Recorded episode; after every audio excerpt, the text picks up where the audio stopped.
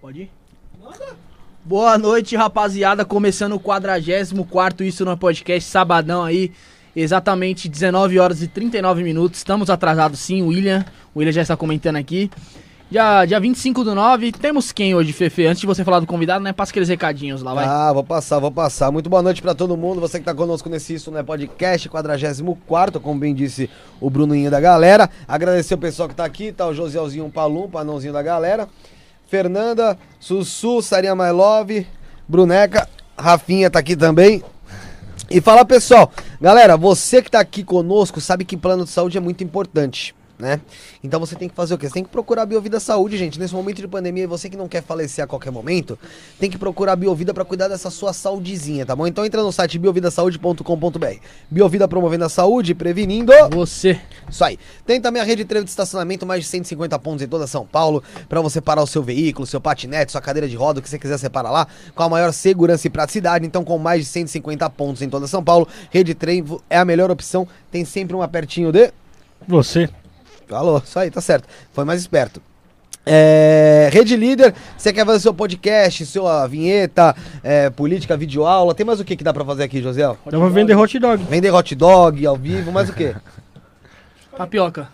Tapioca. Curso de tapioca. O que você quiser fazer, tem esse espacinho aqui. Então, como é fácil pra alugar? @rede.líder no Instagram.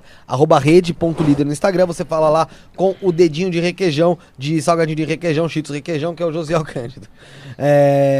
Dá o tapinha, manda. Los Gringos Barbearia, pra você dar... Porque eu não quero dar um tapa na tua cara. Vem dar um tapinha aqui, ó.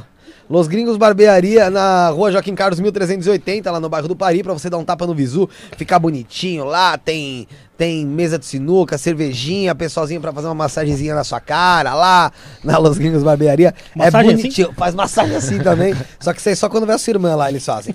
Tem na Los Gringos Barbearia também pra você lá, dar uma olhadinha lá na Los Gringos.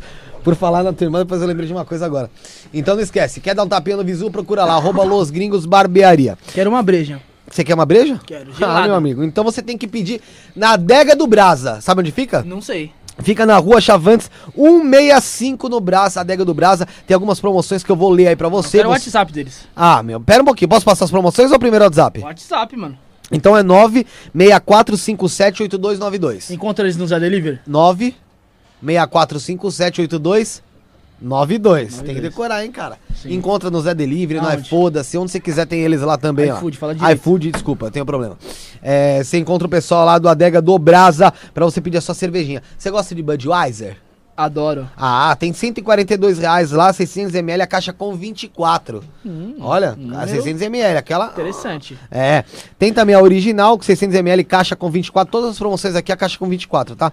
R$140, 600ml lá, é cerveja Antártica original. Duplo malte, também 600ml, também o pack com 24, R$138. Skol, R$129, Império, R$120 e a Antártica Pilsen, R$118 com 24, 600ml lá na Adega do Brasa. Procura lá no Instagram, @brasanativa. Você vai lá e também consulta lá pra pedir a sua cervejola, sua bebidinha que chega, sabe como, Bruno? Como? Pim! Cano. De gelada. 964578292, Adega do Brasa. Dá uma caixinha com motoque, hein, mano? Ou dá um tapa na cara dele também. Depende do que você quer, não é verdade? Então, apresentar o convidado de hoje. Pau no seu cu. Apresentar o convidado de hoje, agradecer aí a presença do Jonathan Thomaz. Obrigado. Do Open Taste BR, é isso? Isso. Tô certo? Open Taste Brasil. Pode falar um pouco mais alto, Jonathan, que aqui é uma Open Taste Brasil. Isso mesmo. Open Taste Brasil, porque o Brasil tem lá fora também? Qual que é a fita? O plano é ir pra fora, cara. Ainda não temos lá fora, mas imaginação bem fértil a gente tem e vê isso em muitos países funcionando, porque é um projeto social que ajuda refugiados e refugiados a gente tem em todo lugar do mundo, né? E como é que funciona esse negócio aí desse projeto social? Explica pra gente. Cara, a gente ajuda refugiados na gastronomia. Então eles passam por um estágio num restaurante que a gente tem em Pinheiros, onde eles conseguem experiência, conseguem aprender as receitas, técnicas, prática com a cozinha e tudo mais. E aí a gente também passa para alguns restaurantes parceiros também, se eles quiserem mais para frente.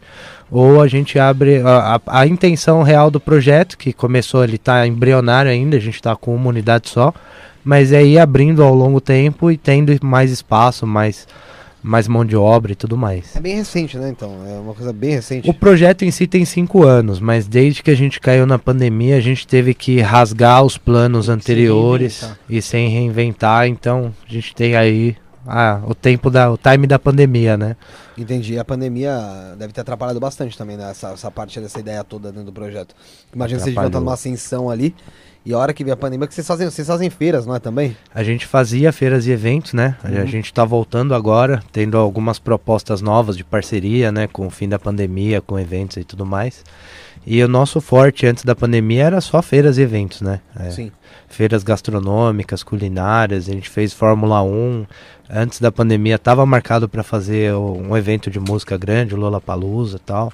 Legal, e aí teve que cancelar na pandemia, que nem o Lollapalooza também foi cancelado. Sim, os eventos mesmo foram cancelados. Sim, e aí a gente teve que se reinventar. Pulou para a parte restaurante delivery. E o começo do ano, agora a gente abriu o primeiro restaurante rua, né? Restaurante para o cliente entrar, sentar, comer algo mais fresco e tudo mais. Entendi. E diz assim pra mim, você,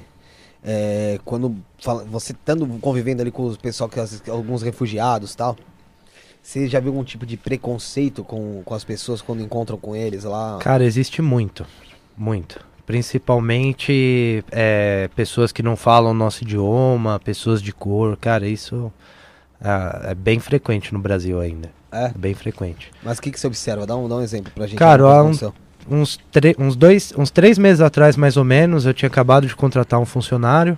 E ele é da África, né, do Togo. Uhum. E ele tava passando por uma praça, viu um cara meio deitado passando mal, chegou lá, o cara tava morto. Oxi. Ali no Largo do Batata. E aí ele foi chamar o policial, ele viu uma viatura passando, ele foi acenando, o cara já desceu da viatura apontando a arma pra ele, como se fosse alguma coisa assim, tipo apontando mesmo. Aí até ele explicar, o cara já tava quase algemando ele, até que viu o cara lá caído, aí foram dar atenção lá pro cara. E ficaram segurando ele até eu chegar lá e explicar que ele era meu funcionário. Poxa. Que eu tenho quase certeza que se fosse uma pessoa assim, não aconteceria, né? Então é algo que é frequente mesmo, você vê. Mas tipo, no restaurante lá tem algum, tipo assim, pessoal, que quem trabalha lá são refugiados ou não? Sim. Mas tem tipo, algum tipo de preconceito? Já chegou a presencial? Entre eles tudo, não, cliente não, porque eles já entram, eles já entram assim, a maioria dos nossos clientes, eles vêm por esses anos de feira, por esse estudo, então o pessoal já entra sabendo que é um restaurante, que eles vão comer comida diferente, não é uma comida que você acha em toda esquina, tá? Uhum. Então é uma gastronomia diferente, entendeu? Você tem que ter uma mente aberta e a intenção do restaurante mesmo é transmitir a experiência para o cliente. Sim. É como se ele sentasse lá, pedisse um shawarma, por exemplo, que é árabe, e ele tipo comesse o tempero natural, não essa coisa que acha no Brás, no centro, que é uma recriação e tal. Isso. Não é industrializado. Tá nacionalizado, mais ou menos. Isso, é tipo hot dog, entendeu? Hot dog americano é salsicha que é tipo tal, mas a salsicha é diferente e tal. Aqui não, é uma salsicha mais tranqueirinha e enche de condimento, que é maravilhoso. Sim, mas eu gosto que nem hot dog mesmo, mas é diferente, né? Por exemplo, o shawarma que eles fazem aqui, geralmente eles põem naqueles espetos, que ele mas eles fazem um tempero rápido de frango. Já o shawarma tradicional, ele é temperado, fica 2-3 dias marinando no iogurte, com limão e tal. Então tem uma diferença de preparo, aquela coisa mais raiz, né? Uhum. E a própria receita, que é do refugiado em si, a gente não contrata chefes já profissionais. Às vezes a gente encontra no mercado, mas é difícil. Geralmente pessoas que tinham uma formação. A gente já passou, por exemplo, uma libanesa que ela era farmacêutica, entendeu? Aí ela vem para o Brasil, não consegue trabalhar na área, porque a área está escassa até para quem é brasileiro. O quem é pessoa de fora não fala muito bem. E o que ela sabia fazer? A receita de família, ela começou a trabalhar de casa, fazer delivery de em casa, entregar no próprio condomínio, encontrou a gente fazia feiras, eventos então, e tudo mais. Então o cardápio do restaurante gira em torno de quem está trabalhando lá. Exatamente. No momento. Exatamente. E aí pode ser nacionalidade variada, dependendo. Exatamente. Pô, legal. Sírio, libanês. Isso. É. Lá a gente tem assim, a gente tem 6 países e tá acrescentando mais. Então a gente tem a mexicana, que é do chefe Jesus, as receitas. Tem a colombiana, que é do chefe Andres. Venezuelana, Armênia, da chefe Ruzana. Tem a Síria, que é da Joana e de uma outra chefe que a gente tinha. Então tem bastante receitas de famílias que a gente reproduz e passa como se fosse a real mesmo. A gente procura muito ingrediente fora do mercado brasileiro, que é difícil achar alguns ingredientes, né? Então a gente pega muito ingrediente fora, fica garimpando ingrediente para trazer aquela gastronomia real mesmo. O que eu notei também que durante essa pandemia... se tem muito, que nem você falou, né? Muito restaurante agora dentro de condomínio, dentro do apartamento, né? E tem bastante restaurante libanês. Sim, sim. Acho, se eu não me engano é libanês, árabe, né? Que a gente coloca como árabe e engloba ali, né? Sim, sim. E é bem parecido. Isso daí, né? Libanês, árabe, turco, grego, é muito parecido a culinária em geral. Muda mais algum tempero, alguma receita. Mas cresceu muito, eu notei que eu faço entrega, muito. Mano. Eu notei que cresceu muito, principalmente desse povo sírio, libanês. Essas coisas de shawarma, essas paradas. Uhum. Mano, muito, principalmente dentro de apartamentos. Sim, na primeira onda de pandemia a gente percebeu muito esse número. Porque a gente foi um restaurante que entrou, né, na parte de delivery, que a gente era só eventos. Então a gente entrou na parte de delivery nessa primeira onda, no finalzinho já, sim, né? Quando já estava meio abrindo de novo. E só nesses primeiros 3-4 meses de pandemia, foram mais de 35 mil restaurantes cadastrados no iFood. Então a gente enfrentou essa concorrência de um jeito bem grande. Eu lembro que no começo a demanda de entregas era muita. E depois que foi começando a abrir... Foi dando uma diminuída, porque não é todos que conseguem segurar, porque tem a concorrência, que nem se falou. Sim. Principalmente vocês, né? Que entraram, vocês não pegaram aquele comecinho da pandemia. Não. Vocês pegaram já quase no final da primeira, né? Sim. Ficaram bastante tempo fechado, né? Sim, a gente, sem faturamento, 16 famílias que a gente tinha cadastrado no projeto, mas eu e minha sócia, a gente ficou os 4 meses com faturamento zero, que a gente não conseguia fazer evento. Se você puxar a cadeira um pouco mais pra cá, pro lado do Bruno aqui, ó. Isso, então... Não é, essa câmera tá ruim, até eu tô estourado. É porque eu tô amarelo na imagem. Era pra ter, mas tudo bem.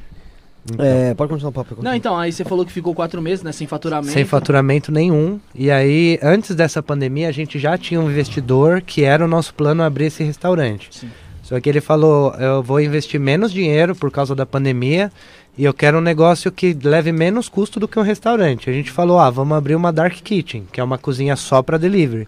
E a gente ficou 9 meses nessa dark kitchen, fez o piloto, só que a gente tinha uma dificuldade muito grande de levar essa experiência do refugiado para a casa do cliente. Então, é diferente o cara sentar numa mesa, o próprio refugiado servir, falar do prato, como que eles comem lá e tudo mais.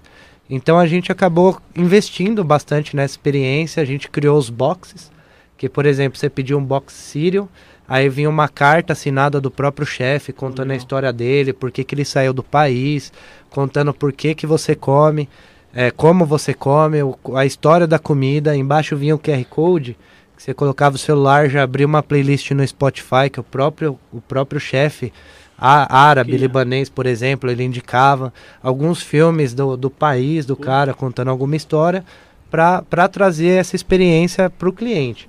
Mas mesmo assim ainda foi um pouco difícil, porque tem muito cliente que só abre a caixa, come e tal. Ainda mais por aplicativo. Assim, se você tivesse num site do restaurante, então, aí o cara podia buscar aquilo ali. Sim. Mas o cara que está buscando uma comida no iFood, por exemplo, ele não vai pesquisar essa parte, né? A experiência, né? A gente teve essa dificuldade com a plataforma de não ter como você colocar uma comida, tipo, a culinária de refugiados ou alguma coisa diferente.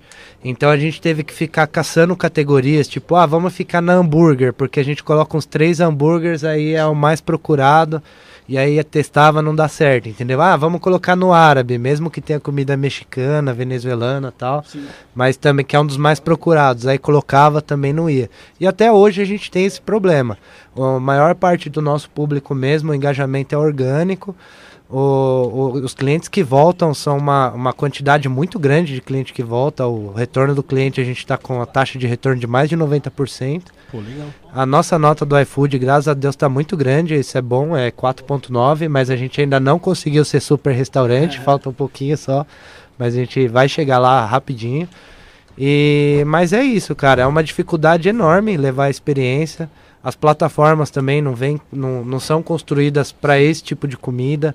É muitas barreiras assim que a gente vem enfrentando. O seu público para essas plataformas é mais o pessoal que vai lá, senta, conhece, sim, o lugar, entra e fala, pô, mano, não tem como eu ir lá hoje. Ou pede no almoço. Já tem o de cadastrado no iFood. Entendeu? Ele só vai lá, põe o nome do restaurante e pede. Não tem como ele ir lá, ele vai e pede. A gente também tinha um delivery próprio, né? Que a gente percebeu isso. O cliente às vezes pedia mais no iFood do que pelo delivery próprio. Por questão de cadastrar cartão, essas coisas. Então, como já tinha lá, era... Mas eu vou falar uma coisa pro pessoal, já alertar. O pessoal que pede pelo iFood, Uber, o que for, qualquer aplicativo, mano. Descadastra o cartão que é isso. É furada. Já o pessoal meio que não tô falando que o pessoal roubam os dados, tá ligado? Os hackers entram, roubam os dados. Seu cartão tá cadastrado em tal plataforma. Eles invadiram o sistema do iFood, tá cadastrado ali. Invadiram da Uber, mano, acho que 2 semanas atrás, que a gente tava fazendo programa aqui. Os caras foi e clodou meu cartão aqui, mano. O cara do banco falou: "Não, mano, geralmente quando tá cadastrado nessas plataformas e tem algum ataque hacker, os caras vai e... Sim.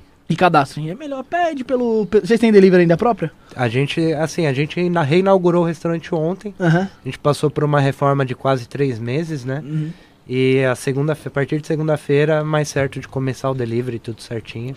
Pede pelo iFood, mas também pede pelo delivery. Vai lá no Instagram, vai lá no Instagram, chama no direct, qualquer coisa assim, sinal de fumaça. Compensa, porque o iFood é um sócio que... É pesado. E ele não paga as compras. E mano, eu tô falando isso daí, mas eu tô falando com a dor no coração, que eu faço entrega pelo iFood e vai diminuir minha demanda, mas tudo bem. Bruno, antes de continuar o papo aí, eu quero pedir pro pessoal que tá aqui se inscrever. Olha lá, o Zé tá te chamando. Pro pessoal aqui se inscrever, que tá conosco aqui. Quem tá conosco no TikTok, deixa o like aí, não custa, é só bater 2 vezes na tela aí, você que tá no TikTok. Deixa o like aí pra ajudar a gente aqui também. No TikTok, beleza? Não custa. É só bater 2 vezes na tela aí que você dá o like também. Cala a boquinha você aí. E fala pessoal se inscrever. Se inscrevem no canal, vai ajudar bastante, galera. Não esquece também de deixar o like na publicação. Deixa o like, compartilha, se inscreve no canal. Alberto Figueiredo, tá com a gente aí? Já se inscreveu? Se inscreve. Se não se inscreveu, se inscreve. Ah, já me inscrevi. Manda pro pessoal da sua família se inscrever. Tem que mandar. Curte, compartilha aí, mano. Tem o nosso Pix aí na descrição, que é istonaoepodcast@gmail.com. Você pode ajudar a gente com qualquer valor lá. E também tem um superchat. Do lado aí na parte onde você vai comentar, tem um sinalzinho do dinheiro. Você manda aí o valor aí, a gente lê aqui, faz propaganda. Faz o que você quiser. E dá um tapa na cara do Felipe, do Rafael, só não do Pix. Convidado. O convidado pode bater na gente, se ele quiser também. Opa, eu gostei. Mas manda aí, ajuda a gente aí pra continuar o projeto e trazer outros camaradas aí que nem o Jonathan aí pra contar a sua história aí. E não custa deixar o like aqui no TikTok, o pessoal tá no TikTok, tá no TikTok? Acompanhando, tá? Deixa o like aí, pô, TikTok. É só bater 2 vezes na tela. Trata, garota, sai da minha bota, rasgou minhas... Ixi, vai dar direito. É muito parecida. É só dar 2 tapinhas na tela, né, mano? Só dar 2 toquinhos. 2 toquinhos. 2 toquinhos na tela, você já manda o like aí, manda diamantezinho, manda aquela gracinha total. Pode continuar o papo aí, mano. Desculpa ter cortado vocês. Nem sei de onde a gente parou. Tá falando do iFood. Como é que foi a reinauguração do... Reinauguração não, inauguração, né, do restaurante físico? Foi assim, quando a gente mudou do delivery para restaurante, a gente não mudou assim o branding do antigo restaurante, a gente só mudou a marca e fez um teste de 3 meses para ver se era aquilo que realmente a gente queria, e também a gente fez uma rodada de investimento, conseguiu um investidor e para fazer a reforma em si. E depois assim, meio que foi uma inauguração, entendeu? Que a primeira vez a gente não fez uma inauguração. A gente saiu do Dark Kitchen, tá? A gente saiu do Dark Kitchen justamente pela experiência que a gente não está conseguindo levar para o cliente. E foi na segunda onda. E a promessa de abrir o restaurante já... Os restaurantes, na verdade, já estavam abertos, não chegaram a fechar de verdade na segunda onda. Então, a proposta já era essa, para levar para o cliente. Então, a gente não fez uma inauguração. A gente realmente só trocou, continuou trabalhando com delivery, fez um pivô para saber como ia ser o atendimento, como ia ser o marketing, que é um pouco diferente também. E fechou para reforma e fez a inauguração agora. E foi espetacular, cara. Deu um problema que o nosso pedreiro abandonou a obra, assim, literalmente. Coisa de pedreiro. Era para ele entregar na quinta e na quarta ele falou assim, cara, não vou fazer, não tenho ferramenta para isso, eu medi errado. Se você quiser eu te devolvo o dinheiro, uma parte do dinheiro, mas não era muito também, mas é um... Mas já era. O pedreiro, ele tomava uma birita? Eu acho que não, pelo menos então, eu nunca vi. Então tá o problema aí, velho. É. Isso pedreiro é verdade, bom tem que tomar uma birita, velho. Vou me atentar no próximo mão de obra. Ô, Jonathan, antes de você... Só falar pro pessoal que tá no TikTok, quiser assistir completo aqui com todo mundo conversando, é só no YouTube, no canal Isto Não É Podcast, clica lá, Isto Não É Podcast no YouTube, que você assiste aqui completinho como é que tá. É o mesmo nome que tá aí o programa, o TikTok. É, ô, Jonathan, explica pro pessoal aí o que é essa parada aí da... É Dark Kitchen. É uma cozinha de portas fechadas. Ela não atende o cliente em si. Ela atende só delivery, entrega. Putaria, tá ligado? Tipo, uma cozinha que o pessoal joga coisas no corpo. Tinha nas baladas, né? Os Dark Room, né? Dark Room, aí faz Dark Kitchen, né? Acho que foi o Evandro que falou. Semana passada você foi, né? Vai. Era nojento. Mas basicamente é uma cozinha fechada. É uma cozinha só ou... Porque agora tem aquelas cozinhas industriais. Cara, né?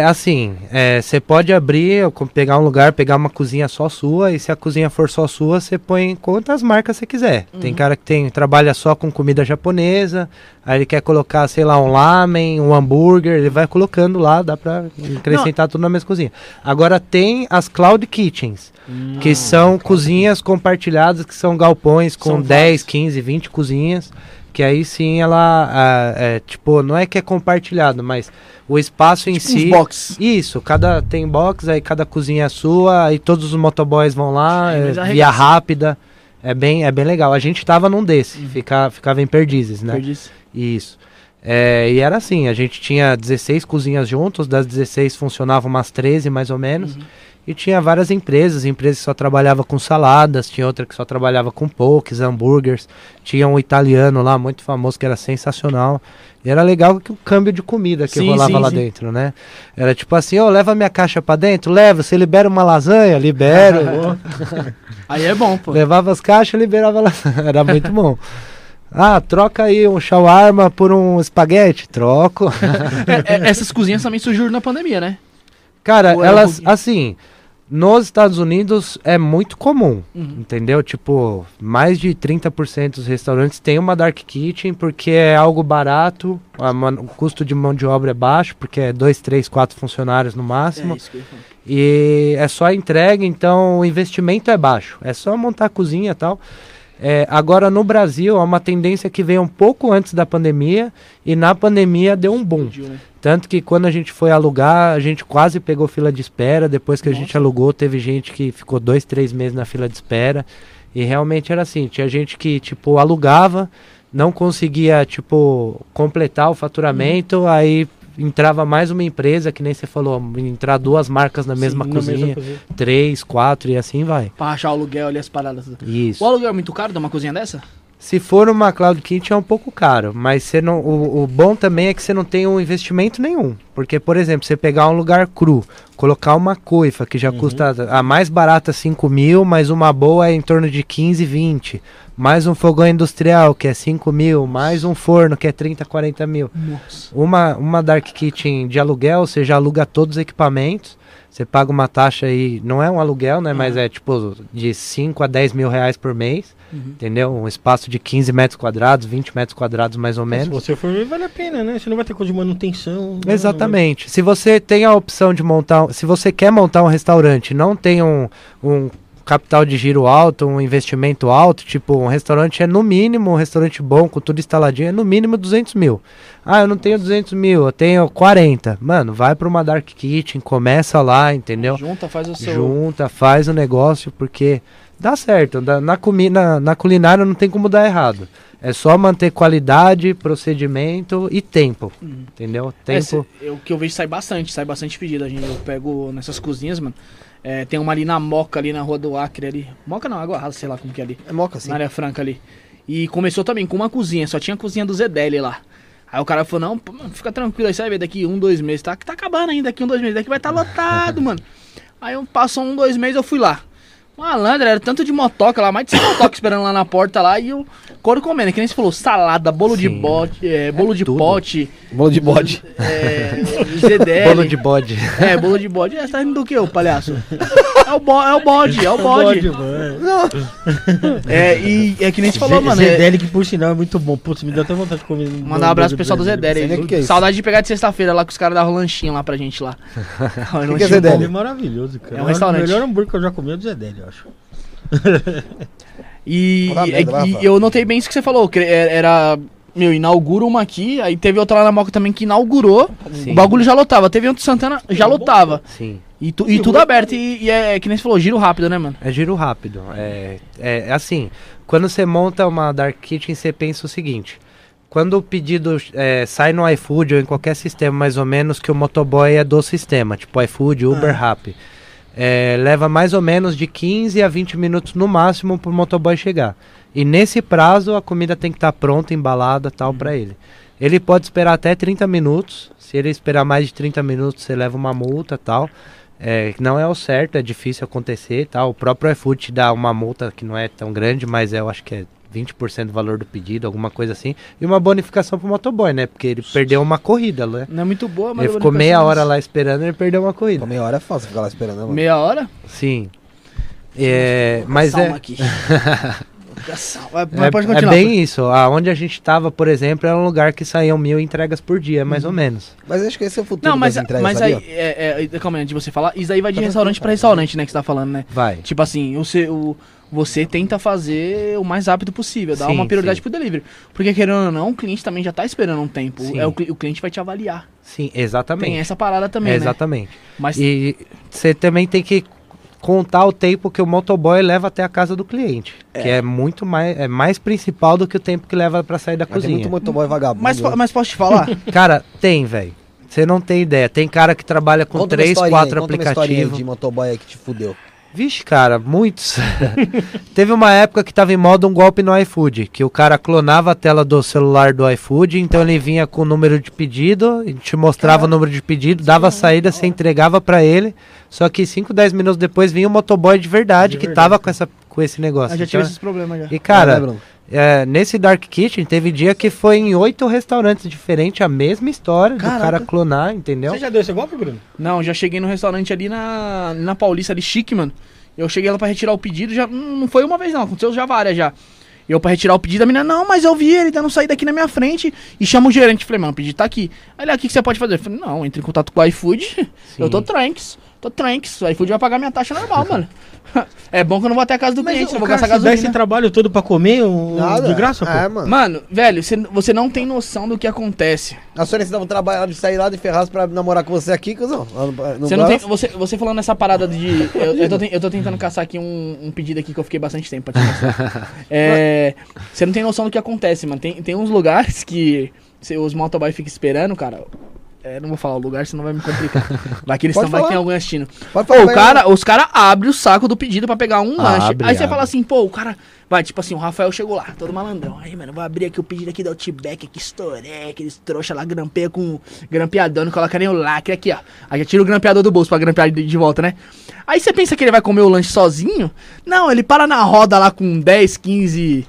Os caras que tá queimando um, tá ligado? Larica. Nada contra, né, mano? E cada um dá uma mordidinha, tá ligado? Mano, não é possível, viado. Já que você vai dar o golpe, mano, come você sozinho, mano. Tá no nome dele o negócio, não. O cara é muito idiota, velho. É tipo o cara roubar o banco e sair assim com o dinheiro, né? Tipo... Oh, mas interessante essa parte aí que você falou que o restaurante, se ele passa meia hora lá, ele...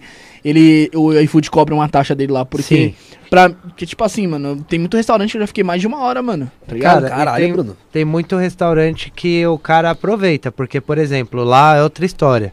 A gente com o pedido pronto e chamava o motoboy, nada, e chamava nada, e olhou lá 23 minutos, ligava pro celular que aparece pra gente, só caixa postal e tal. Só do motoboy. É.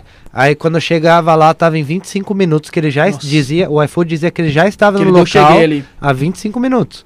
Quando ele foi entregar, a minha sócia foi entregar o pedido pra ele e falou, não, vou esperar mais 5 minutos pra dar saída aqui, pra dar os 30 minutos. Ah, mas eu já fui. Aí ela perdeu a linha, cara. Ela é síria, sim, sim. Então ela xingava em árabe, assim, tudo quanto é nome. Não, tipo, mas aí tem como denunciar pra iFood. Não, tem. Mas tipo assim... mas, cara, a questão da burocracia não vale a pena, entendeu? Oh, mas, tipo assim, tem muito restaurante, mano, principalmente sushi a R$1, cara. Você chega nessas paradas, mano... E, velho, você fica, mano, você fica. Aí tem vez, aí antigamente era 40 minutos que você pegava a taxa. Aí, tipo assim, você pegou uma entrega, mano, que é 2 km. O iFood vai pagar no máximo R$6 pra você, em dia de semana. Aí você chega lá, mano, e daí que já aconteceu comigo. Você chega lá, você fica lá, mano. Então, 6, eles pagam a metade. Eles vão pagar os R$6 mais R$3 pra você. Mano, você vai ficar meia hora pra ganhar R$9, mano. Isso é um absurdo, cara.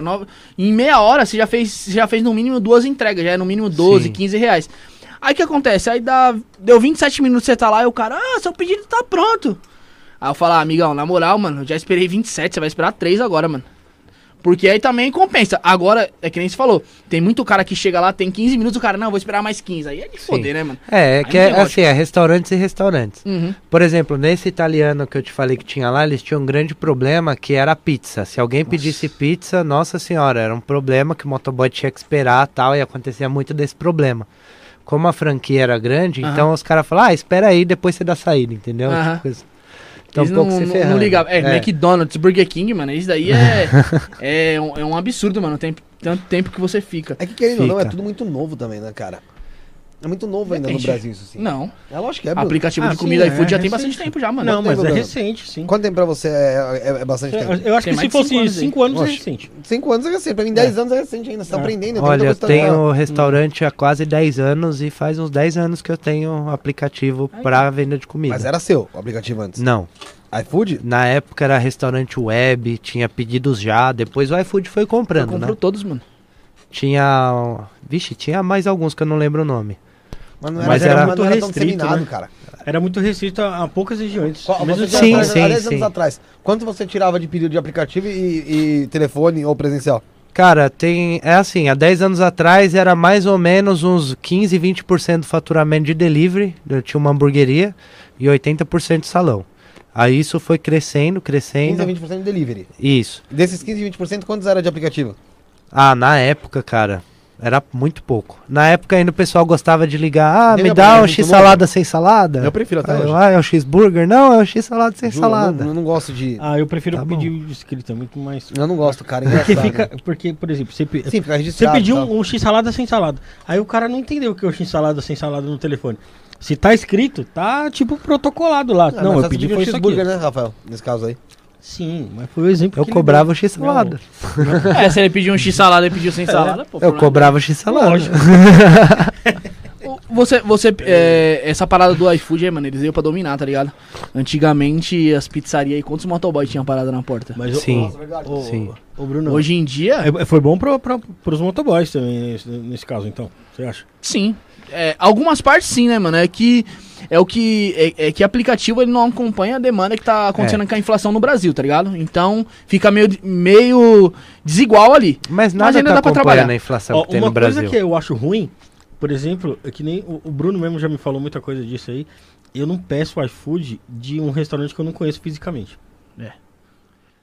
Porque você não conhece o lugar, né? Tá muito aberta. Por exemplo, o cara tá no fundo de quintal lá no... Eu já peguei essa ida em tudo. Mas não é porque eu dou muita atenção pelo cuidado que eu vejo que o restaurante tem a inserir as informações na plataforma.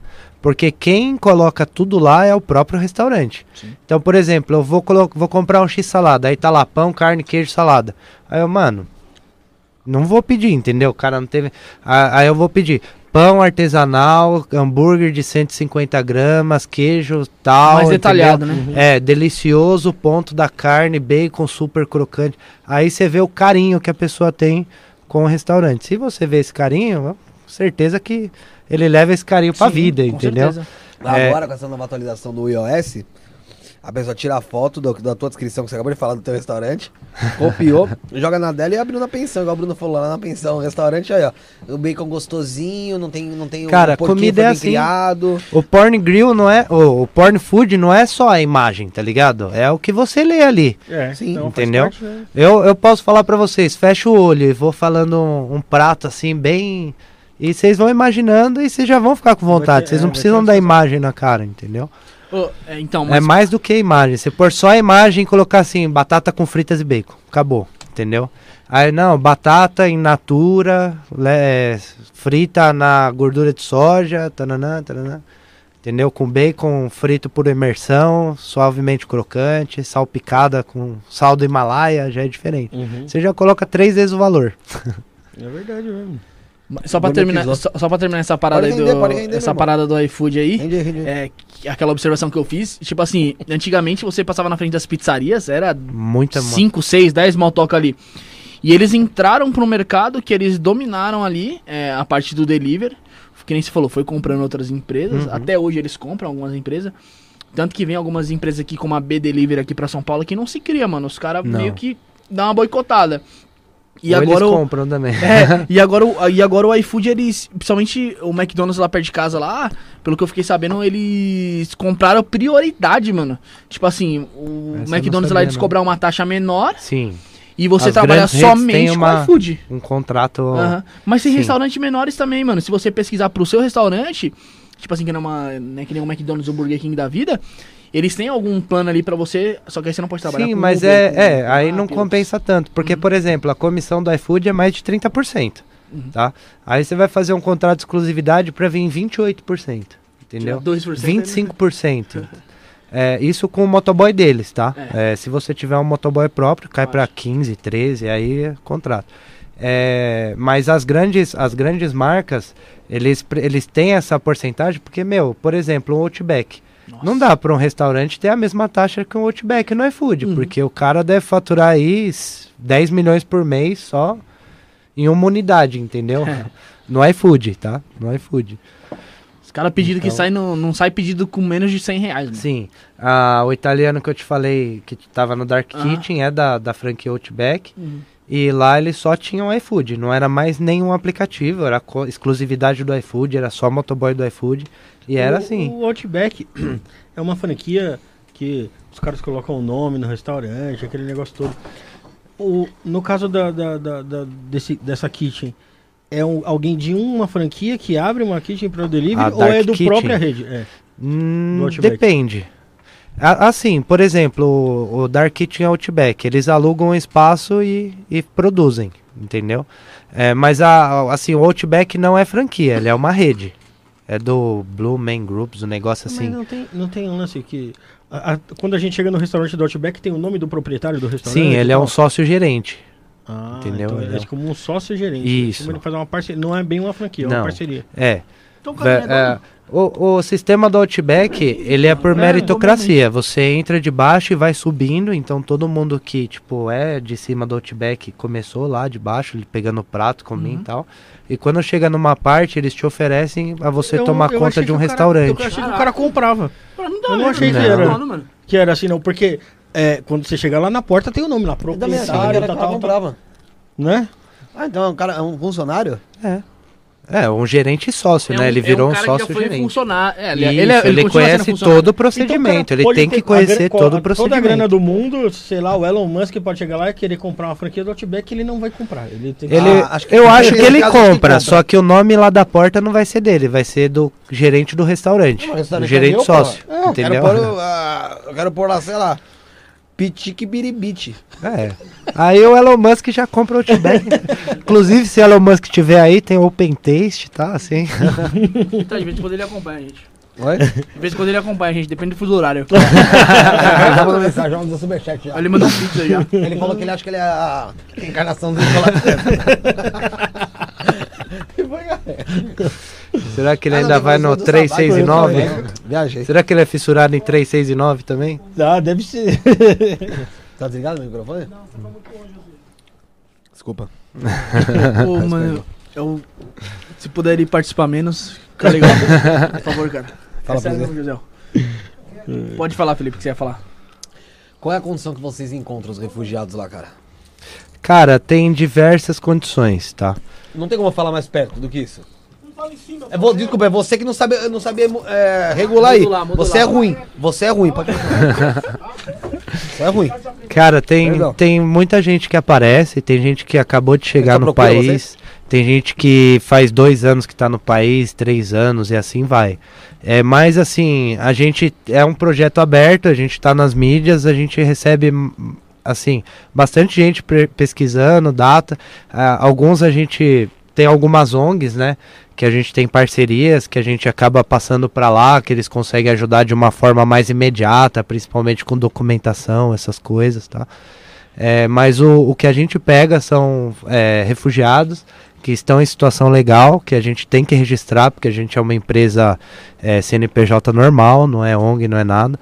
Então a gente tem que registrar, passar todo o processo burocrático, tudo certinho. Então a gente geralmente pega eles chegando, passa para as ONGs tirarem a documentação. Quando tiver tudo certo, tipo as próprias ONGs têm empresas também indicando.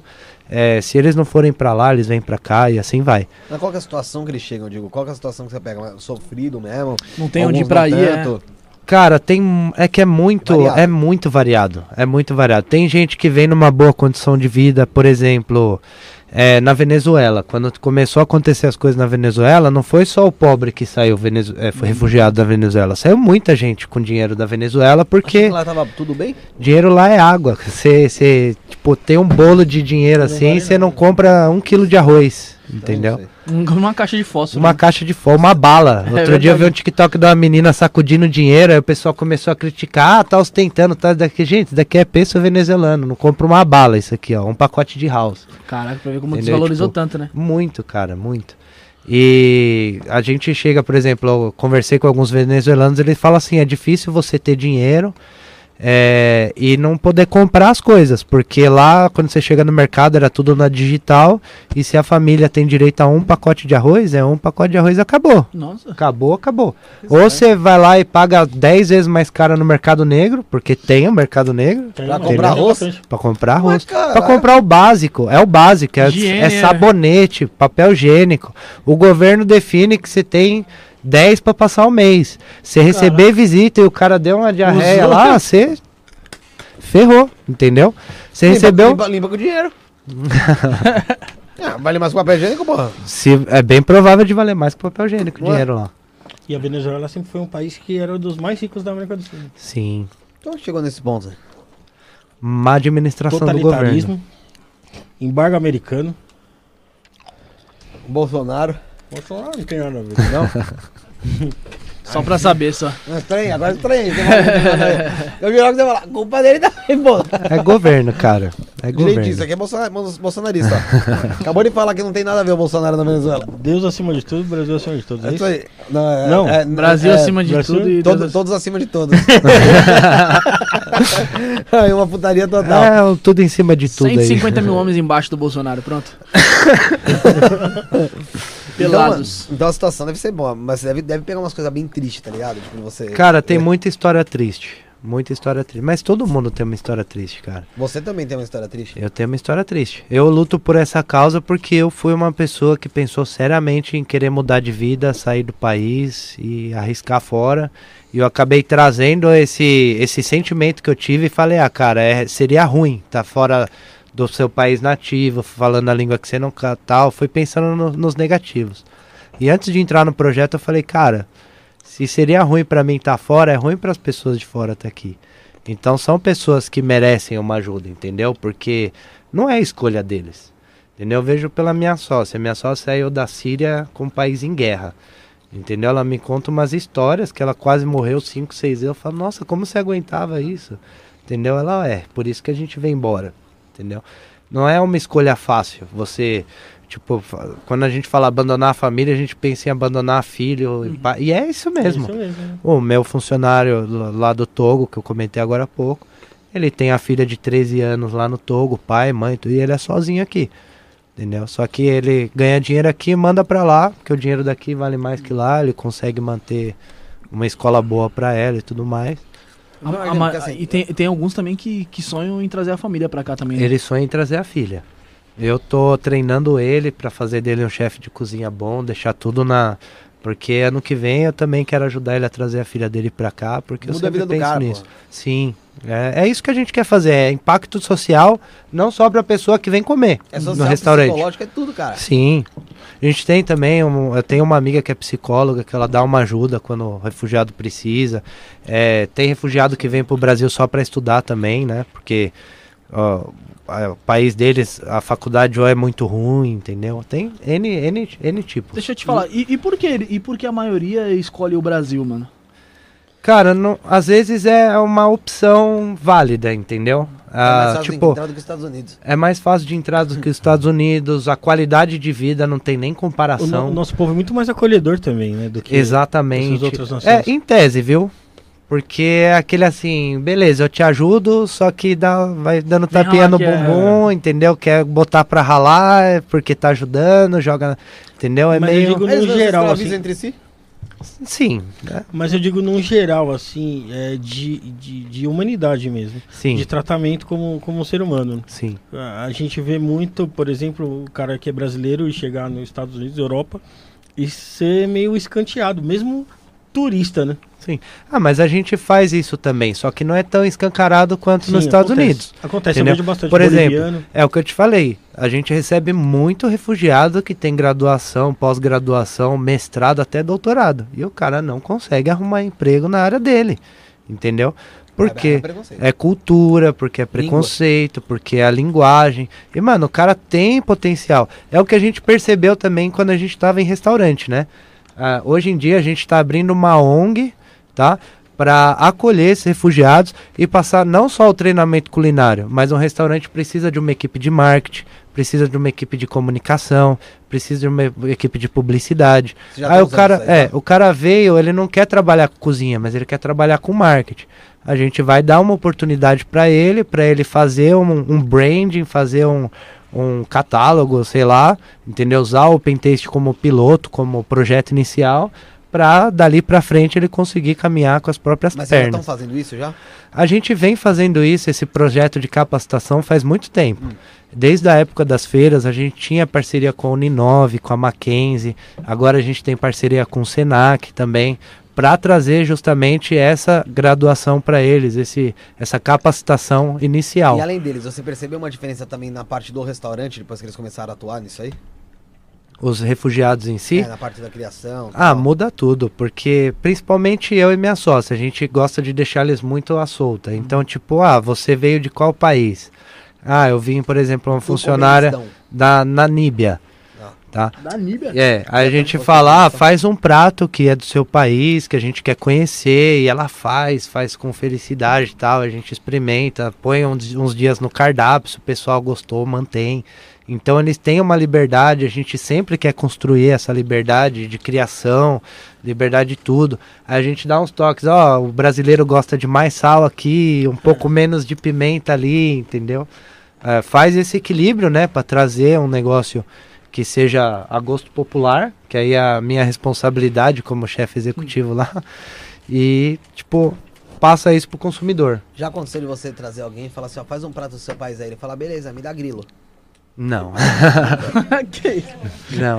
Porque tem umas comidas que o pessoal faz com... Graça, muito sem graça. Tem. Não é sem graça, mas existe isso? Existe, mas assim, mesmo se eu pegar, por exemplo, um refugiado chinês e colocar ele pra cozinhar, ele não vai cozinhar grilo, porque não é uma coisa vendável, entendeu? Não, lá não vende. Eu vou trazer um prato que seja vendável lá da China. Não, mas falando dele querer cozinhar, dele querer fazer várias coisas. Ah, se ele quiser, se ele achar, eu vou experimentar, entendeu? Já comeu? Não. Qual foi a coisa mais diferente que já cozinharam lá? Lá? Cara... Diferente de exótico, assim... Por exemplo, a gente já fez feijoada colombiana, que é uma feijoada bem diferente. Fez algumas coisas assim, nada exótico, mas diferente, é tudo diferente. Você for no restaurante, você não acha tipo um contrafilé acebolado, um parmegiano, lá entendeu? Você não acha? Não. Como que é uma feijoada colombiana? É um prato que vocês quiserem procurar. É, se vocês quiserem procurar depois no Google, é bem famoso. Chama bandeja paisa. Ela é um feijão que chama feijão rajado, né? Feijão rajado. É, ele cozido com linguicinha fina. E aí ele acompanha a banana da terra verde frita, abacate, um pedaço de panceta, linguiça, arroz e num prato assim, tudo junto. Caraca. Mistura tudo e come? É igual a nossa feijoada. Você não mistura arroz e feijão? Mas eu misturo arroz e feijão e abacate, né? Mas é que o abacate a gente só vê como doce aqui, né? Porque o Brasil é o único país que come um abacate com açúcar. O abacate só presta pra fazer vitamina, né? Não, cara. Só no Brasil você toma vitamina de abacate, né? Pra mim, muito bom. É só no Brasil que se toma praticamente vitamina de abacate. Então, que a gente usa abacate como um diferente dos iguais. Bom, eu só comi o abacate desse modelo aí na guacamole, né? Guacamole. É o mais famoso dos abacates salgados. O expert em comida. Desse é o favorito abacate. Agora é expert em comida, manja tudo, manja sabe tudo. Não, o pessoal brasileiro geralmente só conhece o abacate salgado pela guacamole. Mas na culinária mexicana, na latina no geral, tipo em outros países, ninguém usa o abacate doce. É todo salgado, é sal, pica, pimenta do reino, sal por cima. Vamos comer assim. É, gente que mete açúcar e limão, assim, garfo. Tem uma pergunta aqui do Reinaldo aqui no YouTube. Então, pessoal, que tá Reinaldo chegando aí, mano, deve ser. Se inscreve aí, curte, compartilha. Reinaldo, pai do Felipe aí, se inscreve aí, viu? Se inscreve. Pra ele registrar você. Ele perguntou assim, se os refugiados, eles abrem os seus próprios restaurantes, o pessoal que trabalha com você. Sim, a maioria... É, a gente quer também passar a experiência para eles abrirem o seu próprio restaurante, ou que nem você falou, trabalhar com iFood na cozinha de casa. Então a gente quer passar a experiência para ele por ser sempre um a mais. E uma coisa eu falo, eu gosto muito de trabalhar com comida, porque se um dia eu tiver que ir para qualquer país, eu sei fazer o básico. Ah, você se vira. Quer cozinhar, eu posso trabalhar em qualquer lugar, qualquer restaurante, qualquer... Pedreiro. É, borracheiro e prostituta no mundo inteiro ganha dinheiro. Eu não entendi porque eles de prostituta. É um trabalho. Travesti, pô. Travesti entra na prostituição também, cara. Na cozinha também, ué. Porque não? Na cozinha também, mas é borracharia. A cozinha é aberta, cara. É mais delicado, pô. Ô, meu pai tá parada de vender essas coisas refrigeradas. Comida refrigerada? Não é comida refrigerada, não. Salgado? Oh, meu Deus, não. É relé. Que isso? Não, cara, é... Geladeira? Não é pô, de coisa de picolé, é refrigerado picolé. Oh, meu Deus, é linguiça toscana, essas paradas. É tipo daquele açougue Swift lá, que vende os bagulho congelado? Não chega a ser isso. Ele faz em casa, pô. Não é, falando sério, deixa eu falar, cara. Não, você vai começar a tirar barato, eu vou começar a falar do seu pai, aquele bêbado do caralho, hein? Não quero ter começado a falar daquele cachaceiro, não, hein? Que roubou a própria firma.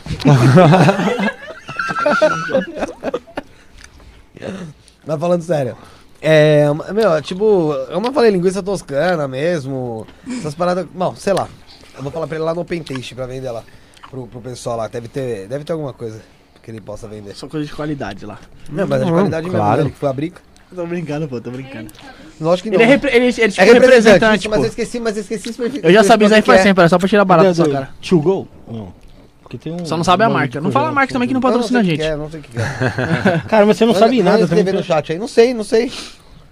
Escreve aí, Reinaldo, escreve aí no chat do que você representa aí. Eu não sei. Além de você representar essa belezura que é o Felipe aí. Não, é eu que represento ele, né? Vim depois. Você é burro pra caralho. Então. Mas nem registrou ele. Mas ele tinha uma pergunta? Ele tinha... Ah, quem? O Reinaldo? É. Não, ele perguntou essa parada dos refugiados aí, se eles abrem seus os restaurantes próprios. A ideia é essa. Eles não só trabalham ali a vida toda com vocês, eles saem dali e o empreendedor. Dele, é a opção dele, porque assim, eu vou ensinar do jeito que eu quero o meu restaurante, sempre limpo, sempre qualidade, procedimento, todo prato cronometrado, todos os pratos saem iguais e tal. E, dali se ele quiser replicar... Eu quero criar, águias, assim, que voam livre, entendeu? Mas façam sempre... Lucra, né? Oi? Aí você não lucra pra sempre os caras. Não tem problema, prefiro. Sempre vai ter, sempre vai ter outro. Já houve uma época que eu trabalhei por dinheiro. Houve uma época que eu trabalhei por dinheiro. Hoje em dia, dinheiro não é mais o importante, não. Tô te testando, tô te testando. Você falou que queria sair do Brasil, né? Por que você queria sair do Brasil? Cara, eu sofri muito com um golpe financeiro. Eu comprei um bar, um restaurante, e o cara se pirulitou do Brasil. Nossa. E, meu... Foi mais de 1 milhão de dívida, assim. Pode especificar melhor como foi essa fita aí? Era sócio seu? Cara, eu tinha uma hamburgueria que era muito famosa na ABC. E eu mudei, comprei um bar. O cara queria um valor menor do que valia. Achei estranho, mas, meu, era o que eu queria. Fui impulsivo, porque na época eu ia ser pai. Então foi aquela coisa bem, tipo, eu preciso tal, tal, tal. E eu fiz tudo de qualquer jeito mesmo, foi um erro meu. Mas do jeito que o cara recebeu o dinheiro, ele acabou de vender o apartamento dele, que ele tinha lá, também deu problema pro cara que comprou e fugiu pros Estados Unidos, até hoje ninguém sabe onde ele tá. Eu conheço alguns caras que também estão atrás dele, com um monte de cheque sem fundo, com um monte de coisa, e ninguém acha o paradeiro dele lá, ele não tem residência fixa, parece que só fica na casa de parente, a intimação não chega até lá, alguma coisa assim. E tem tá nessa. Né? Isso aí foi em que ano? Eu já abri mão disso aí. Já isso aí foi em que ano? 2016. Sem contar da 2010, não é tão... É recente, para 5 anos, né? No Serasa já não tem adivinha. Já caducou, já. Mas aí ele deu esse golpe em você, aí você não ficou com o bar lá, com o estabelecimento? Eu fiquei, tentei trabalhar um tempo, e aí eu fui até minha última gota de suor. Me arrependo de não ter dado continuidade, porque... Dava um lucro bom, dava um rendimento bom, mas sabe quando você já tá saturado de resolver problema que não foi você que fez? Você já começa a achar que o que você fez para merecer para aquilo tá acontecendo com você, sabe? Uhum. E aí eu acabei entrando em depressão, não consegui entrar no bar, acabei fechando, tentei vender, tomei outro golpe... Uhum. Que um cara comprou, eu queria livrar aquilo de qualquer jeito, ele me passou 3 cheques assim de 100 mil reais. Aí falou, ó, esse primeiro é pra amanhã, só que eu já queria a chave hoje pra levar o pintor lá. Eu falei, ah, pega aí, já tava de saco cheio, pra né? Amanhã mesmo, bagulho? Aí ele pegou, encheu um caminhão de equipamento lá, devia ter uns 200 mil reais de equipamento no restaurante. Pirulitou também, sumiu. Pera, cara de robô. Sim. Cara, você tomou muito na lomba, hein, velho? Muito, cara, muito. Depois, aí, com metade dos equipamentos que eu tinha, eu aluguei para uns caras. Os caras ficaram 6 meses lá. Dos 6 meses, uns 4 primeiros eles me pagaram, que eles lucraram pra caramba. Só que aí foram caindo qualidade, caindo, não arrumava as coisas que os clientes quebravam, tá ligado? Aí ficaram mais 3 meses sem me pagar, tomei mais um prejuízo de uns 50, 60 mil, que era aluguel, luz, telefone, todo custo tudo fixo. Tudo no seu nome ali. E tudo isso, tipo, entre 2016 e 2017. Aí foi quando eu decidi, eu falei, não vou mais trabalhar com restaurante não. Pra sabe, fora. Quando você tá saturado e tal. Essa desgraçada. E foi uns 2 anos assim, numa depressão, que os primeiros 3 meses eu emagreci 45 quilos. Cara, sumiu então, né? Eu sumi, eu pesava 140 quilos. Ah, será? Eu fui pra, caralho, tipo, 90 quilos, 90 e poucos quilos assim, aí eu fui emagrecendo mais, lado mais. Positivo, tá vendo? Não foi mas tão positivo assim, não. Você emagrecer perdendo mais de 1 milhão, pô, tá maluco, jogador? Tem gente que paga isso aí pra emagrecer. É que foi assim, foi perder a vida, né? Eu tinha 26 anos, eu trabalhei dos 11 anos aos 26 pra construir aquilo. E alguém simplesmente chegar e pá, acabou e já era. Mas você e sua família já vem desse ramo de restaurante ou não? E o pessoal vem de outro ramo? Não. Minha família vem do ramo de decoração. Minha mãe, ela teve uma loja há muitos anos, então eu sempre gostei dessa parte criativa, né? De criar, decorar, essas coisas. E o restaurante, a gastronomia, você tem muito isso, não é só você cozinhar. Tem toda a parte de finalização do prato, de decoração, essas coisas. Sim. Foi aí que eu também me apaixonei pela gastronomia. O meu primeiro restaurante eu abri em 2011. 2011, 2012, mais ou menos, foi uma hamburgueria em São Caetano do Sul. Você tinha quantos anos lá? Eu tinha 22 anos. 22 anos. Aí eu também aprendi na porrada, porque eu não tinha curso de gastronomia, não tinha nada, tava saindo do ramo de corretor imobiliário, caraca, que foi na época do boom imobiliário, tava com um dinheirinho e tal, e aí eu falei, meu, é a hamburgueria... E é isso, aí eu me apaixonei, me especializei em hambúrguer, saí em algumas revistas na época, do ABC lá, eu era uma das melhores hamburguerias do ABC. E, meu, foi um Qual que era o nome da hamburgueria? Over There. Over There. Tem Coca, Over There Burger House. Valeu, meu querido. Não? Eu vou ficar na aguinha aqui, ó. Ela falou que você gostava de Coca. Ah, a gente é patrocinado pela Coca-Cola agora. Ah, então me dá uma Coca-Cola. Opa. A gente é patrocinado agora, Coca-Cola. Coca-Cola.com.br. É, com certeza. E a Smart Water. Deixa eu ver. É, não, é a... O barulhinho foi aqui de propaganda.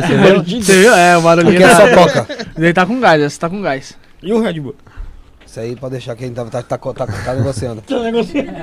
Mas aí... Deixa virado. Quando assinar o contrato... Mas aí você tinha a hamburgueria lá em 2011, saiu do... A sua família vem da parte da decoração, você era do ramo imobiliário... Foi ele em 2011 pra hamburgueria. Foi uma bagunça só a minha vida essa época. Até que eu firmei, entendeu? A hamburgueria não foi sonho meu. Foi sonho de um ex-sogro que eu tinha. Que eu montei pra ele. Aí quando eu terminei com a filha dele, eu falei, ó, não dá certo nós juntos, né? Você prefere comprar ou vender? Ele, eu prefiro vender. Que eu quero ir pra outro ramo. Eu falei, tá bom, então eu compro. E aí eu também transformei a hamburgueria no que eu queria, porque até enquanto era nossa... Meio a meio, né? É, não funcionava bem, que ele tinha uma ideia boa, mas era uma ideia de um lanche tradicional. E eu montei um esquema depois, que era o cliente montava o seu próprio lanche. Tipo self-service? Não assim, linha de produção, era um cardápio, então você escolhia pão, carne, queijo, alface, tomate, bacon, tal, molho...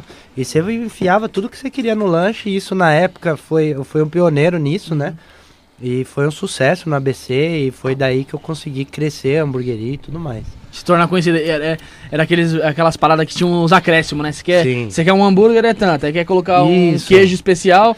Cara, eu vi uma dificuldade que eu achava em mim, porque, por exemplo, eu como de tudo, só que tem dia que você quer chegar numa lanchonete assim... E cara, você não quer comer um x-tudo, mas você quer um x-tudo, só que você fala, me deu um x-tudo sem ovo, sem presunto, entendeu? Aí eu falei, não, eu quero chegar e eu quero escolher o que eu quero, o entendeu? Lanche. Aí eu falei, eu vou escolher o quê? Eu quero primeiro 5 tipos de pães, então tinha pão integral, pão de brioche, pão com gergelim, pão australiano, e tinha até o pão de queijo, você podia montar o seu lanche dentro do pão de queijo. Tinha 9 grãos? Não tinha isso. Mas hoje em dia eu colocaria no cardápio, porque... Não, bota uma fita aí que eu não quero... Não sei se funciona. Você acha que os refugiados são mais confiáveis que os brasileiros? Cara, é ser humano... Eu acho que o brasileiro é sem vergonha. Pega pra mim o papel toalha pra limpar aqui. Acho que o brasileiro acho que é sem vergonha. O que eu vejo um pouco de diferença do refugiado do brasileiro é a vontade de trabalhar. Entendeu?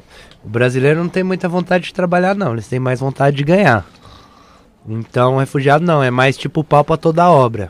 Tipo, eu tô aqui, já joguei minha vida fora lá onde eu tinha. Mas eu acho entendeu? E aqui eu tô pra fazer também, qualquer coisa. Eu acho que o brasileiro fora também vai na mesma... Sim. Na mesma pegada, né? É, a mesma coisa que o brasileiro fosse sair, ele seria mais confiável, assim, porque ele ia agarrar qualquer negócio, né? Não tem aquela escolha, tipo, não faço isso, não faço aquilo. Não, eu aprendo. Assim, é aquela coisa, cara, a gente não tá no nosso território, mano. A gente, se corre, se esquenta, velho, ou passa frio mesmo, mano. Não tem jeito, cara. Exatamente. Você tá imaginando. Aí eu fico pensando, você tava falando, né, que o pessoal sai do Togo, da casa do caralho, pra vir aqui pro Brasil ganhar dinheiro. E aí, e o brasileiro também sai do Brasil para Estados Unidos. Ó, eu vou falar pra você, eu não tinha coragem de chegar, ir pra outro país e, tipo, fazer uns trampos que eu não faço aqui, por exemplo. Tipo, bater punheta pra cavalo? É, também, isso aí não faria. Então, é um trampo que paga muito bem, cara. É, pois é, não é? Mesmo. Eu bateria de boa. Então, porra. Assim, eu tô falando a minha parte, eu faria. Não, mas por exemplo, você vai... Mas assim, você tá desvirtuando o negócio. Não, Rafael. Por exemplo, você não tá acostumado com o serviço braçal, correto? Mas bater punheta pra cavalo é braçal. Não, mas eu tô falando de outros trabalhos. Você chegaria e iria para os Estados Unidos pra ser pedreiro? Irmão, dependendo de quando você for ganhar lá, velho, se vira, cuzão. É porque assim, se vira, imagina só, tô ligado com o pedreiro, eu não ia. 100, 150 dólares, sabe quanto que sai aqui? Faz as contas aí. Eu não ia. Então, aqui um pedreiro é 100, 150 reais, entendeu? Então, mas eu não tenho... Lá é 650 dólares, que já se torna 600, 800 reais aqui. 700 conto pra vocês fazer trabalho de pedreiro por dia, você não faria? Não. Ah, porque você tá bem de vida, você tá resolvido. Não, acho que não. Não, pra mim você tá resolvido. Perdão, desculpa, a partir da hora que você falou isso, você tá... Bruno, 700 conto pra você fazer trabalho de pedreiro por dia, 700 conto por dia. Eu faço, a não ser que você tenha algum tipo de preconceito com o pedreiro. Não, você não tem preconceito com o pedreiro? Se não tiver que usar calça leg, eu faço. Se tiver que usar eu faço também. Usa calça leg. Não, mano, meu primo... Vocês estão falando o quê? De ir pra fora dos Estados Unidos? É. Meu primo foi pros Estados Unidos, ele trabalhava... Eu acho que ele trabalhava... Quer drink? Valeu. Ele trabalhava acho que 35 anos aqui numa fábrica de papelão. Você quer drink? Ele era encarregado, sei lá que pica que ele fazia, pra resumir. Ele foi pra lá pros Estados Unidos, ele nunca chegou a pintar uma parede de casa. Ele foi pra lá e virou pintor, mano. Sim. Voltou pra cá, montou sua paradinha lá em São Miguel, lá, negócio de cama, mesa e banho, lá tá de boa, sim, mano. Ralou lá, tá ligado? Você aprende, mano, é sobrevivência, velho. E outra, tem todo o lance de você ser tratado como inferior, meu... É que assim, os Estados Unidos é uma opção, entendeu? Mas, por exemplo, tem Portugal, que você não é tratado nem como tão inferior assim. Ganha euro. Entendeu? Você ganha em euro, que tá R$7 aí, né? É. Mas é o menor salário da Europa, né? Mas mesmo assim, tipo, você vai ser pedreiro em Portugal, você vai ganhar 100 euros lá, entendeu? 150 euros. Aqui você vai ganhar 100, R$150. Não, mas o que eu ouço muito, que o pessoal fala aqui nos Estados Unidos, não é questão de você, né? Não é serviço de pedreiro que você vai lá. Você vai trabalhar do que os caras não, do que os americanos não querem trabalhar. É. Que é um cara que recolhe as plantas lá no jardim lá, que tem bastante. É o cara que é pintor. É o cara que, sei lá, trabalha lá no chão da fábrica lá. Os americanos não querem isso. Sim. E outra coisa que eu ia falar também, exemplo, eu esqueci agora, mas deixa eu te falar. Se eu fosse para os Estados Unidos um emprego de eletricista, aí eu toparia. Porque é um negócio que já tá dentro da minha área, apesar de você tem preconceito com o pedreiro. Mas pode falar. Você comentou um negocinho.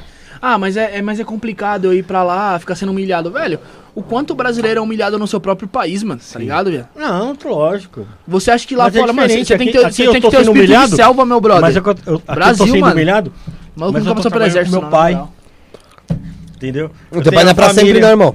Eu tenho a família toda aqui. Você me irritar já. Tem estrutura. Então, é que a gente também tá pensando, porque assim, o Brasil não tem motivos reais pra se você refugiar em outro país, assim, entendeu? Não tem uma guerra, nada. É, não tem uma guerra, não tem um problema econômico, social, alguma coisa assim, entendeu? Mas se você tiver essa opção de sair do Brasil e a única coisa que tem pra você fazer é ser pedreiro... Aí é outra pegada. Aí é uma pressão... Você tem filho, caralho. Brasileiro mesmo, né? É. Mas eu, assim, eu queria, que nem eu te falei, eu queria sair do Brasil, mas eu pensei isso também. Tipo, vou sair do Brasil, vou ser massacrado lá fora, qualquer país que você for, não vou ser igual. E o Brasil já é um país que dá N oportunidades. Nessa época eu morava num prédio ali no Brás. É o Projeto Viver. Ah, lá e, meu, Celso Garcia, 70% dos condôminos lá são chineses. E eu olhava... Blocos. 28 blocos. 28. Deus que me livre. E eu olhava, via os caras saindo de Mercedes, de BMW, os carros que valiam mais do que o próprio apartamento. Eu falava, meu, se os caras conseguem sair de lá sem o idioma... Arrumar uma tonelada de dinheiro, porque os caras não tem conta em banco. Então eles têm que comprar apartamento à vista, carro à vista, tudo à vista. Não e consegue ganhar dinheiro... Entendeu? Então o problema não sou eu, muito menos o país. O problema é... Não, o problema não é o país. O problema sou eu que não tô sabendo trabalhar. Entendeu? É verdade. E aí eu fui atrás disso. Eu fui atrás de parceria, tal, essas coisas. E aí foi da onde eu decidi também, que eu não ia trabalhar por dinheiro. Eu preferia ganhar um valor para me sustentar e passar o meu conhecimento, entendeu? Que dali, cara, depois que eu passar o meu conhecimento, qualquer coisa... Por exemplo, eu já recebi proposta... De um estrangeiro para me ajudar, para eu ajudar a abrir um restaurante para ele e ficar com uma porcentagem pequena do restaurante, entendeu? E meu, isso para mim é super válido. Sim. Se os caras puderem passar pelo projeto, eu puder ajudar todo mundo e cada um me der 1% do negócio que for abrir, daqui 30 anos eu já me aposentei.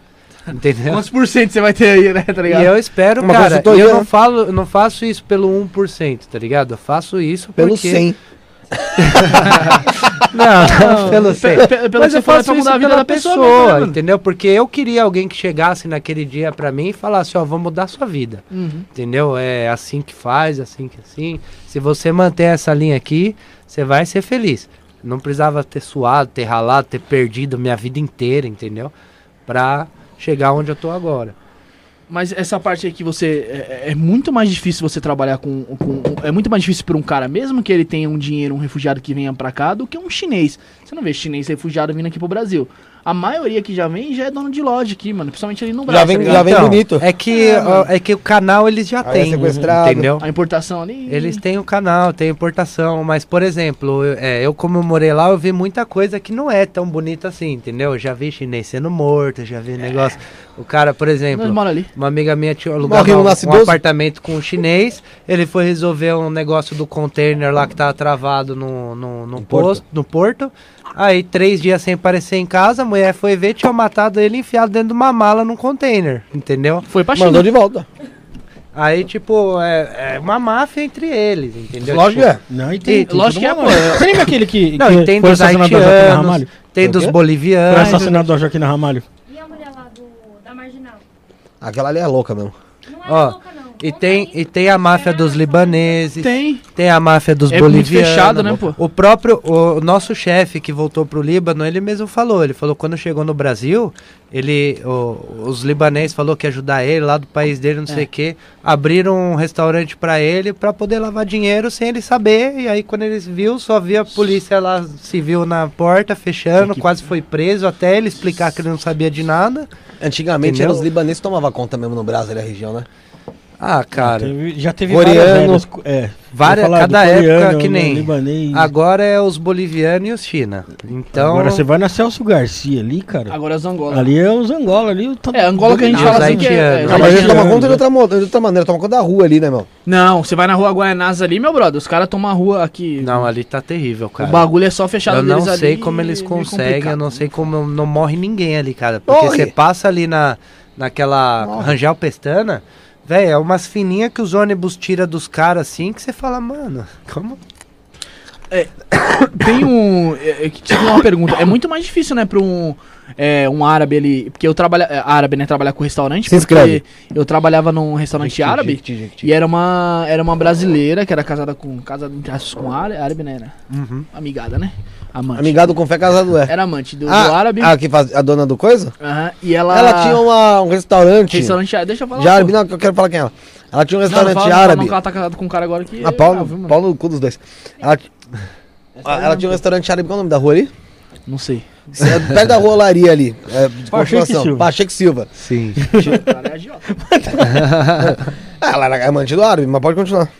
Não, então, ele abriu um restaurante pra ela ali, só que ela é brasileira, e não era casada com ele. E tinha muito preconceito do pessoal árabe, tá ligado? Os homens que vinham, não só com ela, mano, tinha uma cozinha... Nossa, ela também empregou gente pra caramba, ela nem tinha necessidade de nós tudo lá, coitada, nós tomava dinheiro dela. Ela tinha, tipo assim, mano, tipo uns 5 cozinheiros, tá ligado? Sendo que só precisava de um pra de dia e outro pra de noite, mano. E o de noite quebrava uma, tá ligado? Ele era baiano. Aí a outra de manhã era uma tiazinha boazinha, brasileira, que trabalhou muitos anos com os árabes. E o restaurante era árabe. E tinha uma outra cozinheira árabe. Só que mesmo a mulher árabe cozinhando ali, os homens não respeitavam. Eu já presenciei cenas de homem árabe, né, entrando ali e xingando. Não é desse jeito, você não sabe fazer. Eu vou cozinhar minha própria comida. E os caras entravam lá e cozinhavam, mano. Tipo assim, restaurante que nem é dele, tá ligado? Ô, Bruno, rapidinho, o pessoal perguntou aqui no TikTok, você tá aí no YouTube. Tá. Fala pessoal aí. Vira aqui pra mim, né? Peraí, deixa eu virar. Eu quero aparecer, mano, gatinho desse jeito. Coloca o filtro. Vai logo, Bruno, manda ver. Esquece, hein, rapaziada. Entra lá, YouTube, Isto Não É Podcast, estamos ao vivo. Curte, compartilha, dá o 2 toques no celular, entra lá, manda pix, isto não é podcast@gmail.com e superchat, pronto. Tem no YouTube sim, então é só lá no YouTube rapidinho que você já... Então, pra resumir, é muito mais complicado pra uma mulher administrar um restaurante árabe, né? É que é assim, cara, a cultura árabe é muito diferente da nossa. Tem coisas que a gente, como brasileiro, a gente nunca vai entender a cultura assim do Oriente Médio, entendeu? Para eles a mulher é vista como um produto, como uma coisa bem tipo abaixo dele. Mulher não pode nem jogar cartola. Não pode. Mulher não pode dirigir. Agora hoje em dia tá assim mais liberado. Eles falam que mulher não tem nem alma, né? Eles falam. Cara, é bem diferente, entendeu? É bem diferente, mas é cultural. Entendeu? Tipo, se você conversar com um árabe aqui, você nem vai saber disso, mas é cultura. Então, eles fazem bastante isso quando vem pra cá? Assim, o pessoal lá do restaurante, você conheceu, vem pra cá. É, a pessoa já vem com essa cultura também de querer tratar a mulher tipo igual um pedaço de bosta? Depende. Depende muito da situação que o cara vem. Da família, do cara. Se o cara é muçulmano, se o cara é cristão. Isso muda muito, entendeu?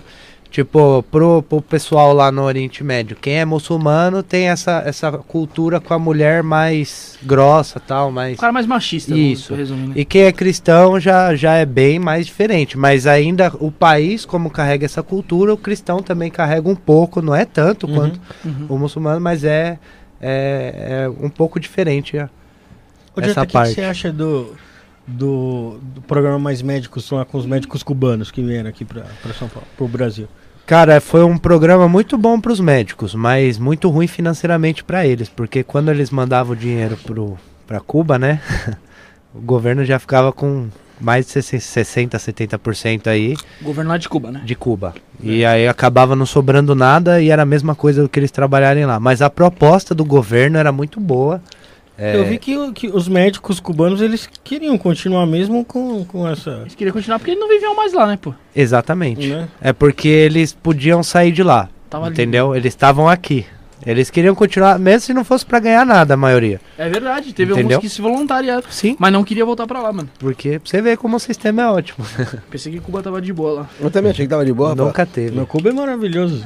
Cuba é fechado até, tipo, reportagem, essas coisas, porque... Não, tem podcast reportagem lá, sim. Não tem podcast em Cuba, Rafael? Vamos lá, tem, lógico que tem internet, tem tudo. Onde não tem... Não tem internet em Cuba, não. Tem, pô. Não, na verdade tem internet, mas é numa praça pública e você paga um cookie por hora que você usar, que é tipo... Quem vai pagar pra ficar usando iPhone? Você pagaria um cookie na internet?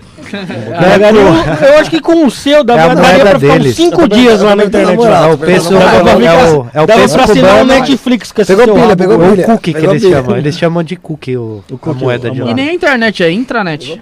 Você navega em algumas partes. Você não tem o Google. Você tem acesso ao cartão lá. Não tem o Google é na Coreia do Norte. Não tem. Em Cuba também acho que não tem Google não, mano. Não tem. Se você tivesse lá pra arrumar o cartola, você ia se fuder, mano. Como é que você vai fazer pra arrumar teu cartola? E Cuba tem também dois tipos de tratar as pessoas, né? Quem é visitante e quem é morador. Quem é visitante é super bem tratado em Cuba, até quer voltar. Agora quem mora lá... Os carros lá são todos antigos, né? Por causa do embargo americano. E pombo, hein? Não tem pombo. Pombo. Lógico que tem, não pode ter... Em Cuba? Pombo, não, é pombo, no geral, pombo. O que você acha de pombo? Pombo. Dá um bom prato. Pru. Não, mas o que você acha do pombo, assim? Cara, pombo é um rato voador, né, cara? Mas, ó, disseminador de doenças aí. Não dá pra fazer uma comida com pombo, cara? Eu não sou chinês, cara, mas... Não, mas mesmo sem ser chinês, não dá? Com certeza dá. Se você criar ele em cativeiro bonitinho, não dá pra fazer um pombo... Você deve achar no Google. Você der um Google, você vai achar uma receita de pombo. Mas você acha a receita de tudo no Google. Ruim, né? Tudo. Não sei, cara. Nunca comi um pombo, não. Mas deve ser, né? Deve ser. Não tenho nem ideia do gosto. Nem quer comer, né, mano? Será que tem gosto de frango? Eu acho que você ia gostar de pombo do jeito que você fuma. Será? O pombo vive comendo esses bituca de cigarro na rua. Deve ter um gosto parecido. É piada bosta, né, Rafael? A gente vê por aqui. Não é piada. E carne humana? Nossa. Carne humana eu nunca achei pra vender. Mas alguém falando que nunca alguém comeu? Nunca vi ninguém que comeu carne humana. Caralho, não sei qual que é a piada. Gente... É sério, eu nunca... Eu teria curiosidade de perguntar pra alguém qual que é o gosto, entendeu? Tem gente que fala que tem gosto do quê, Rafael? Como é que é? Contra filé. Aquele pessoal que você conheceu, que você comentou... Desculpa, falei... Desculpa, você não conheceu, mas... Como é que é? Eu ouvi... Não, foi falado aqui até nesse programa. Falaram que tinha um gosto adocicado, né? Um negócio assim, né? É, Sara comeu. É, tá vendo? Foi já comeu uns tecos de... Não, mas não dá pra sentir o sabor. É... Tem que ser aquele mal passado, né? Mas, igual, eu vou ter que repetir aquela história, vou ter que repetir. A história de Guarulhos. Acho que não. Da mulher da empada, você lembra desse negócio? Ah, sim. Então. Que ela moía as pessoas. Tem um filme que é assim também, que é do Tim Burton, Sweeney Todd. Que o cara é um barbeiro, que aí quando os clientes iam lá, ele cortava a garganta e a cadeira transformava numa rampa, que ia pro subsolo, ele já fazia uma tortinha de carne assim. Cara, tal. Já saía já os pedacinhos, já os cortes. É muito bom esse filme, é do Tim Burton. É como eu falei, se você cortar uma pessoa e você usar parte da coxa dela pra fazer carne pra coxinha, é muito estranho, né, cara? Cara, eu usaria a bochecha. Pra fazer coxinha? Todo mundo que conhece bem as partes de corte falam que as bochechas são as melhores partes de qualquer animal. Sério? Tanto que é uma iguaria, né? Bochecha de porco, bochecha de boi. Eu também nunca vi. Qual que é a carne da bochecha de boi? Eu nunca comi bochecha. É a bochecha mesmo. Mas como que eu quero chegar na açougue e falar que eu quero bochecha de boi? Bochecha de boi. Tem na açougue? Tem. Eu te conto que é uma porra de uma bochecha de boi. Não é caro. É, mas é assim, é um pouco complicado de preparar, porque ela pode ficar muito dura ou pode derreter inteira. Nossa. Mas tem um ponto certo ali, né? Sim. Mas ela parece com que tipo de carne, tipo... de gosto, você fala, né? Ela tem um gosto forte, tipo picanha, só que mais forte ainda. Olha, churrasco de bochecha, gostoso, caralho. Deve ser mais barato também, né? Eu não sei se dá pra fazer churrasco, eu nunca tentei. Mas dizem que qualquer animal, a carne mais gostosa que tem é a da bochecha. Até os peixes falam. E a bunda? A bunda dizem que é ruim, né? Muito que é durinha, músculo, né? É. Você acha a bunda ruim, Rafael? Você nunca comeu. Oh, tem uma pergunta aqui do Reinaldo aqui. Perguntando de que forma os refugiados chegam até você, se tem alguém que direciona. Olha, a gente tem contato direto com a ACNUR, tá?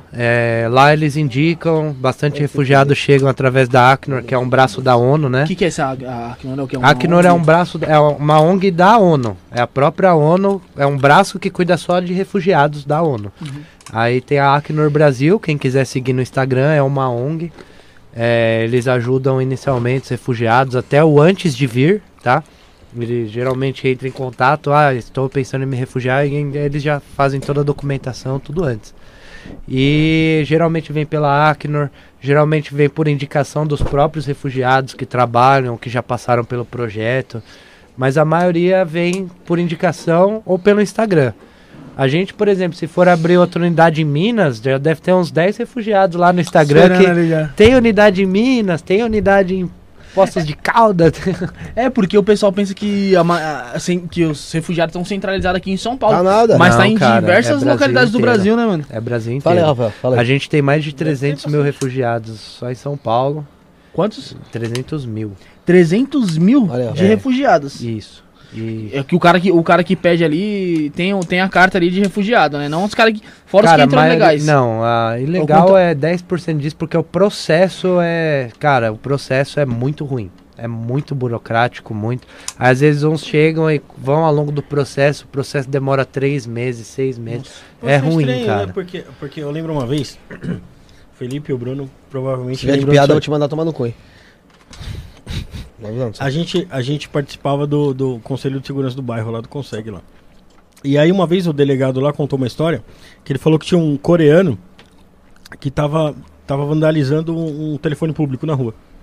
E aí ele parou o cara lá e tal. Filho da puta. Né? Levaram o cara pra Polícia Federal, porque ele tava ilegal. E falou assim que o cara saiu legalizado de lá de dentro da Polícia Federal antes dos caras que levou ele. Ajudou ele. Então você que é... Você quer deportar o cara, né? Você que é ilegal, gente, vamos quebrar a rua, bater em polícia, que você vai ser legalizado em seguida. Esse é o segredo. Chutar velhinho, bater em anão. Não, agora você tá ferrado, meu. Você vai ver só o que vai acontecer com você e tal. Chegou lá, os caras legalizaram o cara e vem embora. Mas você pode pensar que essa parada aí que o pessoal fala que é difícil, que tipo assim, que nem um cara chega ilegal, um boliviano. Se você falar, Polícia Federal, o cara fica todo assim, assustado. Às vezes pode ser o próprio pessoal que ele trabalha que coloca em cima nele, pra ele não sair debaixo das asas deles. É assim, ó, é um processo muito longo e demorado. Por exemplo, o cara tem que a cada 6 meses fazer um processo novo, entendeu? Mostrar que ele tá aqui ainda, que ele tá tendo condições de se manter. E tipo, tem gente que... o pessoal literalmente sobrevive aqui também, entendeu? Você me fez vislumbrar um negócio novo aí, cara. O quê? Porque, por exemplo, a gente tem 300 mil refugiados em São Paulo aí. Pode abrir uma consultoria. Abrir um despachante aí desses caras aí, velho. Um negócio assim é... Não, pode abrir. Eu aconselho assim, ó. Quem estiver pensando aí, quem estiver ouvindo e quiser empreender em alguma coisa, tenta empreender com alguma coisa social. Porque tem muita gente que precisando de ajuda, muita gente querendo trabalhar, que não tem, não falo só de refugiados, entendeu? Tem um restaurante que só contrata ex-presidiários para dar uma segunda chance. Tem um outro que é parceiro nosso, uma hamburgueria que só contrata pessoas em situação de rua. Aí tipo, ele tem um apartamentinho que ele coloca a pessoa, dá um salário para ela, até ele treinar e falar, tipo... parte psicóloga, psicológica, entendeu? E, meu, tudo dá dinheiro. E quando você deixa de trabalhar por dinheiro, começa a trabalhar por um âmbito social, além do dinheiro ser uma fonte, um fluxo mais natural, é mais prazeroso, entendeu? Sua vida muda também, né? Você não ganhou aquilo sozinho, cara. Uhum. Hoje em dia eu prefiro ganhar 1% de 1 milhão. Oh, eu prefiro ganhar 10 mil sozinho do que 1% de 1 milhão. Oh, 10 mil, eu prefiro ganhar 10 mil com todo mundo do que 1% de 1 milhão sozinho. Entendeu? É o que o Rafael fala. Porque não, cara, você ganhou sozinho, o que aquilo te trouxe pra sua vida? Foi só aquilo, entendeu? Tipo, ah, ganhei e tal. Você não deixou nada, você não marcou nenhuma história, tipo... Sim. Eu acredito que nós, seres humanos... Faz muito bem, né, pra gente... Eu não tô dizendo que sim, é na questão espiritual nem nada. Eu acho que é de se sentir bem mesmo quando você faz alguma coisa legal assim, né? Sim. Assim, hoje eu trabalho com o que eu gosto e ainda tenho a chance de ensinar outras pessoas o que eu gosto, entendeu? E, cara, espalhando isso, você consegue, tipo... N coisas, ajudar com N coisas que não precisa só ficar criticando o governo, porque o governo não ajuda, porque você também pode ajudar, você pode começar por baixo, entendeu? E crescendo, e subindo. E cara, o sopro de hoje pode ser o tsunami de amanhã lá do outro lado do mundo, entendeu? A gente não sabe. É o que você me perguntou, você quer abrir para fora do país? Com certeza. Nossa. Entendeu? Canadá é um lugar muito bom, Estados Unidos, México... Vixe, muitos países, Europa, Portugal, entendeu? É um mercado que dá. E, cara, qualquer coisa você pode abrir com qualquer coisa social, que é um problema mundial, entendeu? Pessoal que tá acompanhando aqui pelo TikTok, tem mais de 40 pessoas no TikTok com a gente. Vai pro YouTube, mano. É só lá no YouTube. Isto não é podcast. Procura no YouTube. Já mandaram diamante? Deixa eu virar a câmera aqui pro pessoal. Já mandaram diamantezinho, mano? Não, não mandaram não. Pessoal que tá aqui no TikTok, calma aí, deixa eu limpar essa câmera aqui. Você roubou. Deixa eu limpar essa câmera aqui, tá horrível. Pessoal que tá aqui no TikTok, vai lá pro YouTube, entra no YouTube lá, Isto Não É Podcast no YouTube, que você acompanha a câmera aqui, ó, com todas as câmeras, o áudio perfeitinho, tudo bonitinho. Então vai pro YouTube, Isto Não É Podcast, e se inscreve lá. Você procura lá, a gente tá ao vivo nesse exato momento. Nesse exato momento a gente tá ao vivo lá. Beleza? E não esquece de se inscrever, viu, galera? Se inscreve aqui no canal do TikTok e se inscreve também lá no YouTube. Deixa eu virar a câmera de novo pro convidado aqui. Manda um beijinho pra eles aqui, ó. Bom, tá lindo. Tá lindo. Ô, Jonathan, já passou seu recado aí? Passou. Você tem um número aí de quantas pessoas você já ajudou já? Ou quantos refugiados? Cara, não é o tanto que eu queria ter ajudado ainda. Mas eu acho que... Já foram em torno de 100 pessoas que passaram entre o projeto nesses últimos 2 anos. Ah, você fala 100 pessoas, 50, somente funcionários, sem contar a família, né? Tipo assim, isso. Conta no geral, porque assim, geralmente a família ajuda, né? Uhum. Por exemplo, a gente tinha um chefe colombiano que a filha dele ia, ajudava no processo e tudo mais. É bem legal. Então, tipo, é no geral. Porque a gente também sempre gosta de, famílias, né? Então a gente, às vezes... Por exemplo, uma vez a gente foi para Santos, todos os chefes juntos. A gente foi em 3 carros, 5 Nossa. Pessoas cada carro, fez mó farofa lá. Foi engraçado que a gente foi para São Vicente assim, e a gente levou uma caixinha de som com música árabe, música libanesa, misturada. E aí todo mundo passava assim, via aquela diversidade de pessoas, 15 pessoas, né? Ali. Árabe, africano, baixinho, alto. Devia ter esse tipo de trabalho, sabe, para quem? Foi muito legal. Para travesti, mano. Cara, eu concordo.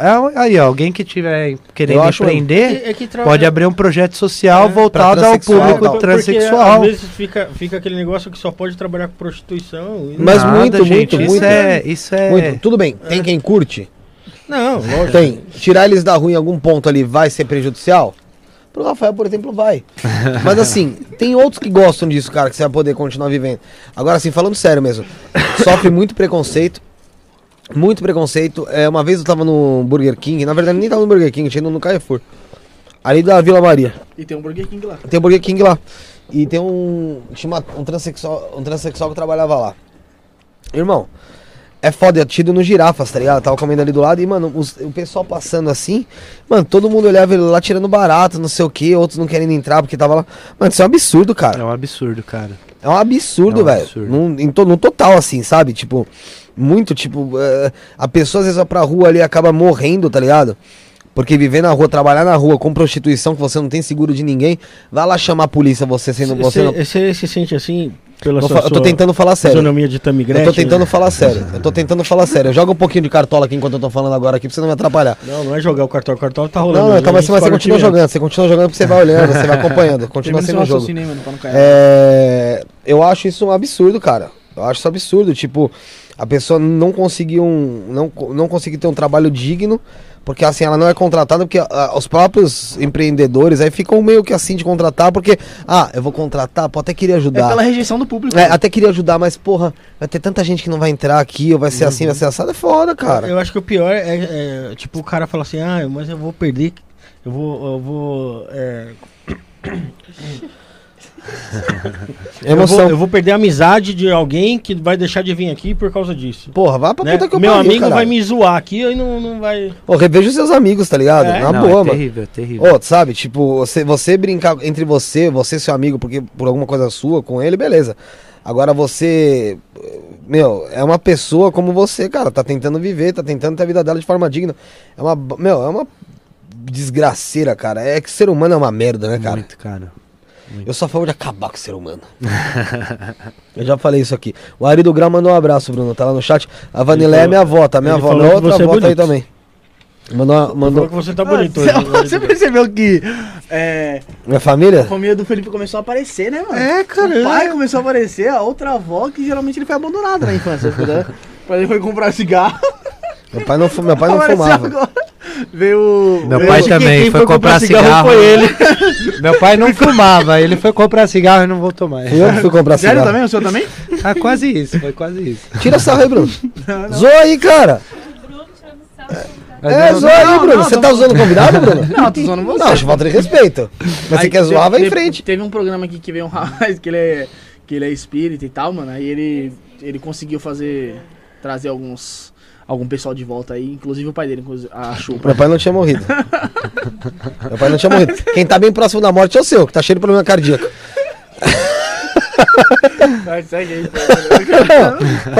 Pera que é verdade, né? Puta fora merda, cirrose. Puta merda, Bruno. O Gustavo tá aqui com a gente aqui, falou que o Rafael, quando vai abrir a boca, ele se engasga. Quem é o Gustavo? Fábio vira e vai estar aí também, né? Ele postou foto que ele tá pilotando na estrada. E tá assistindo o programa. E o Rafa falou que é isso? Ela trata assim o... É lá do Telegram. O telespectador, o Felipe. E o inscrito. E o Rafael falou que não consegue. O Rafael falou que não consegue minutar dirigindo. E o Fábio consegue ver nós dirigindo na rodovia, hein? Na rodovia. É sério, pô. Ele mandou. É bem seguro, pode continuar. O mais da hora aqui que a gente externa os problemas pro ar, tá ligado? Olha, ele mandou aí, ó. Tá dirigindo e... É melhor... ele que falou que o Felipe é o Faustão. Não deixou... foi outro. Foi ele sim. Foi ele? É. Eu tô querendo que ele morra mesmo, cara. O legal é o CET. Ele é CET e tá no celular e dirigindo, né? Mas aí, é um ótimo exemplo, né? Mas é o que você acha de CET que dirige batendo em cego? Oxi. Peraí que tá formando a imagem na cabeça ainda. Imagina o CET...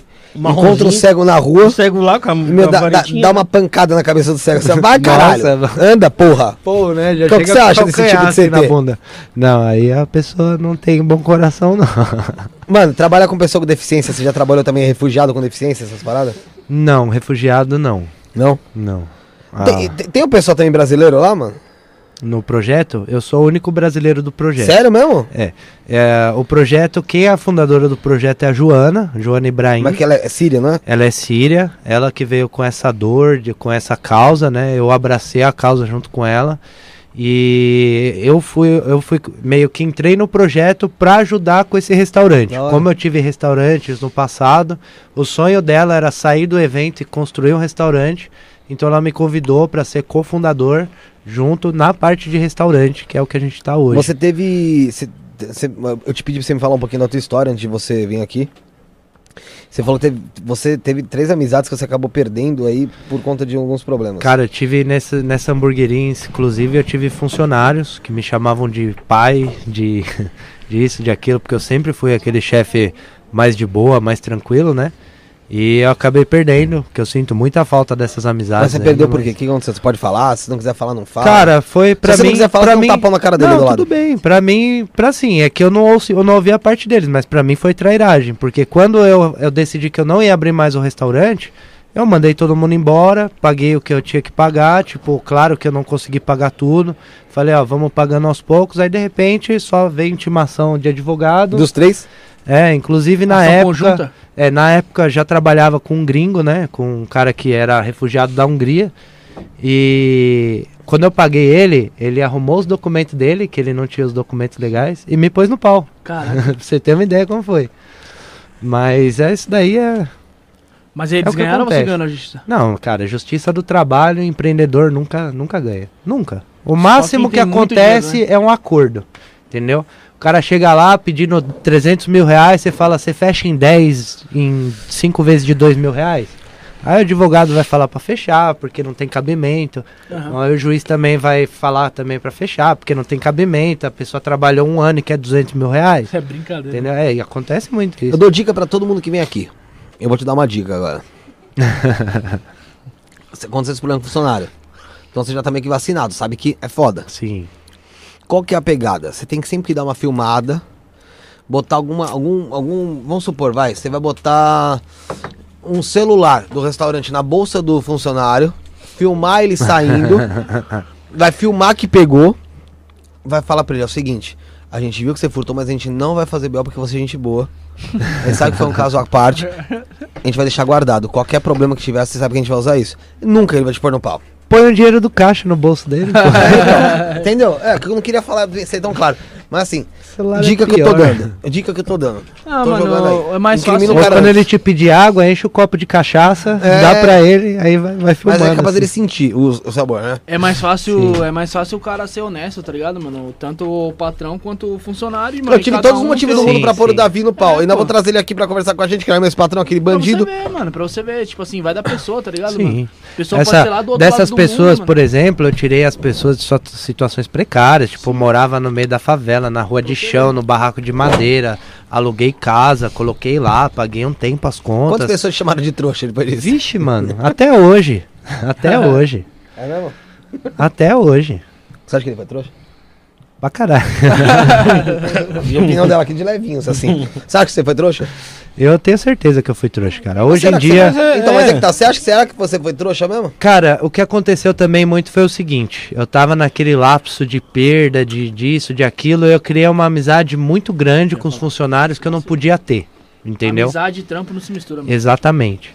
E mesmo... E, tipo, devia ter separado muitas coisas. Entendeu? Uhum. Porque ainda mais depois desse tempo junto, todo mundo acha que merece mais, que se dedicou demais e recebeu de menos. Aí quando vê você paga pouco. No fundo do poço, não pensa em jogar uma corda, só vai chutar mais barro lá pra dentro, entendeu? Mas só que se foda. A pessoa que te joga a corda, mano, é a pessoa que você menos imaginou na sua vida. Não vai ser seu pai, não vai ser sua mãe, não vai ser seu tio. Vai ser aquele cara que uma vez na vida você conversou há 10 anos atrás... E te joga uma corda e você puxa e você fala, nossa, é você mesmo, cara. Ele, porra, tava lembrando de você esses dias. Cara. E é sempre isso que acontece. Todas as histórias, cara. Não é pai, não é tio, não é melhor amigo, isso daí não existe. É quem você menos espera. Você falou que sente falta dessas amizades que você tinha, tal, mesmo depois de tudo que fizeram com você? Cara, é lógico que depois eu não quero mais essas amizades, não. Mas eu sinto falta do companheirismo que tinha na época, das conversas, das risadas e tudo mais, né? Foi um sentimento que eu tive que trabalhar muito depois do que eu fechei. Porque não foi só perder a vida lá financeira, entendeu? Teve todas essas amizades, teve os golpes seguintes, teve sua família não acreditando em você, porque isso é real, entendeu? Teve N mentiras na família. Nossa. Família... Falou que eu gastava tudo em puteiro, eu nunca tinha pisado num puteiro, entendeu? E não sei de onde. Ah, cara, eu pisei. Pra trabalhar, porque tinha uns refugiados. Exatamente. Resgatar os refugiados. Precisava pagar as contas de casa. Mas qual é a pior sensação? É você ser acusado de uma coisa que você não fez. Tipo assim, tá ligado? Você ser acusado de gastar em diversão adulta. É exatamente isso. Ah, ele faliu, porque na verdade eu não fali, cara. Tipo, dava pra lutar porque a hamburgueria era famosa, era só fazer uns eventos. Tinha evento que eu fazia lá que dava 10, 15 mil reais por dia de faturamento, entendeu? Mas não tinha mais condições. Pra você ter uma ideia, uma vez eu tava lá trabalhando, abri o salão e tal, era umas 6h30 da tarde, tava escurecendo, o cara chegou com uma maquita assim, de uns 50, 60 centímetros, com uma serra gigantesca. Ah, eu vou arrancar esse telhado. Eu, por quê? Ele, o Sandro, nunca me pagou esse telhado. Eu falei, não, cara, você não vai arrancar. Eu comprei o bar, não tenho nada a ver com essa dívida. Vai cobrar ele. Tive que chamar a polícia pro cara não ligar a maquita lá e querer arrancar o telhado. Foi terrível, cara, terrível. E Heineken encostou caminhão lá pra arrancar a geladeira, sendo que a geladeira tava no contrato que eu tinha comprado, entendeu? Mas ele... a Heineken, você dançou com a Heineken? Não, aí a Heineken processou eles. Eu falei, não, comprei a geladeira, paguei, daqui não sai. Ah, tá. Lógico, tá lá, entendeu? No contratinho. Aí eles têm um contrato deles, que aí eles vão lá, chamam o advogado e... Você pensou em suicídio? Muito, cara. Eu só não cheguei a esse fato porque minha filha já tinha nascido e tinha em torno de quase um ano. Senão você acha que você tinha feito? Eu não sei o que eu teria feito, não. Eu não sei. Eu já me peguei, eu me peguei a ponto disso. Qual foi o momento que você virou e falou, cara, você pensou muito mais seriamente nisso daí e recuou? Qual foi a vez? Foi a minha filha. Eu tava no alto de uma passarela, numa rodovia, e eu fiquei tipo andando de um lado pro outro, pensando, e eu, naquele momento eu não conseguia pensar nada de ruim, eu só conseguia pensar na minha filha, em ela ficando velha, o cabelo dela crescendo, ela crescendo. Eu nem sabia como que ela ia ser, mas sabe quando você vai imaginando o processo? E eu ficava assim, cara, você realmente quer acabar com isso ou você quer viver isso? E aí é onde a gente toma a decisão, entendeu? Aí foi aonde eu tomei a minha decisão. Eu quero ver minha filha sorrindo, eu quero ver ela crescendo, eu quero ter condições suficientes para trabalhar, para pagar uma escola boa para ela, para ensinar o verdadeiro sentido da vida. Porque o pessoal só acha que é trabalho, trabalho, e gastar o que você trabalha e não prosperar, não agregar para o mundo, entendeu? Eu quero, assim, que a minha linhagem, os meus descendentes, eles lutem pelo mundo, como eu também tô lutando. Entendeu? O que você teria perdido se nesse dia você tivesse se suicidado? Fora sua filha. Cara, eu acho que minha mãe... De lá pra cá. De lá pra cá. Eu teria perdido essa oportunidade da Open Taste, que, cara, foi um boom pra mim. Foi uma oportunidade, assim, excelente. Aprendi muitos idiomas, aprendi muitas culturas. Eu conversei com pessoas que tiveram problemas 10 vezes piores que o meu, e hoje em dia eu penso, mano, meu problema não foi merda nenhuma pra eu pensar nisso. Olha o quanto que esse cara é mais guerreiro do que eu, entendeu? E sentir a dor do outro. Hoje em dia eu consigo sentir a dor do outro, entendeu? É o que aquela época eu não sentia também. Eu acho que o que eu mais ganhei nisso foi empatia, foi dividir a dor, entendeu? O que você quer dizer por pessoas que sofreram problemas maiores que o seu? Conta pra mim uma história. Cara, fugir de guerra, perder parentes, perder esposa. Mas conta pra mim uma história específica, filhos, de alguém específico. Isso você tá generalizando, né? Sim. No geral, mas assim, uma história específica que te tocou e você falou, caraca.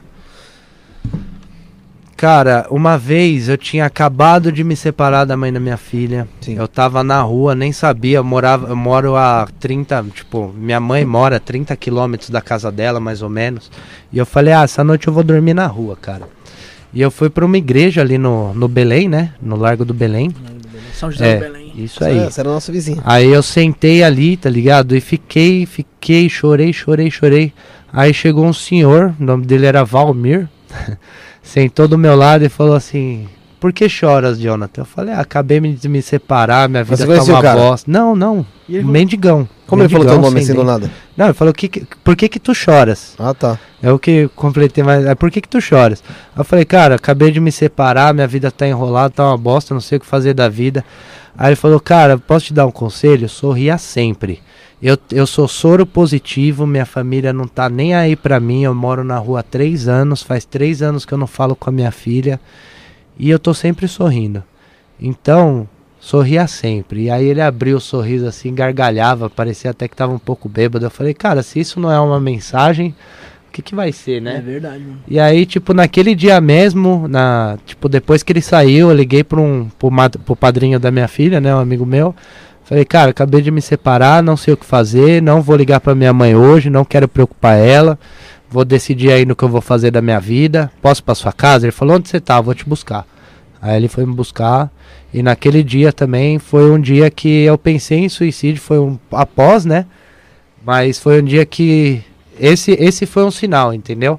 Porque eu realmente estava sentado naquela praça falando, eu não sei o que fazer mais. Porque... 2 anos que eu fechei o bar, já tentei de tudo. Minha dívida é 1 milhão e pouco. Eu não tenho nem condições de... Tipo, se eu ganhar 10 mil reais por mês, eu vou ficar 30 anos pagando isso. Tradinha ali. Entendeu? E como a minha dívida é só banco, vai, cara. Dá pra viver, entendeu? Quando eu tiver dinheiro, vai pagando. Vai... Você pretende pagar? Mas foi isso. Claro. Eu não pagaria. Cara... Algumas eu não gostaria de pagar, principalmente essas que eu falei que eu considero trairagem. Mas é o que eu te falei, eu tenho filho, eu quero um futuro, eu quero ter minha casa de volta daqui a um tempo, eu quero ter muita coisa de volta, entendeu? E infelizmente com isso eu não posso ter, a não ser que eu use um laranja, que já seria errado, entendeu? Mas eu faria isso aí. Usaria um laranja, eu faria. Fazer o que os chineses fazem. Fazer o que os chineses fazem. E qual que é a tua relação com a tua filha hoje, cara? Ah, eu amo minha filha, cara. Minha filha é especial pra mim. Minha filha é muito especial pra mim. Eu não viveria sem ela hoje em dia. Eu tô com muita dor no peito que eu não tô conseguindo ver ela faz mais de 2 semanas. Uhum. Eu tô desesperado pra ver ela. Ela mora no Brás e eu moro em São Bernardo, né? Caralho, a gente é do Brás, tá longe. Ah, é? É? Sério mesmo? Bacana. Chega do Brás. Então você morava pertinho da gente aí. Tenho o sonho da minha filha morar comigo daqui a um tempinho. E é o que eu gosto, a gente se dá muito bem. É minha alegria de viver muito, muito bem. É o que importa, né, mano? A gente não briga, não, ela não faz muita manha. Quantos anos ela tem hoje? 5? 4 anos. 4 anos e meio. Ah, novinha, né? Novinha. É, ainda tem tempo ainda até morar com você, qualquer coisa, porque nessa época aí, é com a mãe, acho que... Na minha visão também, acho que... Posso estar falando merda, mas acho que a mãe acaba cuidando melhor mesmo. A gente é muito... Eu mesmo não... Sim. Imagina minhas filhas, caralho, falando pra elas, olha isso, fala palavrão. Pode bater... Pode sair na mão. Filha, minha filha, ela quer morar comigo. Ela pede pra mãe dela pra morar comigo. A filha dele não. A minha? A minha não. Não. Mas eu também vou te falar uma coisa. É que bom, cara. É o ser mais carinhoso, um ser de luz, a minha filha. Nossa, ela é muito carinhosa. Criança é a coisa melhor do mundo. É muito especial. Só um toque, Bruno, cara. Que você tá falando aí, tirando sarro. Só que eu já sei que eu consigo fazer, né? Você que está o saco murcho aí, não sei. Então você corre atrás do prejuízo, hein, irmão? Eu cuido de outros. Corre... Nós somos assim, pai de pet, né, Bruno? Não, e assim, Bruno, eu tenho a minha filha, né, cara? Não fica assumindo o boneco aí dos outros, né? Entendeu? Mas então, o Bruno, assim, vai me cutucar. Não tem porque, mas ele achou que tinha. Você acha que ele achou que a menininha era filha de quem? Da Larissa. Achou que era filha da Larissa. A hora que ele viu que não era, ele tentou terminar, mas já tava muito envolvido. Não desvia do foco. Mas não tô dizendo foco, só que tava falando negócio, você fez desviar do foco, né? O pessoal tá assistindo a live, acompanhando ele aqui, não vai entender os nossos assuntos. Não vai entender, mas não quero que nem. Só quero te cutucar ao vivo, assim como você me cutucou ao vivo. Você entendeu? Você também. Você é outro bandido. É uma cutucação. Não pode fazer nada, que o cara tem 3 filhas e é um pai ausente. Isso é complexo de filhoridade. Só ausente, me manda mensagem, falam comigo, tava comigo ontem, uma delas. Não entendo a tua ausência. Acho que você deve falar ausente porque teu pai devia ficar colado na tua bunda. Aí você acha que isso quer ser presente. Né? Nossa senhora, é passar mesmo, a mão no bumbum. Acho que é isso que você deve achar que é ser presente. Tá errado, viu, Bruno? Não vai fazer isso não, viu? Não vai fazer isso não. Pelo menos meu pai pode fazer isso, né? Não vai fazer isso, o meu também pode. O meu também pode. O meu também pode fazer consciente, não bêbado igual o teu fica. Bêbado planejando roubar a empresa. O meu não fica fazendo isso. Então. Ai, cara, não, você começou a me cutucar, a gente vai até o fim se cutucando, irmão. Ah, eu não tive pai pra ficar grudado na minha bunda. Não teve pai pra ficar grudado na tua mão? Não tão presente quanto eu queria, mas... Por quê? Qual que foi a história do teu pai? Cara, ele era aquele pai que ia de final de semana até eu completar a certa idade. Depois que eu completei certa idade, ele sumiu. Certa idade? Nunca mais passei o dia inteiro com ele. Até os 16 anos, né? Ele separou, eu tinha 7. Aí o juiz manda aí até... É vivo. Ah, você fala da pensão ali. É, até aquele processo todo de adolescência, de a cada 15 dias lá pra casa do pai. Ah, tal. Sim, sim, sim. Aí depois disso eu nunca mais passei um final de semana com meu pai ou qualquer dia assim. Então praticamente nunca mais me chamou, nunca mais fez nada. Mas assim, eu acho que ele sozinho só viveu. Ah, não, você daqui você acho que tem mais, né? Porque o pai dele tá inconsciente uma parte das vezes. Mas ele também não sumiu. O meu não tenho falado muito. Ó, presta atenção que ele falou, mas ele também não sumiu. Ele tipo tava lá. Separou, tá ligado? Separou, mas tava lá. Não ia atrás. Às vezes foi ele que foi formar outra família, outra rotina. É o jeito dele, né? É o jeito dele, seguiu outra vida. Mas me faz falta, assim, o pai, batendo na bundinha e tal. Batendo na bundinha. É, fala, vai lá, filhão, você consegue. Aprende a gente não mas assim, cara, a vida, a gente aprende a viver com o que tem, cara. Sim. Entendeu? Se você tem o seu pai do lado pra você conseguir viver, que bem. Se eu tivesse o pai que eu queria, eu também não seria o ser humano que eu sou hoje. Com certeza. A sua história ter... É lógico, totalmente. A tua história fosse diferente. Pior, mas seria diferente. Sem dúvida nenhuma. Sem dúvida nenhuma. Ia fazer diferença, porque será uma pessoa mais pra você contar, uma pessoa mais pra, às vezes, pra te encher o saco. Você entendeu? Você pode ver aí, que a gente tem mais recente aí, que a Suzane Richthofen... ela não fez muita questão de ter os pais. Tem uma relação muito boa com os pais. Parece que não. Não sei se é verdade. Era só pau. É, era só paulada, ela, os pais, por último ela. Martelava muito, né? Martelava, só pancada, entendeu? Ela martelava muito. Você viu que... O pai dela era engenheiro, pô. O pai dela o quê? Era engenheiro, da Dersa. Dizem que desviava, não, mano? Dizem que tinha um esqueminha, né? É, era amigo do Maluf, ele. E a mãe parece que era... Lambia... coisa estranha feminina. Tem nada a ver, o problema é deles ali, né? Ela que se resolva com eles. Tipo de preconceito. Não, Bruno, não tem preconceito. Você tem preconceito, Bruno? Não. Não? Então me dá um beijo aqui na boca agora. Boa. Não, eu não vou dar porque eu tenho. Então tá. Vou até filmar, vai. Mas você sente que isso mudou o teu jeito de ser, cara? Essa parada do teu pai, velho? Cara, principalmente com a minha filha. Eu acho que eu quero ser um pai melhor do que o que eu já tive. Você já falou isso pra ele? É meio... Não, acho que não compensa falar também. Hoje vocês não têm mais tanto contato? Não muito, cara. É tipo assim, teve o dia dos pais esses dias, ele foi almoçar na casa da minha irmã, quem teve que convidar seria minha irmã. Eu falei, olha, se o meu pai me ligar falando que ele quer passar o dia dos pais comigo, eu vou. Sim. E ele não ligou. Então eu peguei minha filha, peguei minha mãe, e fui fazer um churrasco na represa. Nada mais justo. Peguei minha namorada, peguei a amiga da minha mãe, vamos fazer um churrasco na represa. Eu sou pai, é dia dos pais, eu quero passar com a minha filha. Agora, se ele tivesse me ligado, eu pegava minha filha, minha namorada, a gente ia pra casa da minha irmã e pronto. Mas como não surgiu esse interesse, não fiquei chateado, mas eu gostaria. Fala, não, passa comigo, isso é importante. Eu vou te falar uma coisa, é lógico que te faz diferença, faz uma falta e tem uma mudança na sua vida. Só que assim, eu tento hoje em dia pensar nos motivos que levaram a acontecer tudo que aconteceu, tá ligado? Uhum. Tipo, eu não sei o seu caso, né? Falando especificamente do meu. Dos motivos que levaram a acontecer o que aconteceu. Às vezes, cara, a gente enxerga os nossos pais como figuras, tipo, como deuses, tá ligado? Super-herói. Como super-herói. E assim, eles são pessoas como nós, cara, sim, sabe? Eles estão amadurecendo também, em constante amadurecimento e porra... Às vezes uma situação de uma separação, você já se separou, você sabe, ela é traumática, cara. Sim. Forte, mano, muito. Ela é traumática. Então assim, você tem que ter o contato, às vezes você tem que, velho, tem que sair de onde você tá pra ir ver seu filho, você sabe que você, a maioria das vezes é pequeno, você vai ter que ter contato com a mãe naquela ocasião, te faz ficar, cara, te consome a semana inteira, porque você não sabe o problema que você vai ter aquele dia, qual vai ser o problema que vão te arrumar. Mas eu acho que isso daí, beleza, separou, é marido e mulher, mas você não precisa separar da família, entendeu? Mas aí que tá, mas aí não é problema, não é culpa sempre do pai. Às vezes a mãe tem que entender também. Não, isso eu concordo. Isso eu concordo. Tem mãe que faz sua separação. Cara, tenho N amigos que falam, quero ver minha filha, faz 3 meses que eu vendo minha filha e a minha ex não deixa. Eu falo, nossa, cara, ainda bem que o meu relacionamento com a minha ex é bom. Entendeu? E eu vou fazer de tudo na minha vida pra continuar bom. Porque o dia que for ruim e 10 problemas... É um problema muito grande, cara.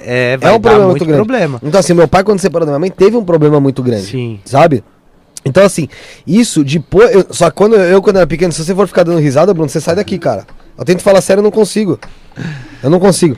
Eu só fui enxergar isso depois, cara. Sim, você sim. Só vai enxergar isso eu depois. Eu enxergo hoje em dia. Tipo, na época foi um problema. Ô, Bruno, não sei que você tá rindo aí, cara. Tô quase separando da sua mãe, mas come puta por fora, velho. Mas assim, porque obviamente que ele não fica comendo só sua mãe, né, cara? Sorte dele, né, mano? Sorte dele! Eu também acho, principalmente quando você... Não, mas é isso, uma outra vez você vier aqui, eu falo com você mais sério, não dá pra falar sério não, com o Bruno tirando sarro. Mas também tem muito cara... É o último programa que eu venho, tá avisando. Tem muito pai que quer ver os filhos, né, mas a namorada é um empecilho. É o que eu tava tentando falar. Não, a atual namorada sempre é isso daí sim. Ah, porque você vai ver sua ex. Também é culpa do cara. Mas aí é culpa do cara, não é culpa... Não, muitas vezes é culpa da mulher também. Não, mas aí eu falo, nesse caso que ele tá falando, tipo, ah, é a namorada, não deixa ele ver o filho. A culpa é do cara. Sim. Porque a ele escolha escolhe dele, a namorada, né? É, eu sempre vou escolher. Eu, quando eu conheci ela, eu também sempre falei, ó, ter uma filha, assim, é a coisa mais importante da minha vida. Então, se eu tiver que escolher entre você e ela, vai ser minha filha, mas, tá? Assim, mas assim, Jonathan, só tem esse tipo de problema... É que não existe essa escolha, né? Não existe, cara, não existe. Mas é uma coisa bem hipotética, assim, só pra deixar as coisas, tipo... Claro. Mas, ô, Jonathan, só tem esse tipo de problema quem constrói alguma coisa. Sim. Entendeu? Quem vive a vida inteira morgando, só criando boneco dos outros, querendo cutucar, não tem esse tipo de problema, tá ligado? Aí é um outro tipo de problema. Mas que desnecessário, cara. O quê? Que desnecessário. Não, desnecessário, desnecessário porque a pessoa tá me cutucando desde a hora que começou o programa. Então, pra eu levantar minha bunda e sair daqui, eu é igual separação de bens. Você já viu dois pobres fazendo separação de bens? Não existe, cara. Pois é, não tem bem nenhum, pô. Ah, vai dividir o quê? Tinha um amigo nosso que ele, tipo assim, mano, tá ligado? Ele era pobre, tá ligado? E o orgulho dele, mano, era aquela geladeira aí na casa dele, lembra? O William? É. Não o orgulho dele era a geladeira, tá ligado? Chegava, é igual eu com a minha TV de tela curva. Ô, mano, minha geladeira, 5 conto pra aquela geladeira. Então, mano, aí quando a ex dele separou dele, tipo assim, mano, ninguém é bem de vida. Pode levar tudo. A primeira coisa que ela fez foi a geladeira, mano. Não. Foi proposta. Já foi no... Ele era pai de pet também. Era é bom que cabe bastante marmita fit na geladeira. Esse foi outro que se fudeu. É verdade, cabe bastante marmita fit. Hoje em dia dá pra armazenar lá, dá pra fazer... Tá na academia. Ô, Jonathan. a partir do momento que você começou a trabalhar com refugiados, com esse pessoal, o quanto sua vida mudou, mano? Cara, financeiramente quase nada. Mas assim, questão de... Eu comigo mesmo mudou tudo, cara. Tudo.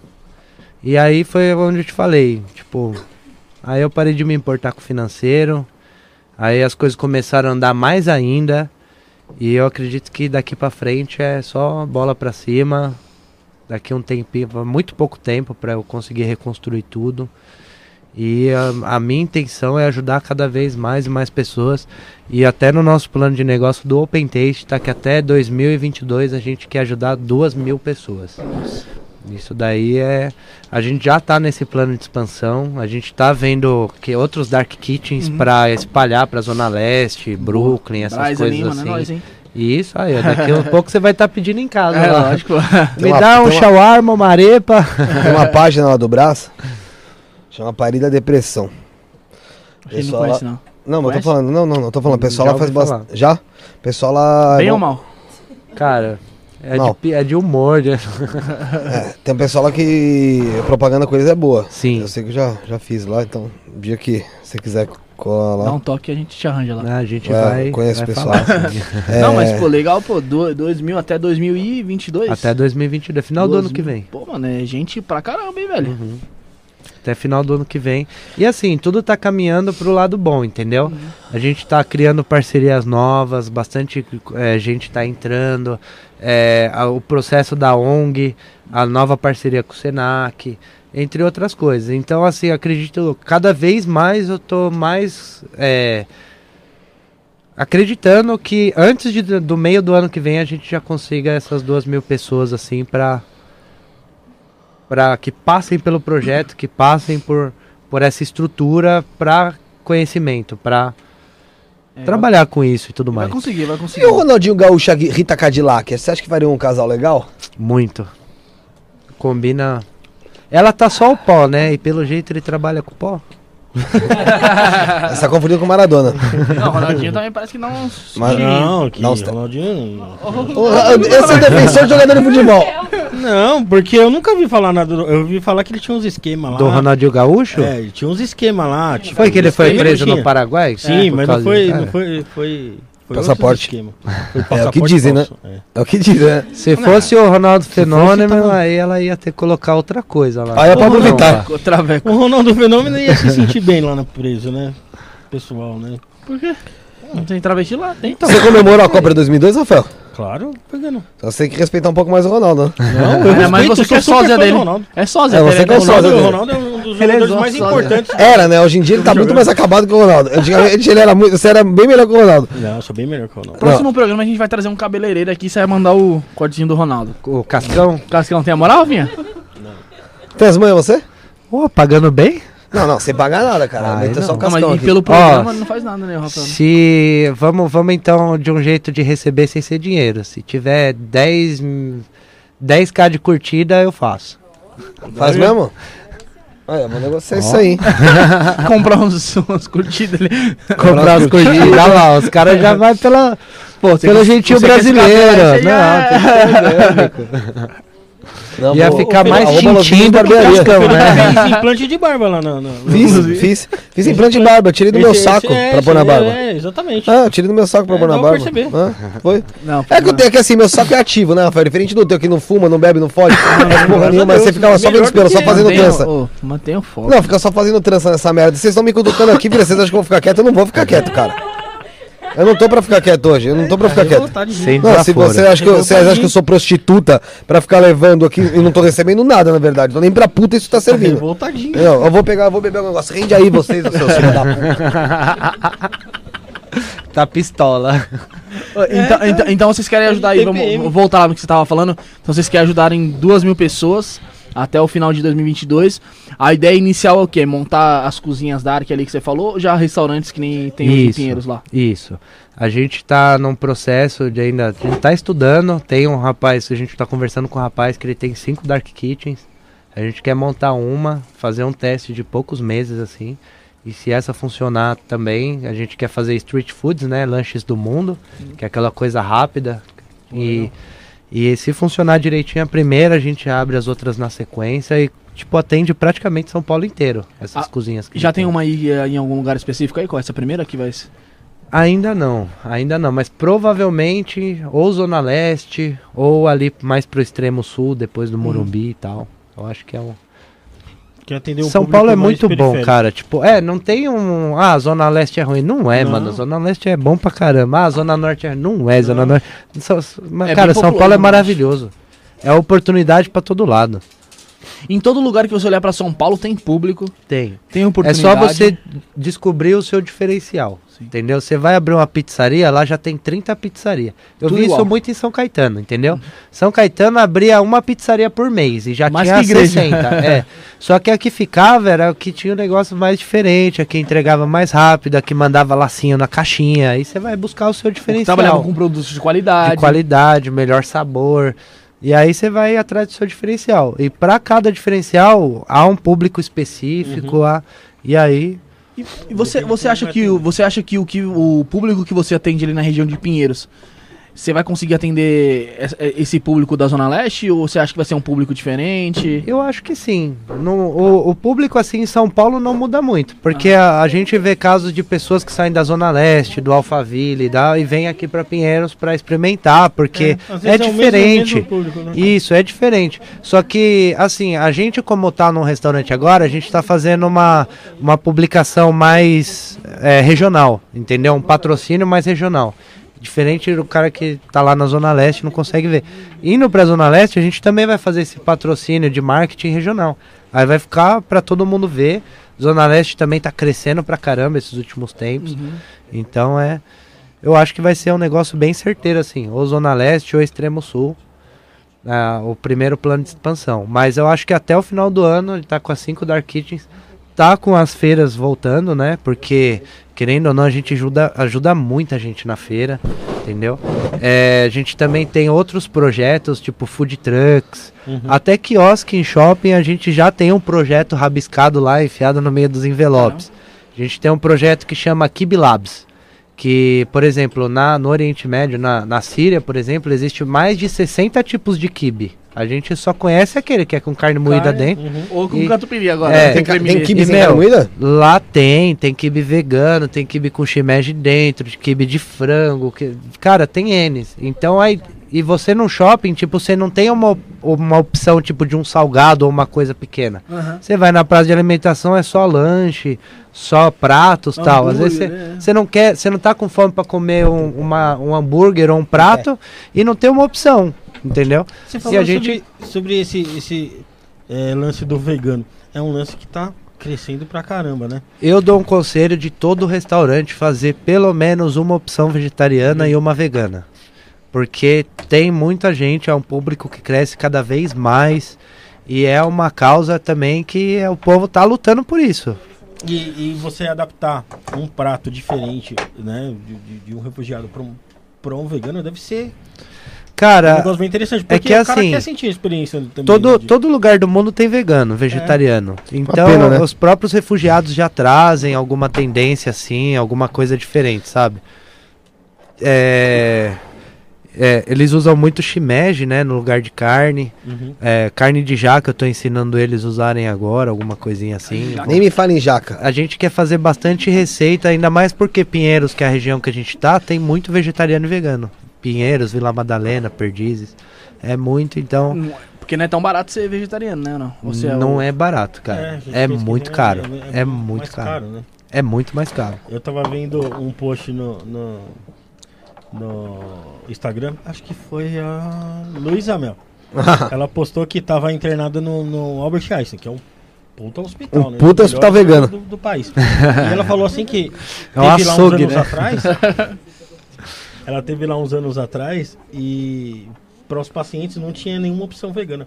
E hoje em dia tem tipo 5 pratos veganos para os pacientes. Sim. Né? Que cresceu muito. Aí ela falou que entre os funcionários lá tem muitos veganos que atendem ela e tal. Então eu acho que é uma tendência assim. Hoje em dia cada vez mais abre restaurantes só vegetarianos e veganos. Entendeu?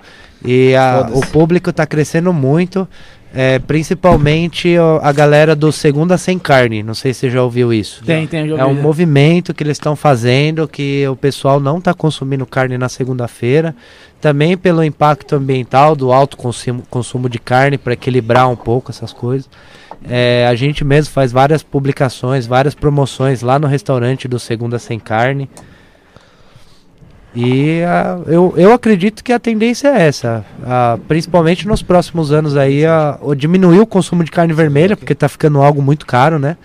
E agora hoje em dia tá mais barato ser vegetariano. É verdade. Agora ser vegano é caro. Só que sabe o que eu acho que é o erro do negócio? Eu acho que assim, eu já experimentei muito pouca coisa vegana e vegetariana, né?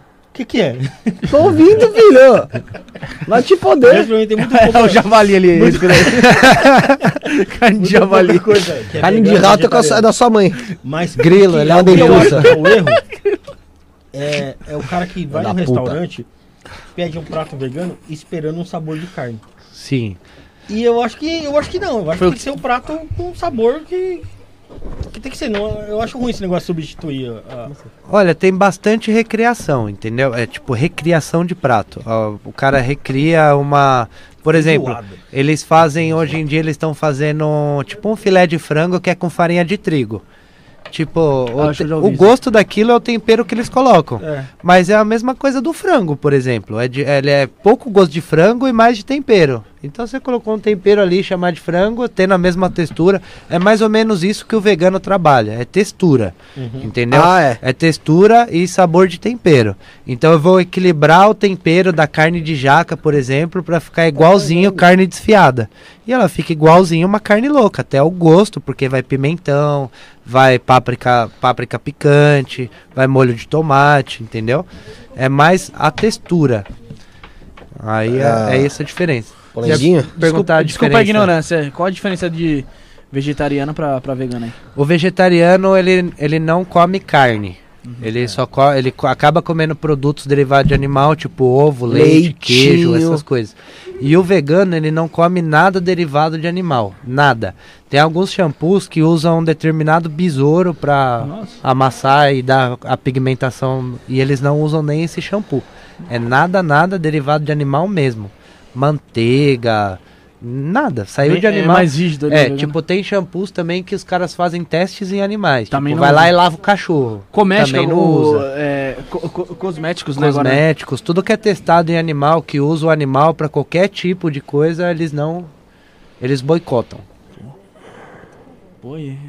Você falou essa parada aí do... Que a pessoa vai lá no restaurante pra tentar comer alguma comida vegana, tentando sentir o gosto, né, da carne. Com você aconteceu essa coisa aí, ou não? O que que você achou? Eu já vi, assim, por exemplo, você comer uma coxinha de jaca lá. É uma delícia. Tá, é gostoso, mas por ser uma coxinha de jaca, não que é uma coxinha de carne de jaca. Eu acho errado usar esse nome. Carne é uma coisa meio nova. Ah, lá, merda. Entendeu? É uma coisa meio nova. Então, se a pessoa falar assim, coxinha de jaca, a pessoa vai remeter ao gosto da jaca, aquele gosto doce.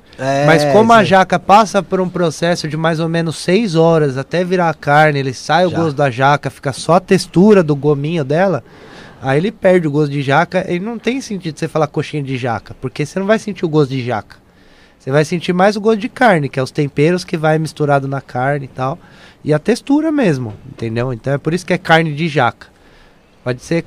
A jaca é tipo carne, né? Ela é matéria. Uhum. Podia ser carne de vaca, mas é de jaca. Essa merda desse V, esse J aí que caga tudo, né, mano? Só muda a letra. Você gosta de comida vegana mesmo? Gosta dessas coisas aí? Cara, eu prefiro sangão no meio mesmo. Mas eu como de tudo, cara. Eu não sou sem frescuras pra comer. Acho que eu nunca comi nada. Eu nunca comi essas coisas. Você já comeu? Já, que eu não prestei atenção nele. Tava tentando conectar isso aqui, não consegui. Eu nunca comi um prato elaborado ali. Você tá me provocando hoje, viado. O hambúrguer é feito de planta.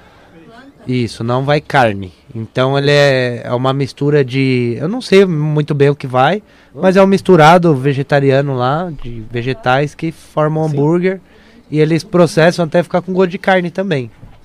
O veg do Burger King é a mesma coisa, tal. Você pegar aqueles veg que você vê no mercado, olhar atrás, eles falam quais ingredientes que vão. Aí você vê se vai abobrinha, tem uns que vai cenoura, e aí vai. Tem uns que é grão de bico... É muito bom. Tem aquela menina que... Não, deixa quieto. Pode falar, pô, fala aí.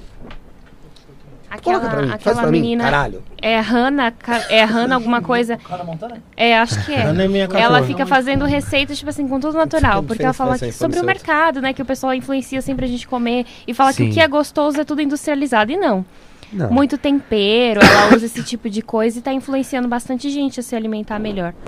Não, mas eu só tô aqui, ó. Sim. Eu aprendo aqui. Eu acredito assim, a indústria, ela luta muito pelo sabor e aquela coisa de te viciar, entendeu? A questão, ela fala muito sobre temperos também, por exemplo, caldo de legumes. Ela pega os legumes e faz o próprio caldo dela, incentiva você a fazer seu próprio caldo. Porque, exatamente. Tipo, tem muita química. O gosto é diferente, a química é diferente. Não, você pega, por exemplo, o caldo quinor, que é um caldo feito de carne. Aquilo lá tem uma data de validade de 1 ano. O caldo quinor? É. Imagina aquilo lá, ficar 1 ano ali sem estragar, sendo que é gordura pura de um animal que foi dissolvido até virar aquilo, entendeu? Pô, o cara já não tem mais nada no animal. Você vai fazer um caldo, por exemplo, eu vou fazer caldo de frango. Eu compro um peito de frango, cozinho ele, tiro o peito de frango, deixo o caldo lá, aí eu congelo aquele caldo. Ou reduzo até ficar um pouquinho de água, congelo, quebra em cubinho e vou usando ele. Legumes, a mesma coisa. Fiz uma sopa, aí eu pego as cascas, tudo, faço o caldo. Ali na rua Catumbi tem um negócio de caldos que é bem legal. Cara, ali, né? Sim. Bagulho... Eles vendem caldo congelado mesmo, pra essas coisas. Eu sei que aquele é tipo sopa mesmo, isso. Sopa. Mas tem uns... Os temperinhos? Que legal, sabia não. Tem um negócio bacana. Eu lembrei de um outro projeto social. Você já ouviu falar no Armazém do Campo? Não. Já vem, lá vem. Lá vem, segura aí. É do MST, não é? Desistiu? Eles têm parceria com o MST. Você viu a luta, né? Sabe o que é pior? Quando eu comecei a balançar, aumentou o bagulho. Tem 86 negros vindo balançar o celular. Fala, coitado com os negros do TikTok. Fica assim, ó. Você tem TikTok? Tenho. Então passa o TikTok. Passa o TikTok aqui, ó, pessoal. Cara, olha pra cá, né? Que é Jonathan Thomaz, ponto 89. Deixa eu ver aqui que eu não lembro, cara. Passa o Insta, passa lá do... Vai dar o seu rabo, vai o seu anão. Não fala palavrão, mano. Desculpa, pessoal. Ó, meu Insta é Jonathan com TH ponto Thomaz com TH, 2 M's e Z no final. Só pra facilitar, né, gente? É Jonathan Thomaz. Thomaz é com TH. Jonathan é com TH. Thomaz é com TH, 2 M's e Z no final. E pessoal que tá aqui... E do restaurante lá? Ó, o TikTok é Jonathan Thomaz 89. E o pessoal que tá no TikTok com a gente, dá pra assistir lá no YouTube, vai lá no YouTube, Isto Não É Podcast, procura lá, Isto Não É Podcast, pode jogar Isso Não É Podcast que você vai achar também. Tá? E procura o Open Taste que é mais fácil do que o meu, tá? OpenTaste.br. E o pessoal que quiser ir lá comer lá presencial agora lá, que você abriu, como que faz? Agora só chega lá, Rua Eugênio de Medeiros, 654, dá pra ir de carro, dá pra ir de... Bairro? Metrô, porque é na estação de Pinheiros, é uma rua atrás da estação de Pinheiros, então saiu da estação, é no quarteirão de trás. Vou mandar pro meu cunhado, ele mora ali na... Tem tudo que é prato, tem tudo que é prato do mundo, a gente tem culinária africana, culinária mexicana, colombiana. Tem Afeganistão, do Afeganistão? Tem, tudo assim, entre Síria, Afeganistão, Palestina, tudo parecido, muda só alguns processos e tal, mas é bem Oriente Médio tal, bem árabe. É bem legal, gente. Tá. Vocês precisam conhecer. Você falou que não tem, né, comida brasileira não, né? Cara, a gente tenta fazer alguma coisa voltada para um brasileiro. Por quê? Às vezes vai uma família que tem aquele filho fresco, que não quer comer alguma coisa diferente, que é só o filé acebolado. Então a gente tem uma opção assim, sim, entendeu? Mas raramente vende esse prato porque, por exemplo... a gente tem um prato, isso, né? A gente tem um prato, por exemplo, que é o shawarma de frango. Bom. Em vez do filé, tipo, com sal e alho só, ele é marinado no iogurte com limão, que nem eu te falei. Não, de vocês tal. É diferente, pô. É isso, então só muda o processo. Aquele shawarma do Brasa lá é marinado na barata. Quanto que sai um... Não sei se é chato perguntar, mas quanto que sai um shawarma desse? Nada. Se for o lanche, que ele é tipo mesmo frango com salada enrolado no pão sírio, é em torno de R$25. E se for aqui no Brás? Não, vai, continua. Se for num prato que aí acompanha arroz, salada e o shawarma, aí em torno de R$29 a R$32. Tá aberto lá agora? Tá aberto até às 10 horas. O pessoal que tá aqui no TikTok, 5 minutos, pessoal. É 5 minutos até agora vocês se foderam. Pede amanhã. Não, tá zoando que você cobra só isso daí, mano. Só isso aí. Quanto que é aqui no Brasil? É 15, 20 conto, reais, por aí. 20 conto. 18, lá na... E você, mas lá eu acho que é mais especial que o seu. Porque... não tô querendo te desmerecer. Mas assim, eu uma vez fui comer lá, e aí eu cheguei lá e levantei a pedra. Tem uma pedra de mármore, né? Assim. Aí, tipo, encostei nela, ela levantou e saiu 4 baratas. Nossa senhora. Então, assim, eu não sei, tem barata lá no seu? Não, cara, eles tomavam maior cuidado. Então é uma coisa que tem mais no outro. A detetização é feita de 3 em 3 meses. Erro seu. Fora a chapa, mano. Fora a chapa. Mano, você chega lá, a chapa assim, ó. Geralmente vai uma batatinha no meio do shawarma, porque a batatinha aqui já tá lá de 2 semanas, tá ligado? Não, o segredo é esse do sabor, né? E o chapeiro que faz assim, ó. Entendeu? Passa aquela mãozona na testa. Eu te contar, tem uma coisa, tem um restaurante lá no Brasa, assim, restaurante assim, faz prato feito, caralho e tal. É ali era na Rio Bonito com a Santa Rita, de esquina, assim, né? Tem um que tá aberto, tem um outro, cara, que ele tinha uma janela, que ela era toda escura, assim, né? E a gente fala, o Esdras era muito nojento, ele passava, o cara trabalhava comigo e falava, nossa, jamais vou comer aí. Eu achava que... O que foi, Bruno? Eu como lá, mano. Sério? Escuta, dá uma olhada. Não, aí ele falava assim, ó, você não come lá que você come na empresa. De sabanão, com um baião de 2 lá, mano. O problema é seu. Aí passou lá... Vai fazer um teste toxicológico. A janela era toda cheia de gordura, cara. Tinha umas tanta camada de gordura que dava mais do que a barriga da mãe do Bruno. De gordura que tinha assim, ó. Tem restaurantes terríveis. Calma aí, esse restaurante que a gente tá hoje é um exemplo. A maior coisa, bombava. Os caras começaram a limpar. Limparam, reformaram o restaurante inteiro assim, sabe? Fechou. Depois começou a limpar o restaurante. Nossa. Juro, mano. O segredo pra mim é a sujeira. Então, assim, a minha opinião, se eu montasse um restaurante, eu já falei tanta merda. Se tiver um chinês na porta gritando pastel de flango, então é ali que você para. Bom, eu fui pegar num restaurante coreano. Não como cozinheiro, cara? Restaurante coreano, ali no Bom Retiro. Eu mandei foto pros caras, mano, dentro da cozinha lá. Tipo assim, a cozinha é tipo um meu. Falta de ética sua, assim, né? Falta de ética sua. Mandei foto pra eles, tudinho. Ô, logo o poodle, mano, o cachorro lá, brincando lá no meio. A mulher fazendo nada. Na verdade, era um ingrediente, né? Já vai. Ingrediente, vamos preparar o poodle. 10 minutinhos. Tá bom, mano, já 15 já. Falei, tio, vou deslocar essa corrida aqui, mano. Vai rachar, vai demorar pra achar o motoboy da iFood. Você que decide, mano. Ela quer tomar alguma coisa? Eu falei, pelo amor de Deus, não. Aí daqui a pouco sai um cachorro, mano. Aí ela faz um carinho no cachorro, volta lá, faz um negócio. Ah, mano, ela cuida dos animais. Eu te juro mesmo, mano. E não é o primeiro lá que eu vejo lá no Bom Retiro. Vai falar mal da Luísa Mel, vai, ô trouxa? O que você tá falando aí, ou não? Vem processo. Então fala baixo que a gente tá ao vivo. Ô, mas esse... lá o restaurante lá é mó engraçado, mano. Esse restaurante árabe que a gente tava comentando. Que, meu, você vê assim que o bagulho é... Não é que... vamos dizer assim, que nem aqueles hambúrguer... Aqueles pessoal que faz aquelas lanchonetes bem antigonas mesmo. Bem podrão mesmo, bagulho, tá ligado? E o pessoal vai lá e geralmente é só árabe. Uma vez eu cheguei lá pra pegar um lanche, também tava demorando. Ele, ô amigo, vem aqui, tá muito bravo, não estressa, toma aqui um shawarma. Dá uma mamadinha. Toma um shawarma. Aí eu falei, mano, na moral, vou comer esse bagulho não, mano. Aí ele, come, amigo, come. Eu falei, não, vou levar pra casa, mano, que a delivery é pra minha esposa. Você tem esses pega com... Eu vou pra... Tenho. Todo restaurante tá com dor na perna, os caralho. Todo restaurante com ela. Eu sou consultor de restaurante também, então às vezes alguém tá com dúvida de montar algum restaurante ou é novo no ramo, os caras me contratam, eu vou lá e encho de pitaco o cara, né? Eu sempre falo, quer trabalhar com cozinha? Mete um vidrão, cozinha aberta. Todo mundo tem que ver sua cozinha branca, extremamente iluminada e tudo limpo. Vocês forem lá no Open Taste hoje, tem um buraco de 3 metros assim por 40 centímetros, você vai ver a cozinha inteira, todo o pessoal trabalhando, todo mundo de máscara, higienizando as mãos toda hora, entendeu? Eu acho que higiene é uma coisa que tem que ser mostrada. Ainda mais hoje em dia. Chega daqueles restaurantes que é porta fechada, que lá pra dentro... Ninguém entra. O restaurante que a gente comprou antes era assim. Visite nossa cozinha. Pelo amor de Deus, cara. A gente contratou uma empresa pra limpar a coifa do restaurante. A empresa cobrou R$800 e mandou 2 mulheres. Elas ficaram da 8h30 da manhã às 5 horas da tarde limpando só a coifa e o fogão. Nossa, elas pegavam a espátula assim com a coifa, cara... Parecia tinta e era gordura. Eu trabalho com motor elétrico e às vezes chegam uns caras lá de restaurante e falam assim, dá pra retirar o exaustor lá? Falou, sem chance. Se quiser, é terrível, aqui, cara. Porque eu não vou lá tirar de jeito nenhum. É terrível. Não entendi, Rafael. A cozinha, o fogão a gente teve que jogar fora. O fogão enferrujado, separar tudo. Enferrujado, gordura. Aí você tirava a gordura, saía tinta com ferrugem. Saia a parte do ferro do fogão. De ferro. O Lázaro tava lá escondido? Devia estar, cara. Certeza. Foi bem nessa época. Ô, Jonathan, e você falou assim que a cozinha lá do Open Taste lá é com vidro e tudo. Se eu quiser chegar lá e falar assim, mano, eu quero visitar a cozinha, eu posso? Fica à vontade. Só colocar o equipamento de segurança, que é a touquinha pra não cair cabelo. A máscara. E se eu quiser jogar um papelão e dormir lá na cozinha nesse dia? Aí não, cara. Aí não.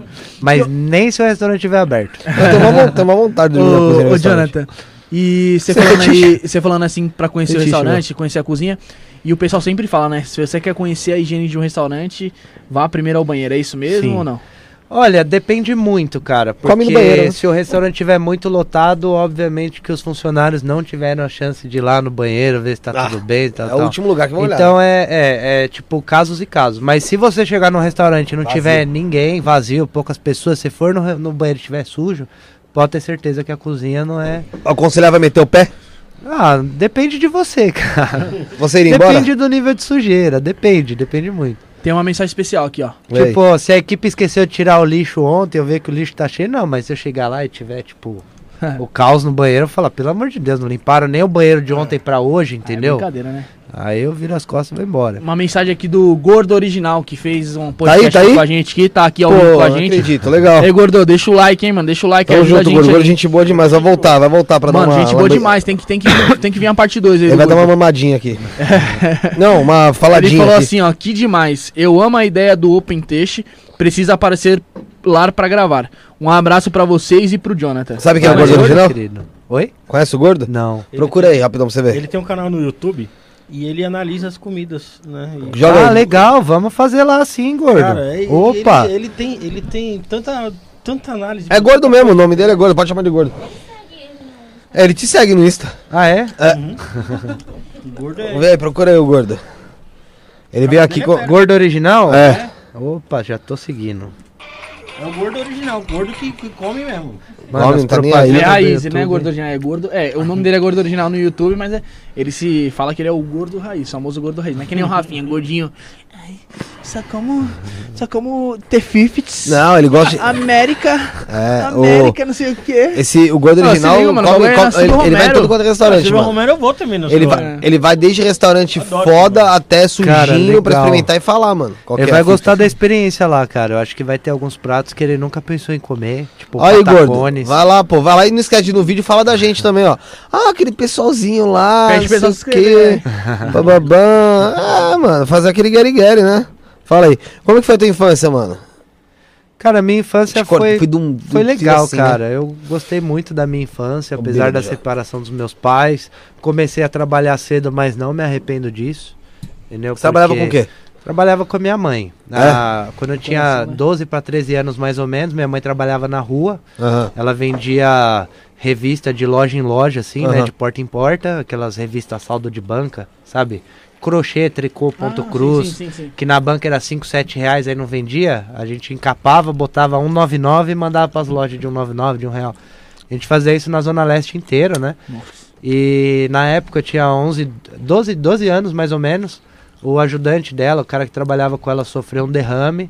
Ela falou, vamos trabalhar comigo? Eu falei, tô fazendo nada mesmo. Bora. Ela, eu espero você sair da escola, em vez de você ir pra rua, gastar dinheiro, encher a cara e zonear com os amigos, cara, você vai estar trabalhando. E aí ela já me botou. Já bebia, mano? Com 12 anos você bebia? Cara, desde cedo. Uma vez, minha mãe começou a trabalhar com uns licor, assim, sabe? E eu tinha uns 9, 10 anos, mano. Eu ficava bêbado, ela nem sabia. Se ela estiver ouvindo isso, desculpa, mãe, agora você já sabe. A mãe do Felipe era... Ela colocava a culpa nas empregadas, entendeu? A mãe do Felipe era manicure, cara. E ela deixava umas acetonas lá. Putz, esse moleque... Aí você olhava até assim... Minha mãe nunca foi manicure. A mãe dele era traficante, pô. Era acetona não, já era lança já. Era lança. Espirro, lança. Vocês estão mexendo comigo, meu irmão. Vai dar merda isso aqui hoje, hein? Vai dar merda. É sacana. Não, pode zoar. Zoa à vontade. Aproveita pra zoar. O nome da mãe dele tem Emília Torres Bolsonaro. Não vejo. Dona Hermínia. É Miriam. Você já vê que não bate muito bem. Mas ele é legal. Criou um filho bem, pô. Minha mãe sozinho. Também não é normal, não, mas... Não, agora vocês vão render aí. Vocês são fudidos, cara. Deprimiu agora, ficou quietinho. Não, minha mãe quer me ensinar coisas básicas nos meus atuais 32 anos, quase. Mas isso é bom, pô. Tipo, eu, chefe de cozinha, tô lá cortando uma carne, ela vira... Não é assim que corta, não, ó. Tem que virar assim, ó. Caralho.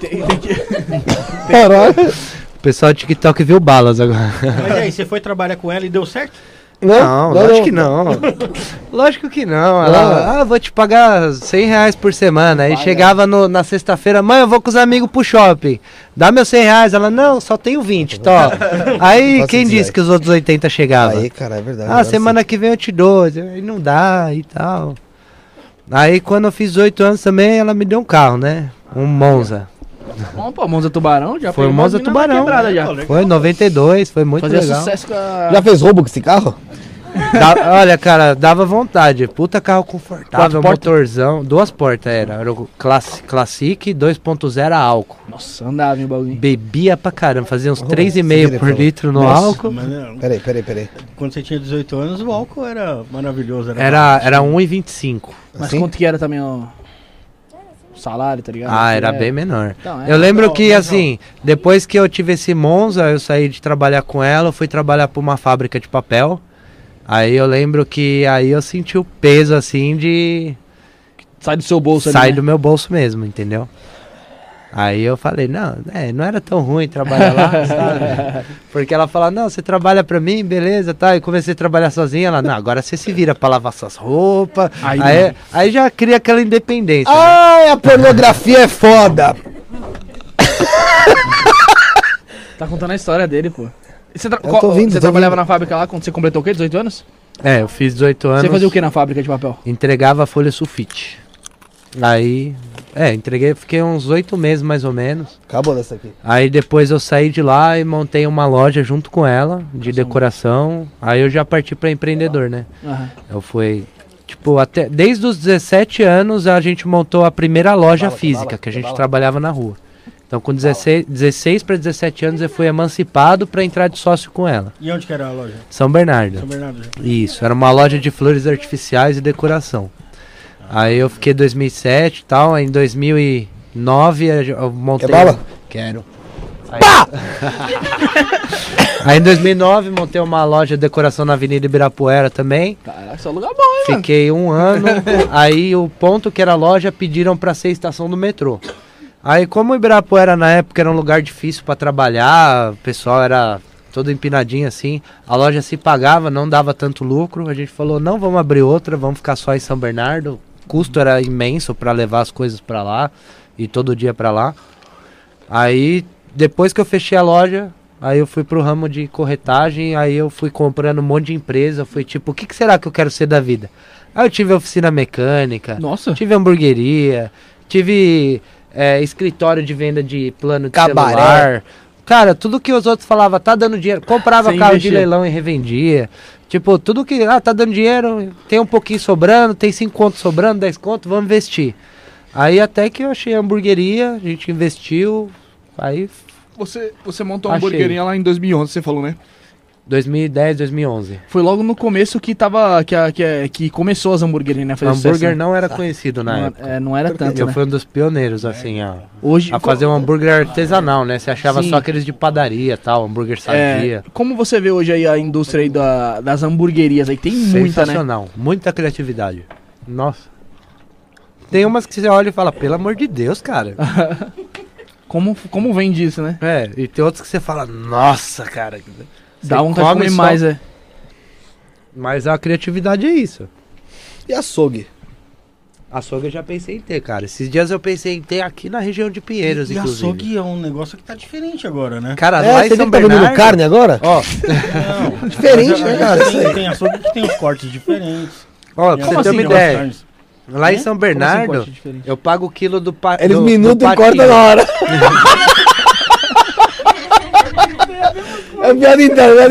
Aqui é 50% acima, cara. Não, calma aí, volta aí que você ia falar aí. A carne do patinho. Carne do patinho eu pago R$26,90, R$27,90. Aonde? Em Pinheiros? Em São Paulo, em São Bernardo. São Bernardo. Em Pinheiros eu não acho por menos de R$55 o quilo. Tá brincando, pô. Eu falei, vou comprar lá e revender aqui. Tem o meu amigo Ricardo Dias. Vou te passar o contato dele, ele tem uma distribuidora dessas paradas de carne e tal, tem açougue também, as carnes dele é da hora, mano, é boa e é barata, mano. Vou te passar mesmo, vou te passar. No programa só pra ficar... É verdade, né? Eu só tô fazendo propaganda pra fazer uma empresa de consultoria, entendeu, mano? Engraçado que nenhum desses aí que você citou aí patrocina a gente, né? Engraçado. Não, mas o Ricardo vai falar pro Ricardo patrocinar a gente, boa ideia. Eu vou patrocinar vocês, vou mandar comida toda semana aqui da Open. Vai mesmo? Boa. Vai mesmo? Ó. Deixa eu te perguntar. Ó, você tá falando, meu, se você quiser, agora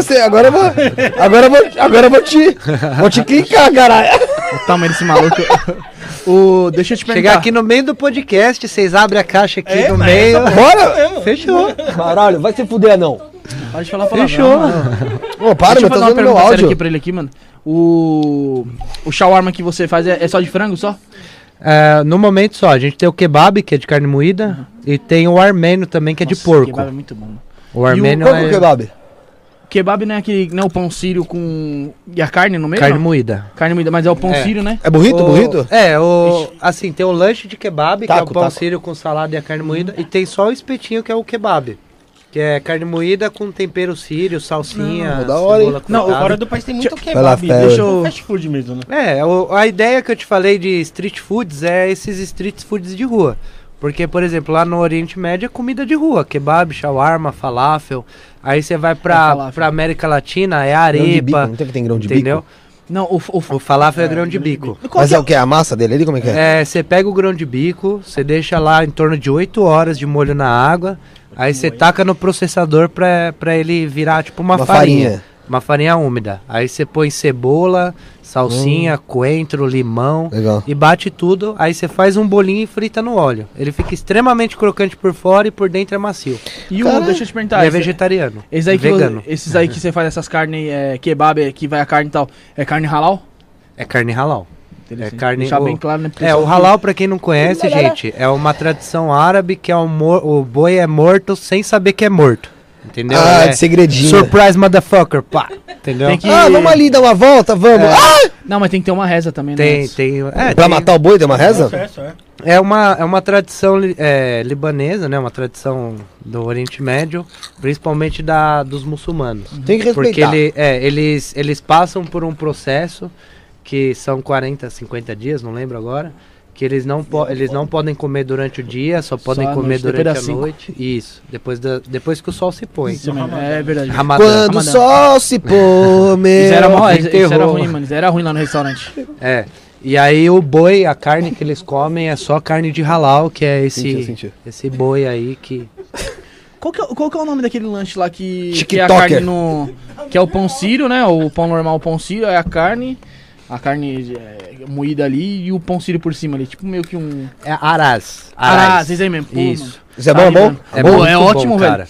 É um pão sírio, aí você põe na frigideira, põe a carne crua por cima, fecha e você vira. Então a carne cozinha dentro do pão, fica bem molhadinho. O pão fica bem crocante. Arás. Quando a gente trabalhava lá no restaurante árabe lá, aí tinha um lanche dos motoca, tá ligado? Aí tinha um Cícero lá, que era o baiano. Vou trazer, vou mandar uns pra vocês, hein? Pô, manda, pô, nunca comi arás. O Cícero era o cozinheiro lá, que era baiano lá. Que cru. Que era da Bahia. Já comeram? Não sei nem quem é isso, Patagônia? Patacones. Deixa eu falar, calma aí, Rafael. Ele tá falando, você não deixa ninguém falar, cara. Que ele era o cozinheiro lá, mano. Causando conflito. Aí ele tomava uma birita, tá ligado? Aí a gente falou, tem como você fazer o lanche aí, mano, eu vou fazer, me arranja 50 pra mim tomar um negócio ali. Ah, beleza, pegava da caixinha, mano.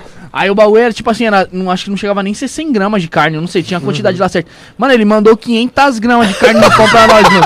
Aí eu falei, mano, na moral, você tem problema? Que eu falei, não, mano, você me deu 10 conto hoje, mano, eu vou tomar duas ali, não sei o quê.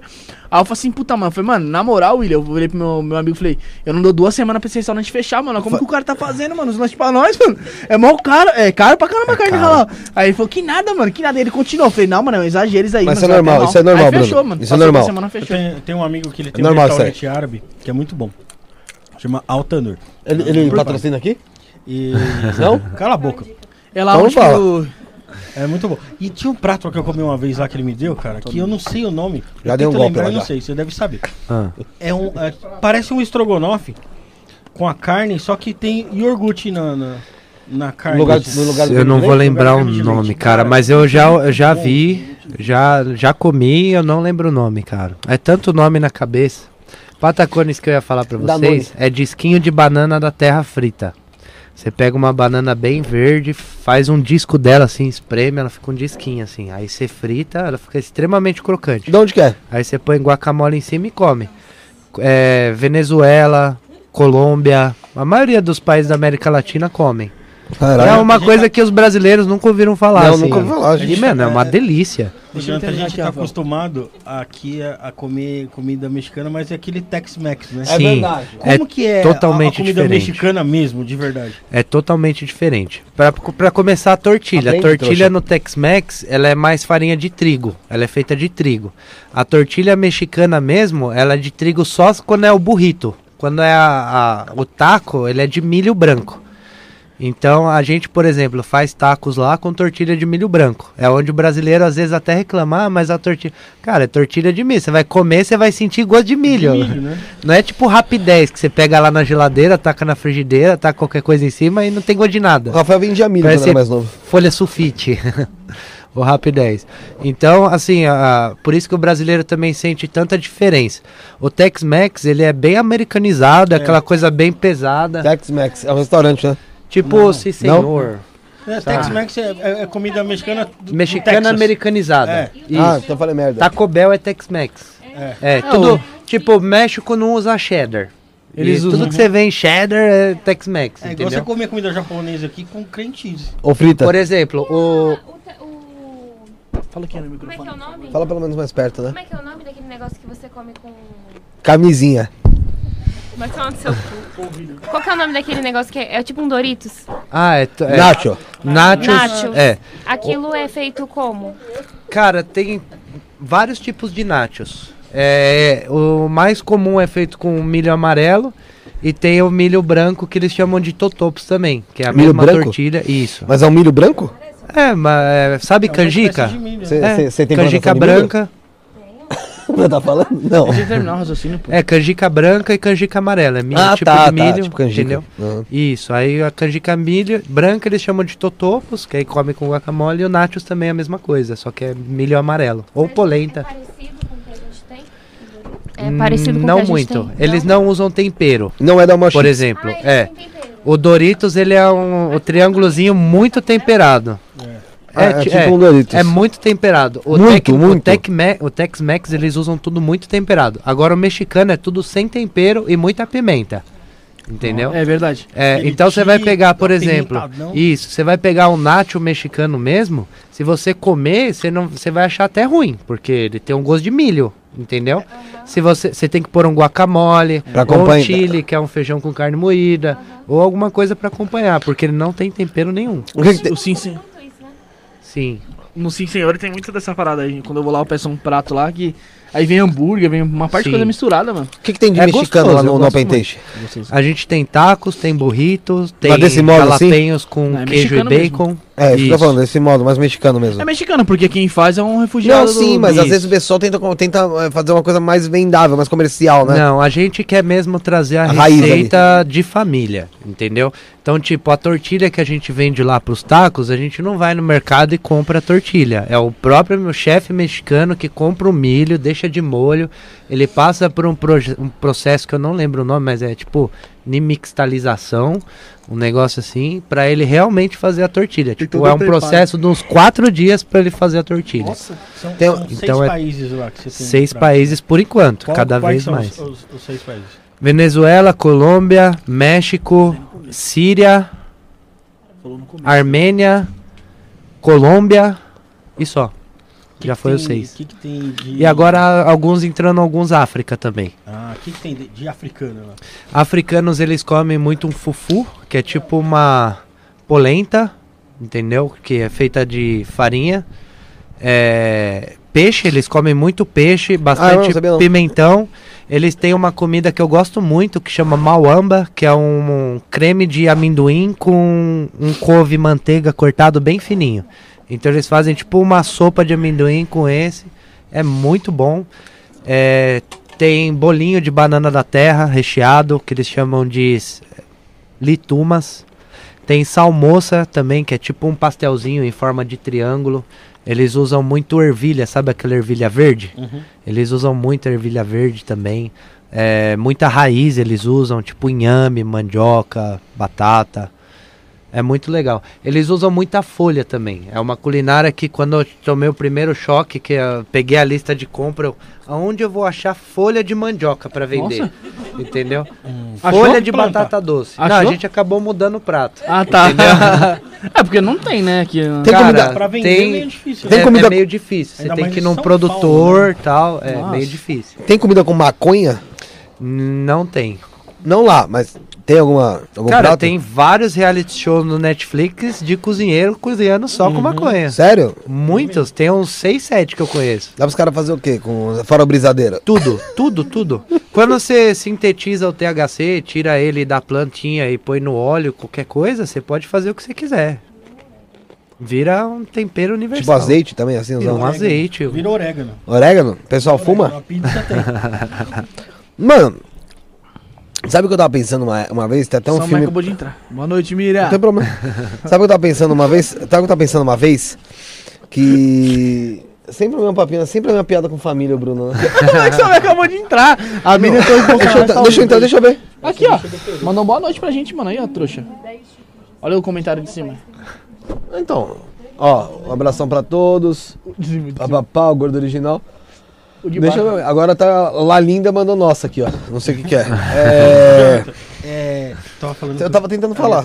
O problema agora é você ficar quieto. Tava nos bastidores, né? Tava nos bastidores aqui falando sobre ceviche. É um negócio que eu adoro, ceviche. Sim. Né? Não, mas eu tava falando dos bastidores. É, então. Peruano. Eu não gosto de ceviche, não. É. E a sua namorada que falou que tem 10 tipos de ceviche? Tem até mais. Chupa. Tem ceviche... Ó, só o peruano eu consigo fazer uns 5 tipos sabe diferentes. Tudo, aí depois tem o colombiano, tem o venezuelano, tem o argentino, tem tipo... Por exemplo, mais pra cá da América Latina eles usam mais abacate junto com ceviche. Tipo, o ceviche colombiano. Ele vai, além do que vai no peruano, ele vai salsão, ele vai abacate, vai milho, coisa que lá não vai, entendeu? Aí você passa pra Argentina, vai outras coisas, vai limão siciliano em vez do limão Tahiti. Aí cada tipo... o que eu gosto muito da culinária é isso, por exemplo... eu pego a culinária libanesa. Tudo que é em volta ali do Oriente Médio, Turquia, Grécia, Líbano, Egito, eles têm mais ou menos as mesmas receitas. O único que muda são temperos, são quantidade de ingredientes. É o que eles têm acesso ali, né? Vai mudando, né? Isso. Cada região tem, que nem lá na África, né? Isso. Tem mais acesso à folha da mandioca. Sim. No Brasil não tem, tá ligado? Eu vejo assim, como é um país mais pobre, eles querem aproveitar tudo, entendeu? E, eu já fiz vários pratos com coisas de sobra que é maravilhoso. Às vezes fica até melhor do que o prato principal. Gostoso, mano. Entendeu? É uma coisa que a gente, por cultura, não seguiu isso, entendeu? A gente quer descascar a batata e jogar a casca no lixo. Às vezes a casca dá pra fazer um bolo, alguma coisa ali, uma torta. Dá pra fazer um monte de coisa. Tem um canal no YouTube que o cara ensina a reciclar resíduos de alimentos e tal. E, ele ensina várias coisas. Tem prato em comum em todos os países. Prato em comum em todos os países. Tem lá? Obrigado. Cara, acho que carne desfiada, assim. Todos os países usam, cada um de um jeito. Frango desfiado, essas coisas assim. Frango é bem... mas essas coisas assim. As galinhas se fodem no mundo inteiro, né? Se fode, cara. É foda isso. Mano... Tá pensando uma coisa? Não sei. É outra dica minha pra você. Cocaína. Na só comida. Pra viciar as pessoas, né? Igual tem um filme disso aí. Tem uma cocaína pra restaurante, chama salitre. Mas salitre não é pra encher? Não é pra encher o pessoal mais? Depende. Tem vários tipos assim. Tem um pra dar mais fome, tem um pra deixar mais... Tem uns... Tem mesmo? Tem. Como eu usei isso como? Temperando? Mas é tipo... Onde compra isso aí? Cara, eu não sei porque eu não... Não, você não usa. Você não usa, mas onde você sabe onde compra assim? Não faço ideia, cara. Não adianta ficar forçando, cara. Não, eu quero saber onde compra, eu não vou lembrar de comprar. Eu já ouvi casos assim, pessoas que usaram, mas eu ia mesmo atrás. Mas dá sabor, é diferente, alguma coisa? Não, acho que não, é mais assim, pra dar aquela sensação, né?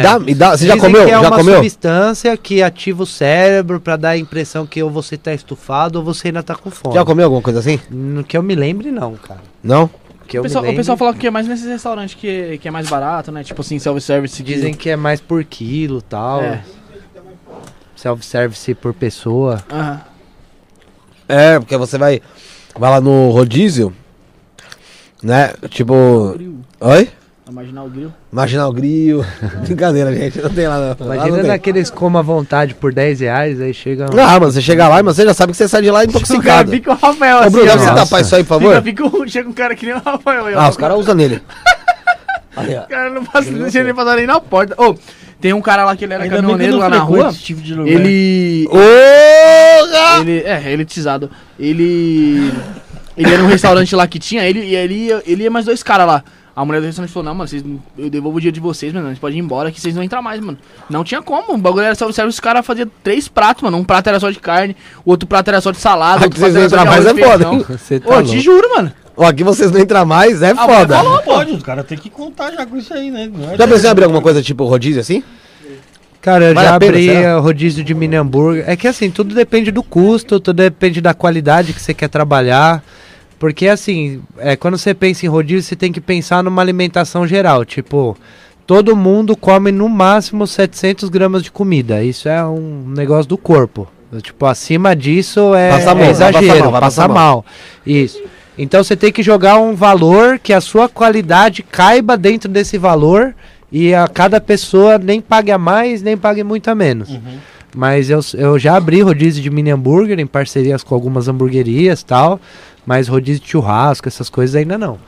Não? Eu queria abrir um rodízio de salgadinho, cara. Sabe, tipo, salgadinho, coxinha. Tá, tô ligado.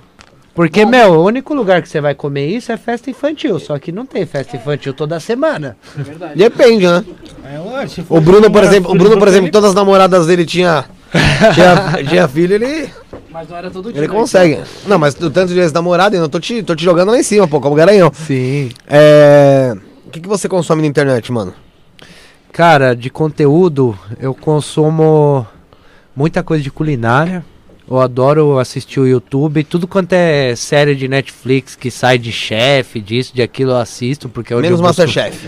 Cara, Masterchef Brasil eu não assisto muito. Eu assisto mais os estrangeiros, assim. Por quê? Qual que é o problema do Brasil, do Masterchef Brasil? Ele não cozinha, né? Não, o público dele, né? A culinária não é tão brasileira, né? É mais, tipo... Na verdade, cara, é que eu não... Eu assisto mais pelo YouTube. Uhum. E o Masterchef Brasil começou por último, né? Tipo, começou a coisa de 5 anos atrás. Então eu perdi um pouco o time, né? Perdi um pouco o tempo. E é aquilo que o YouTube me mostra. Tipo, eu assisto Masterchef de todos os países. Então, como eu assisto mais internacional, o YouTube, ele quase... Entrega, o brasileiro, né? Ele quase não entrega. Ah, então, entendi. Eu prefiro assistir os de fora, porque eu trago inspiração de fora também. É...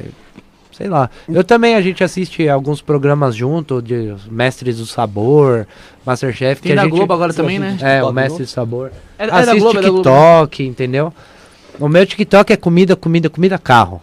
Comida, comida... Como que você achou a gente? Ah, foi no TikTok também. Foi, tá, podcast. Qual que foi o... Você lembra qual que foi o vídeo? Putz, eu não lembro. Mas eu lembro que no dia eu já assisti um monte, assim. Tinha, eu acho que era um que tinha umas 3, 4 partes. Eu falei, mas eu preciso participar desse podcast. Aqui é um foda-se só. É... E o... Como é o nome da... Aquele... É, que o Jacquin faz... Pesadelo da Cozinha. O Pesadelo da Cozinha. Eu assisti a maioria, cara. Eu assisti mais porque é engraçado e tal. Porque sabe que a maioria daquilo é combinado. Né? É combinado, né? A maioria é combinado. Tem coisa que não é não, mas a maioria é combinado. Teve aquele do... Tem coisa que é combinado, mas é legal de assistir. Mas o programa faz muito sentido, entendeu? O maior erro dos restaurantes em si é essa parte de falta de padrão, economizar, de funcionário fazer o que tudo, né? Quer, entendeu? Você tem que criar um padrão, criar um procedimento, uma lista organizada de rotina, entendeu? E é o que o Jacquin faz, é o que a maioria desses programas faz. Vai o chefe lá, cria a rotina, cria isso e... Restaurante. Eu tenho uma pergunta. É trabalho. Fala o pessoal do TikTok pra coisa lá, Bruno. Pessoal do TikTok, mano, vamos pro YouTube lá, se inscreve lá com a gente. Isto não é podcast, tá? Tá lá no YouTube lá. Isto não é podcast.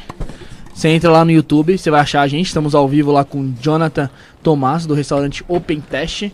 Não é teste não, é taste. Taste, desculpa, Open Taste. Não tá testando mais, já abriu já. Errei. É sabores abertos. Sabores abertos. Sabores abertos? Isso. Então se inscreve lá, mano. Legal, curte, legal, compartilha, legal. Ajuda a gente lá. Tem um Pix, o Pix é isto, não é podcast, @gmail.com.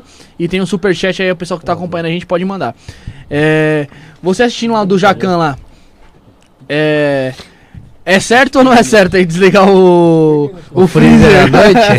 À noite. Não, não é nada certo, cara. Não é nada certo. Ficou marcado, né, mano? O cara lá desligou. É, mas freezer, depois, né? eu vi uma entrevista desse cara com o YouTube. No YouTube, não lembro o nome do canal. Era do Pé de Fava, o restaurante. É, que ele fala que aquilo foi combinado. Ah, acho aquilo que era o em Baleão, si foi combinado. Que ele tinha acabado de desligar o freezer, que realmente ele ia limpar o freezer. Uhum. Aí, como eles viram que o freezer já tava meio descongelado, eles falaram... Ah, se propõe aí, isso é foda também, né, irmão? Ah, é fama, né, meu brother? Fama, dinheiro e tal. Você vai lá perguntar pra ele hoje se ele se arrependeu. Não, nada. Ele vendeu, acho que o restaurante tava vendeu, até sentou o pé. Não sei, cara. Sentou o pé. Mas ficou famoso, né? E qual que vocês têm uma parceria também, uma conversa com a... Como é que é? Helena Riso. Helena Riso. Isso, né? A jurada Masterchef. Qual que é a pegada lá agora? É uma parceria nova, começou agora faz um mês e meio, mais ou menos. E ela tá ajudando a gente com algumas publicações, algumas postagens. Ela vai deixar um prato dela também no nosso cardápio, assinado por ela. Legal. É, campanha de marketing, essas coisas. Vai ser muito legal essa parceria. Eu tô colocando minha fé 100% nela, eu sempre fui um admirador do trabalho dela. Quando começou o MasterChef, eu sempre pensava assim, poxa, colocaram o Fogaça, que é brasileiro, aí o Jacquin, que é francês, e a Paola, que é argentina. Só que, por que se é MasterChef Brasil? Tinha que ter mais brasileiro lá como jurado. E ainda bem colocaram a Helena Rizzo, uma chefe sensacional, que estudou fora.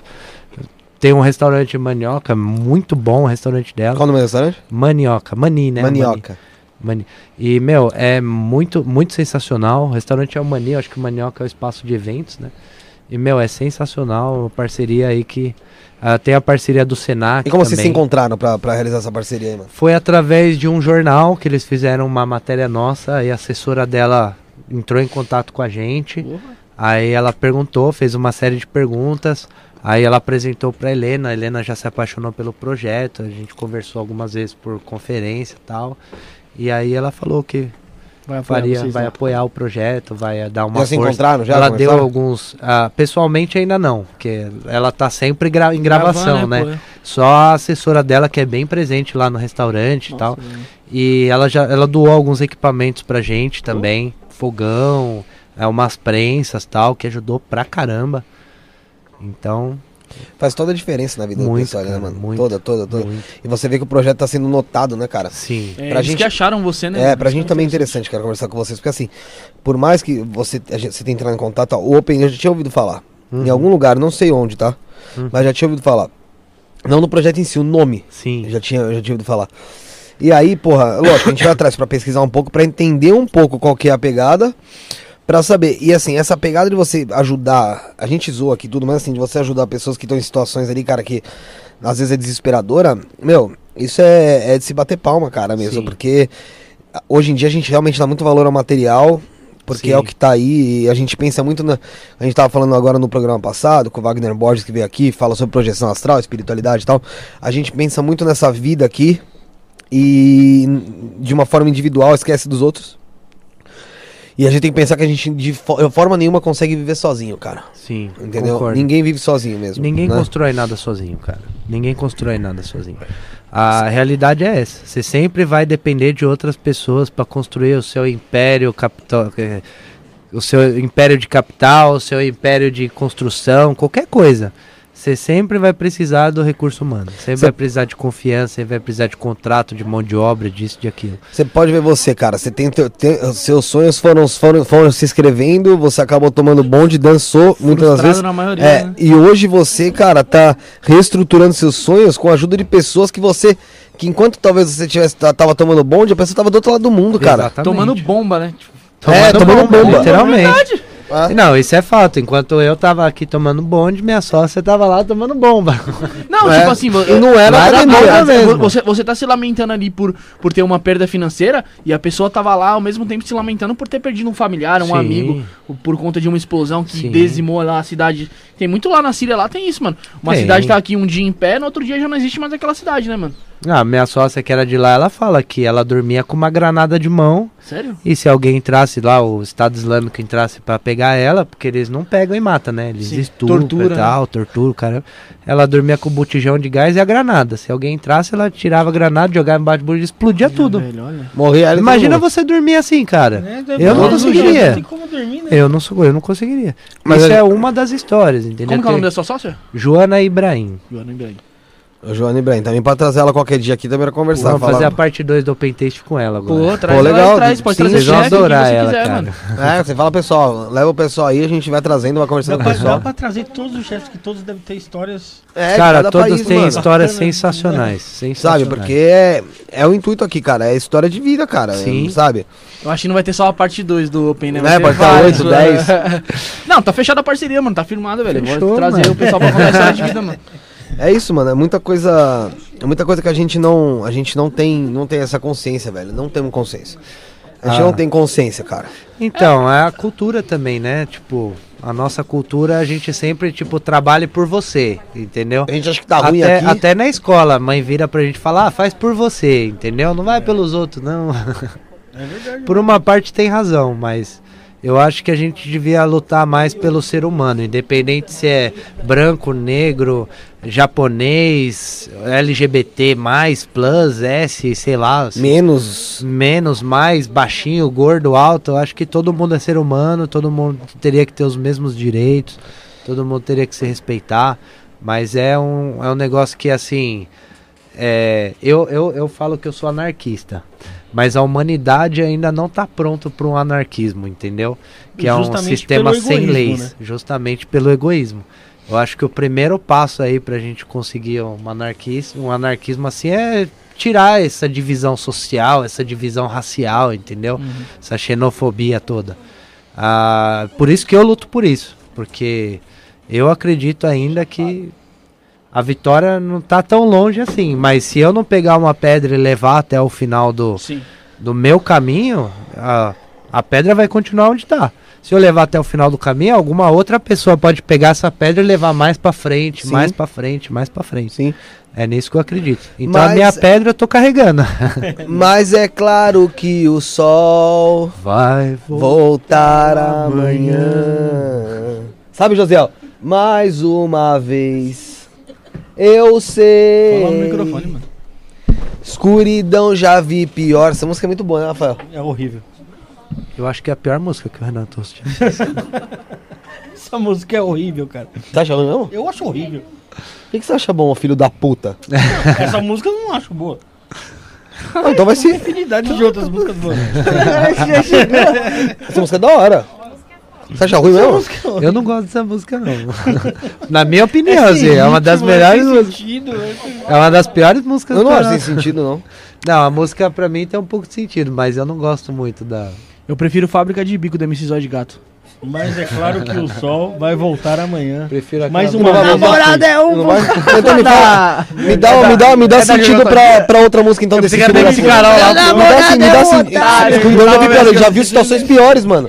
Desculpa, Rafael, se você não consegue entrar dentro da música e filosofar em cima da música, é porque você é um baita de um bosta. Você é um baita de bosta, me desculpa. Isso pra mim é ser um bosta, porque você parabéns, já tem sentido sim a música. Escuridão já vi pior de não decidir, já teve problemas piores, mano. Simples assim. Jockey, pô, já teve problemas piores. Vamos outra coisa, irmão. Você pode não gostar muito. Agora falar que a música é ruim em si, desculpa, irmão. Desculpa, me desculpa. Desculpa, você vai discordar do nosso convidado? Não, discorda, a gente tá aqui pra se discordar, todo mundo. Continua aí, pô. Quebra o giz no meio. Não, mas eu tô falando sério, não sei como vocês conseguem achar que a música é ruim, de verdade. É sério, é sério.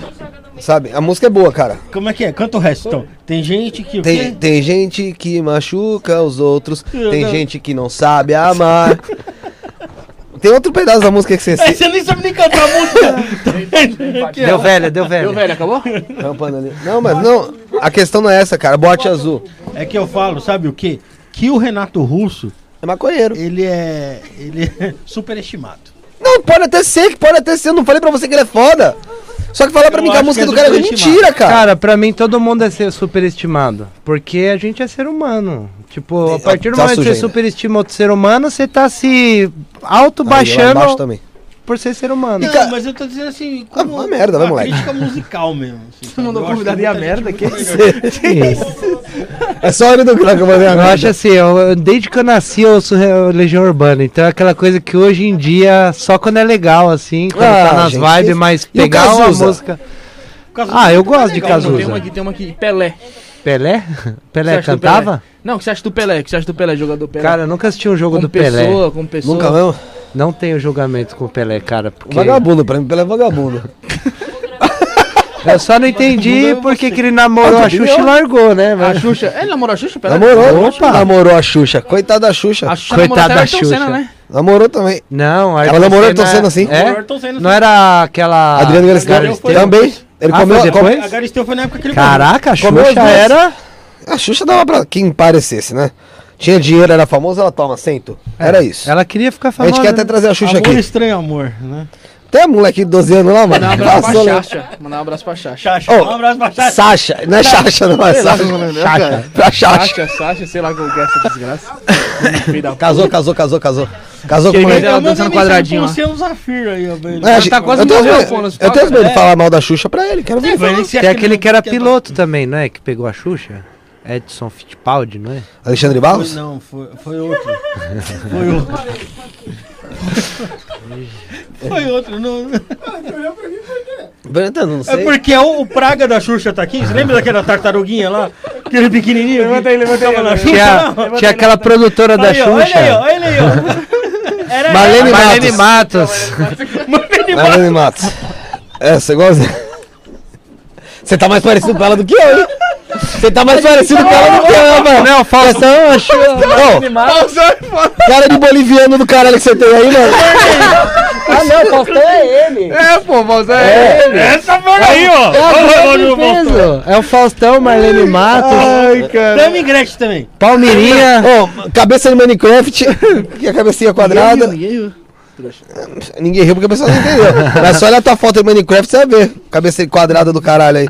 Parece uma peça de Lego gigante. E você parece muito mais a Marlene Matos que eu, com essa cara de boliviano sua aí. Que Marlene? Vamos jogar pra mim? Essa cara de boliviano aí. Você tá vendo a xenofobia nesse programa aqui. E outra coisa, eu vou te falar uma coisa. Eu não acho bonito. Eu não acho boliviano bonito.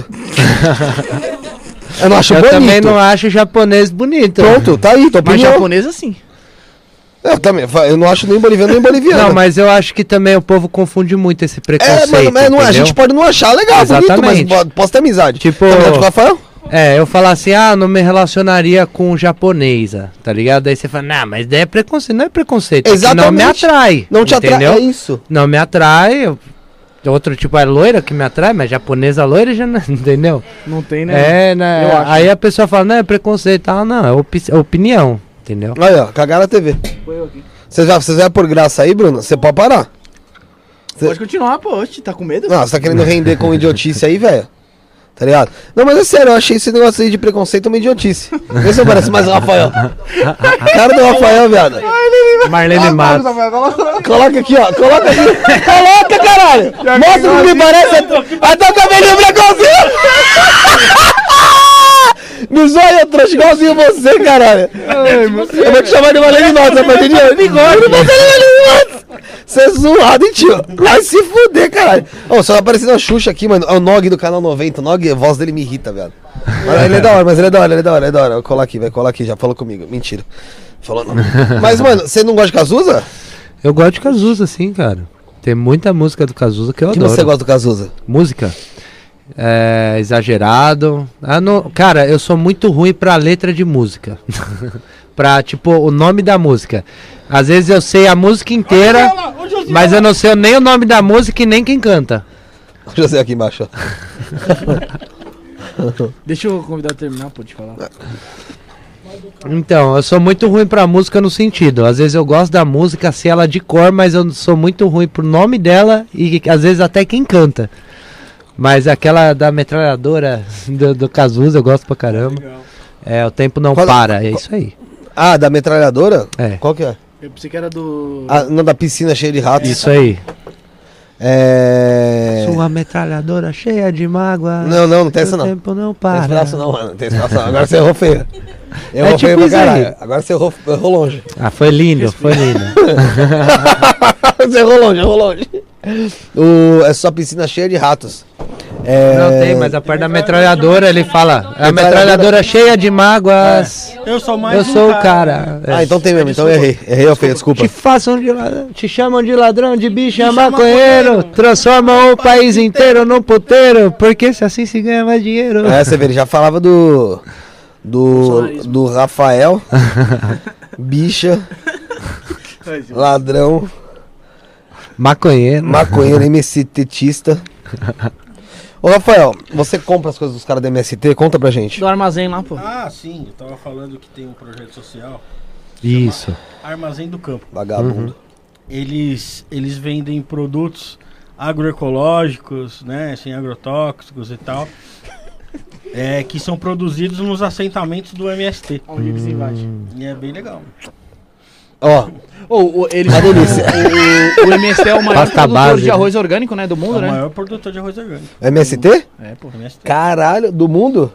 Não sei se é do mundo ou da América Latina. Olha, os caras tinham dinheiro pra comprar terreno pra todo mundo, né? É verdade. Não, Tom, não é assim não. É. Agora é. Porque se o cara fosse capitalista... Vender arrozinho ali não... O cara já ia ser dono do Brasil. É verdade. Vender arrozinho orgânico não dá dinheiro, não.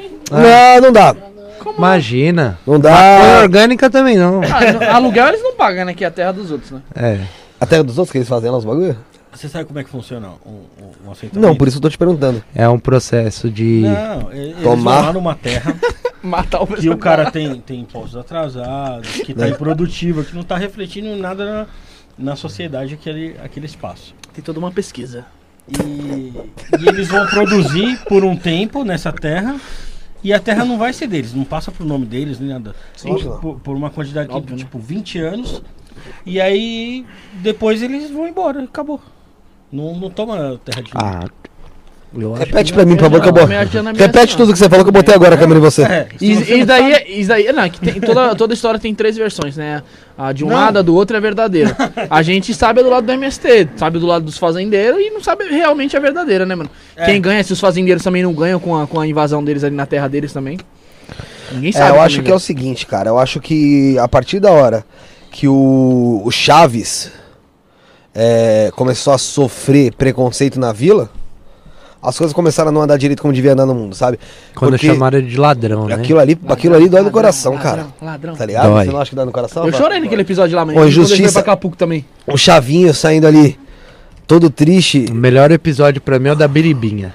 Qual que é o da biribinha? Que o Seu Madruga tá vendendo biribinha, ele pega umas biribinhas do Seu Madruga, aí tem uma que ele engole, que o Kiko filho faz tudo nesse tomado dele. Porra! Ele põe no boné, o Seu Madruga vai bater louco, nele. Né? Então, mas a hora que ele sai chamado de ladrão, cara, isso mostra injustiça, Rafael. Isso ali era uma crítica social ao preconceito, sabia? Você já viu a teoria do Chaves? Tá todo mundo morto? É, tá todo mundo no inferno, num lapso, num loop vicioso e tal. É, que tem um que é... Caraca, mano. Você já viu essa teoria?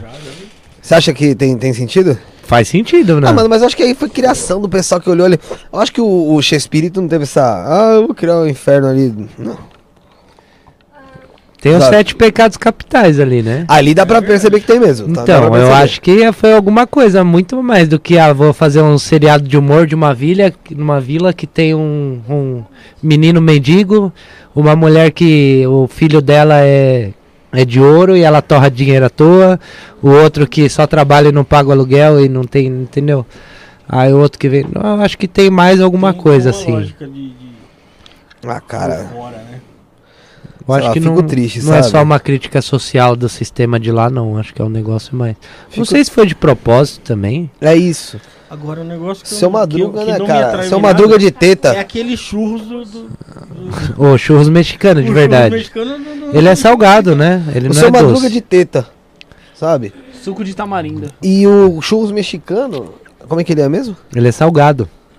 O churros do Chaves, ele é salgado. Ele é salgado, né? Salgado? Lá eles comem churros doce, mas é muito pouco. Aí a salgado como? Tipo de queijo, essas paradas? É a massa é salgada. Calabresa, massa. Vai salzinho e tal, aí põe o que quiser. Você já comeu? Em cima e tal. E o churros lá não é furado. Não. O churros furado é aqui no Brasil, tá? Inventaram essa maionese. Eles botam tipo só por cima, assim. É, pô. Tem um lugar que vende isso aí. Mas tem na Moca. Doce que eles... Eu não lembro. Canoli. Não é canoli. Canoli é uma bosta. É... Churros de metro? É um negocinho. Não, tem um... Não, acho que tem uma franquia dessa porra. Deixa eu ver. Dessa que porra, isso? Legal, bom nome. O canoli... Ela xingando. Eu acho o canoli... Você já comeu canoli? Já. Eu acho canoli... Eu acho muito aguado, cara. É a melhor coisa que não tem muito gosto. Eu acho que vocês não pegaram um canoli bom, assim. O que eu comprei foi o Juventus também, aquele time de merda. É bom pra caramba, mano. Lá. Da esfirraria... Na frente, que ele vende lá na igreja de Santa Rita também. Ele vende lá também, aquele cara? Ali eu já comi, não é muito bom canoli não, cara. Eu gosto, mano. É gostoso, mas assim... Ele já comeu mais do que melhor, só então... A do Carlos lá, Carlos Canoleiro? Da Carlos Bakery. Ah, sim. É bom o canoli de lá. Mas também... Mas aí deve ser... Aí dá pra comprar o estádio do Juventus. Bom, né? Dá. O que? O churros? É tipo um pretzel salgado. É boa. O pretzel também que é gostoso pra caramba. Só que a massa é mais tipo churros mesmo. Mas o pretzel é mais pãozinho, mais fofinha, né? É. Qual o nome dele? Luiz, né? Luiz, não. Mano, se não sabe, não fala, mano. Atrapalha a conversa, mano. Nessas ideias de, não sei o que. Fala quando tiver... Dizem que a pizza brasileira é a melhor que tem no mundo, né, mano? É porque, assim, a pizza italiana é muito tradicional, né? É tipo a Domino's mesmo, assim, ou não? Não, a Domino's é meio americana. Né? Americanizada, é. Maçapã, né? Isso. Porra, velho, tem uma pizzaria... Eu vou falar o nome da pizza, da pizzaria. Chama The Pizza. Ah. É assim, na madrugada, poucas ficam abertas, tá ligado? Coitado do pessoal do TikTok. Ah, o pessoal do TikTok... Alexandre Petz. É... Esse mesmo. Tem uma pizzaria que chama The Pizza, né? Lá no... Fica ali na região do Bom Retiro, né, Bruno? É lá Bom Retiro? The Pizza não é, né? Não é a Cinderela? É The Pizza. Tem a The Cinderela que ele pedia também. Tem também a Cinderela, mas tem a The Pizza. Meu Deus do céu. A The Pizza, viadas. Sabe aquela pizzaria que você pediu na madruga? Sei. Já comeu? A pizza, você vai pagar 20 reais na pizza? É? Não, nem pensar. Por que não? Não existe. Pô, lá na minha quebrada tinha. Rafael, na boa, vamos falar real aqui. Aqui tem também, né? Mas é o cara que passa vendendo no carrinho, né? É, mas você tá ligado. O cara que anda com duas bags. Isso. Mas aí você já sabe que você tá comprando uma pizza, uma qualidade bem baixa, pagando 10 reais. Mercadoria roubada. É. O Rafael nunca passou nenhuma dificuldade, você já viu? Ele, ai, Deus me livre. Tudo pra ele, ai, que nojo. Você nunca passou dificuldade. Ô, irmão, você. Você tá passando dificuldade comendo pizza? Sim, você sabe. É verdade, é verdade. Não é verdade, não, mano.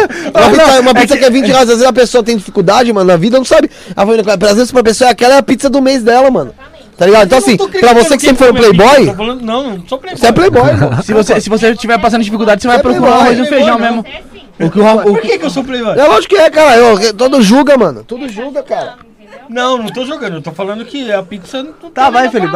Vai, Felipe. Ô, tá falando credo. Agora você imagina a pessoa tá assistindo em casa, isso aí que pede lá, fala, caralho, o meu luxo é o credo dele, tá ligado? Ô, mano, você sabe que tem essa humilhação que a pessoa tá passando agora, cara? Que você fez com a pessoa? Pô, sabe, acorda, mano. Da pizza. Isso é verdade. Eu comi pizza ontem.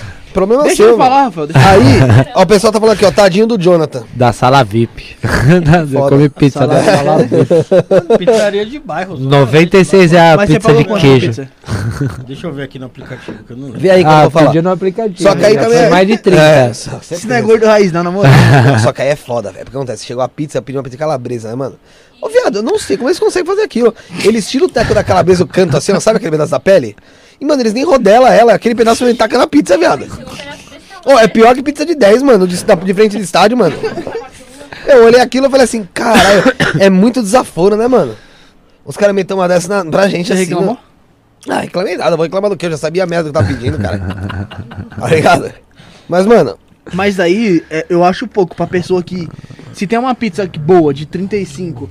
E uma pizza que você sabe que é desse jeito, de 25, você vai na qual? Cara, eu vou na de 35. Você não vai querer economizar 10, né? Tem uma pizzaria muito boa em São Bernardo que eu faço isso. Lá eles têm uma promoção que toda terça-feira, qualquer pizza do cardápio é R$34,90.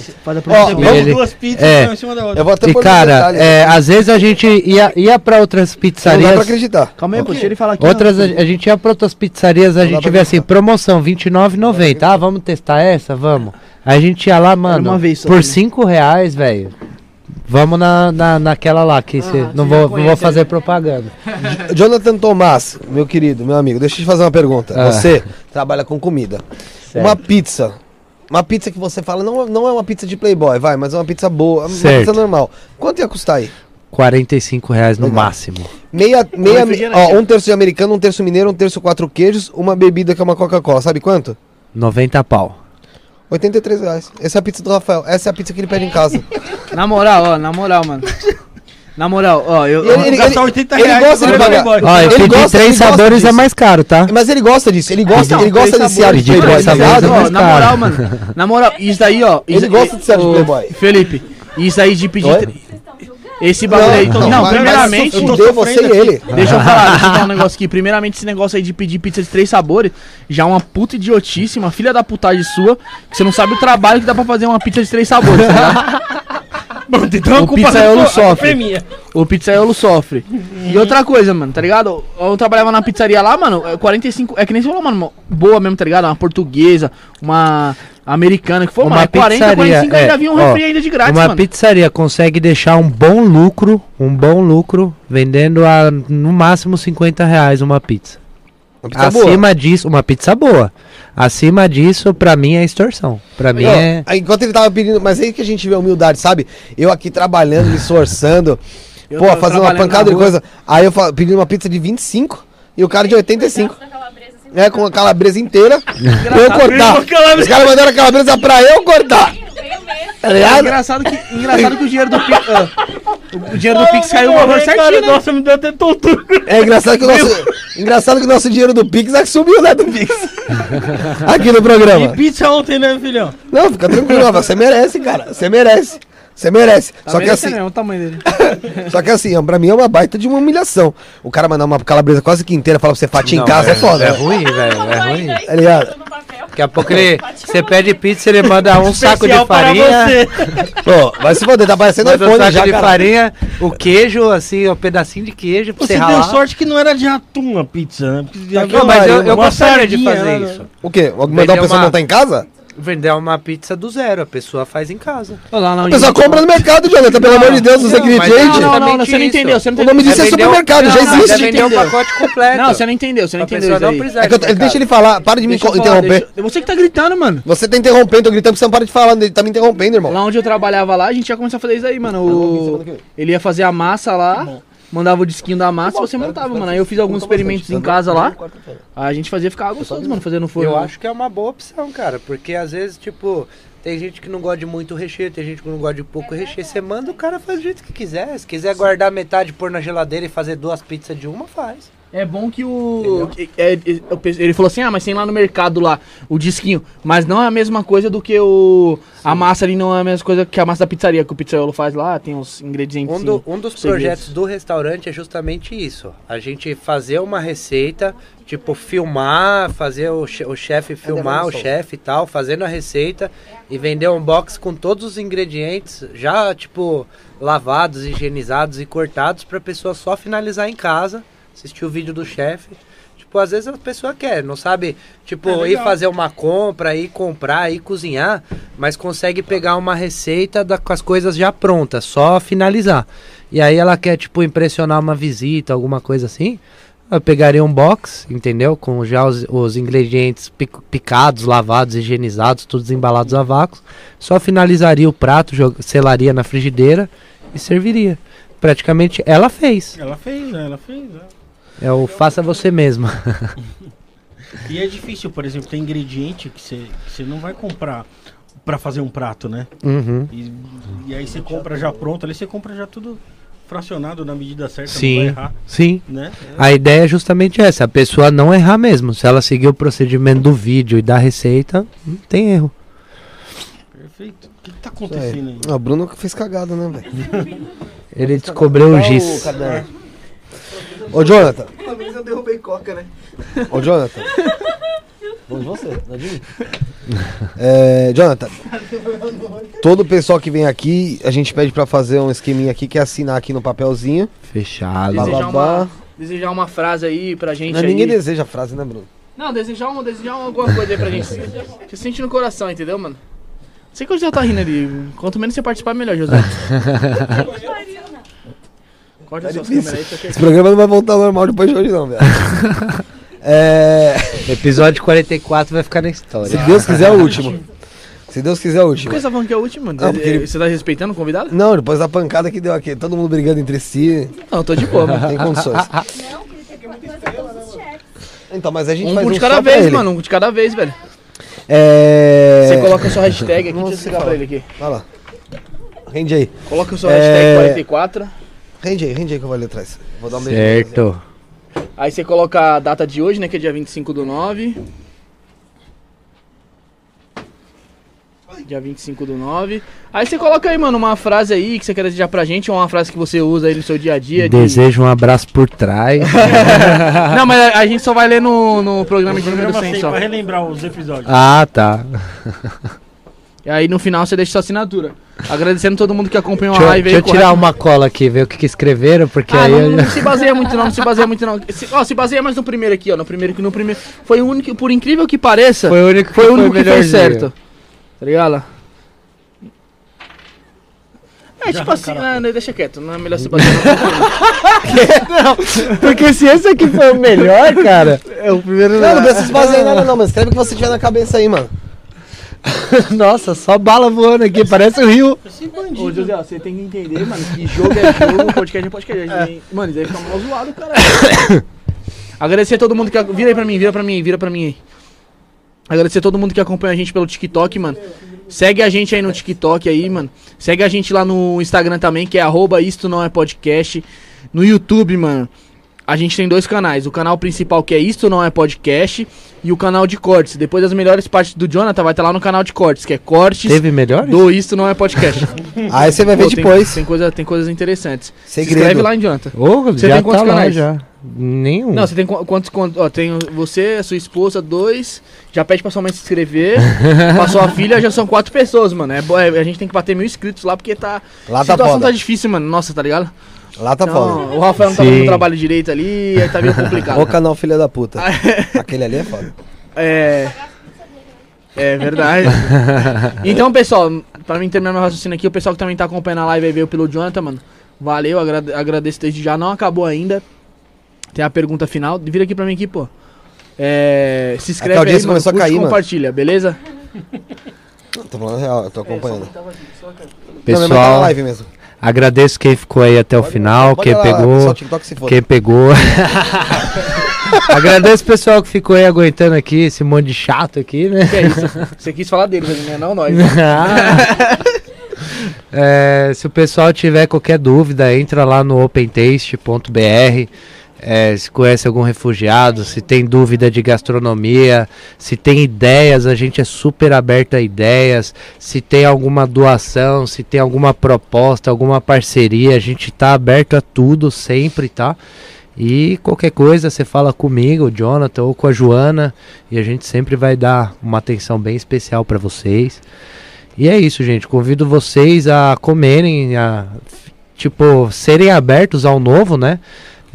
A cozinha é diferente, porque é comida, gente. É o que eles comem todos os dias, não vai te matar.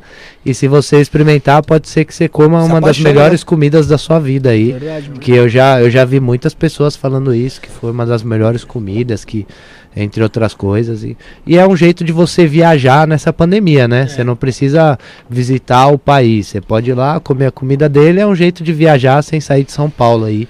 Que é o nosso slogan. Quem não tá pronto para descobertas não vive corretamente. Exatamente. E mesmo você vai viajar, eu quero conhecer o Oriente Médio. Vai lá, vê se você vai gostar da comida, porque vai que você vai lá pro Oriente Médio e não gosta de nada. O que você falou agora tem todo sentido, né, mano?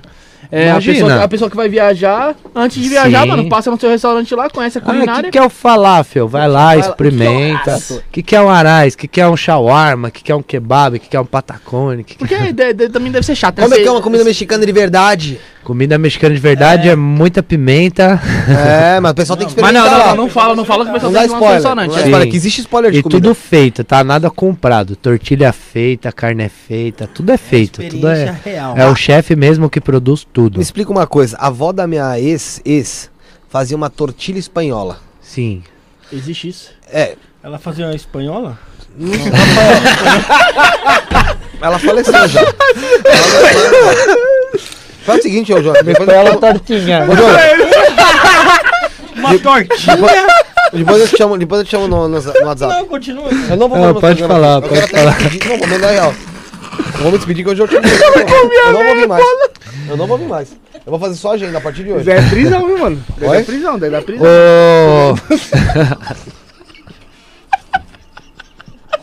Eu comi a tortinha espanhola. Ela chegava com a bengala. Você quer isso? Ai, cara. Aí ela tava tão velha. Ela tava tão velha que isso aí mais nem leite da teta, era leite em pó. Ela fazia coalhada, cara. Mas falando sério, ela fazia uma tortilha. Saiu os polenguinhos quadrados já. Perguntou aqui, ó. O Open Taste, Jonathan, o que é cookie do Togo? Acho que estão vendo lá do início. Cookie do Togo? O Open Taste mesmo que perguntou. Cara, eu falei do cookie de Cuba, que cookie é tipo um dinheiro de estrangeiro lá em Cuba, né? Tem os preços, tem o dinheiro do, do cidadão e tem o dinheiro do estrangeiro, que não tem nem comparação os dois, né? O poder de compra é infinito, às vezes diferente. Então, ela fazia uma tortilha espanhola, cara, com bastante cebola, não sei o que, tal. E, cara, eu nunca mais achei nem lugar pra comprar uma coisa dessa. Falando sério, Bruno, para, caralho. Deixa quietinho, vai ver se responde. Não, continua, pô, pelo amor de Deus. Não, logotipo. Jonathan, quer o cookie do logo, Ah, o logotipo da Open Taste? É, desculpa, viajei geral aqui. Beleza. É, a gente escolheu esse logotipo justamente por esse sol. Essa parte laranja é como se fosse o sol nasce pra todos, tá? E todo mundo é a partir da comida, né? Então a gente fez uma panela que representa todo tipo de comida do mundo, o sol brilhando para todos. E a cor, que a cor, esse laranja desse sol, ele é a cor da bandeira dos refugiados. Entendeu? Os refugiados, eles têm uma bandeira, acho que teve na Olimpíada, né? Isso, é uma bandeira toda laranja com uma faixinha preta embaixo, que é uma representação de todos os refugiados que estão fora do país, né? Então a gente fez esse logo justamente por isso. É tipo o sol, o sol nasce para todos, inclusive na comida, e a comida é um jeito mais fácil de conectar pessoas, né? É isso que a gente pensa. Tem toda uma representatividade, né? Isso. Falando sério, hein, Bruno? E a tortilha espanhola? Ela fazia com muita cebola, tá? Mas era uma tortilha de forno, cara, não lembro se tinha batata também. Era tipo fechadinha assim? Não, tinha essa fechadinha que fazia na frigideira mesmo, como se fosse. E tinha uma aberta. Eu não vou falar mais. Não, você não vai sair, você fica aí, irmão. Fica aí. Eu não sei o que tem de graça.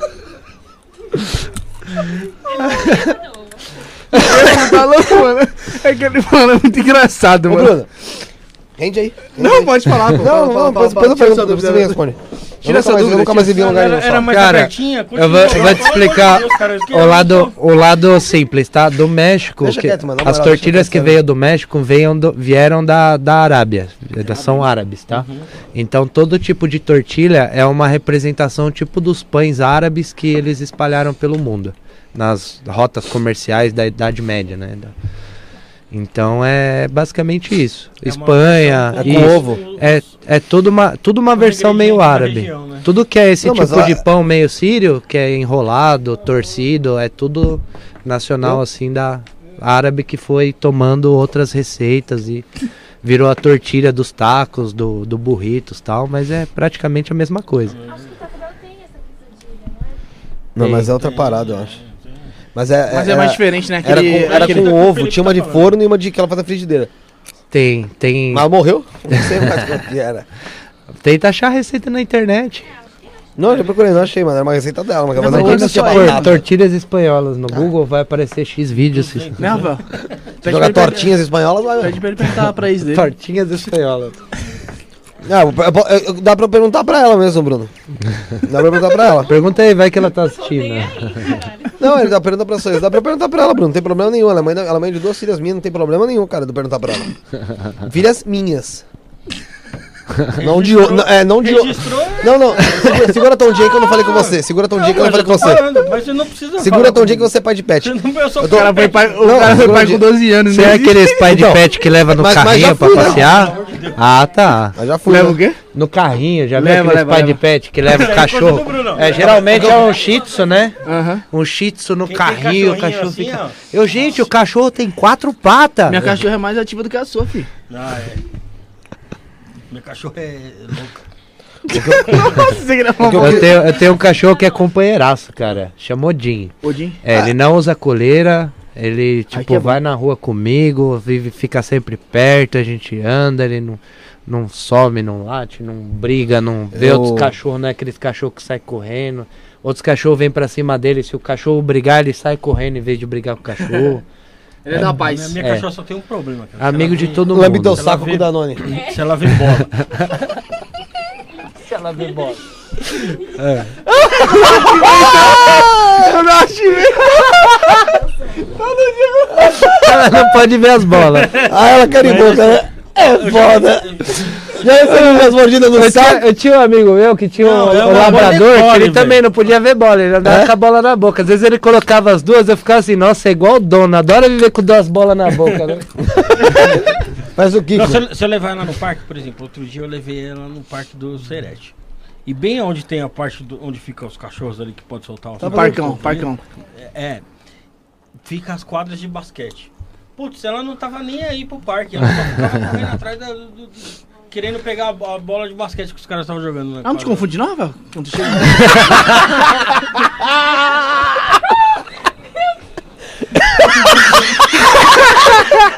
Agora ele sabe por que ela fica tão animada. Papai bolinha. Papai bolinha. Por isso que ela te lambe quando você chega, pô. E a sua, faz o quê?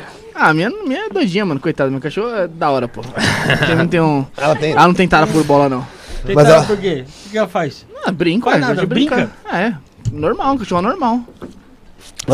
Você faz carinho na barriguinha, ela faz capatinha? Não, mano, ela não deixa nem fazer carinha, ela quer ficar mordendo toda hora. Já passou dando no saco pra lamber? Minha cachorra é carinhosa, tá ligado, mano? Ela deita comigo aqui assim, na ombrinha, pá.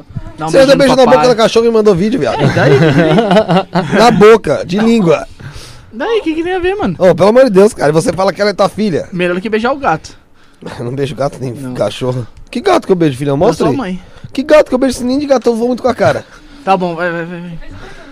É, eu fiz outra coisa, meti pra dentro. Não, não fala isso aí não, pô. Você é louco. Vocês estão falando tirando barato. Mexi ele pra dentro de casa. Ô, Bruno, fala aí, fala o que fazer. Agradece o pessoal já, hoje. Pô, já não, faz hoje você, pô. Então vira pra mim aí de novo aí.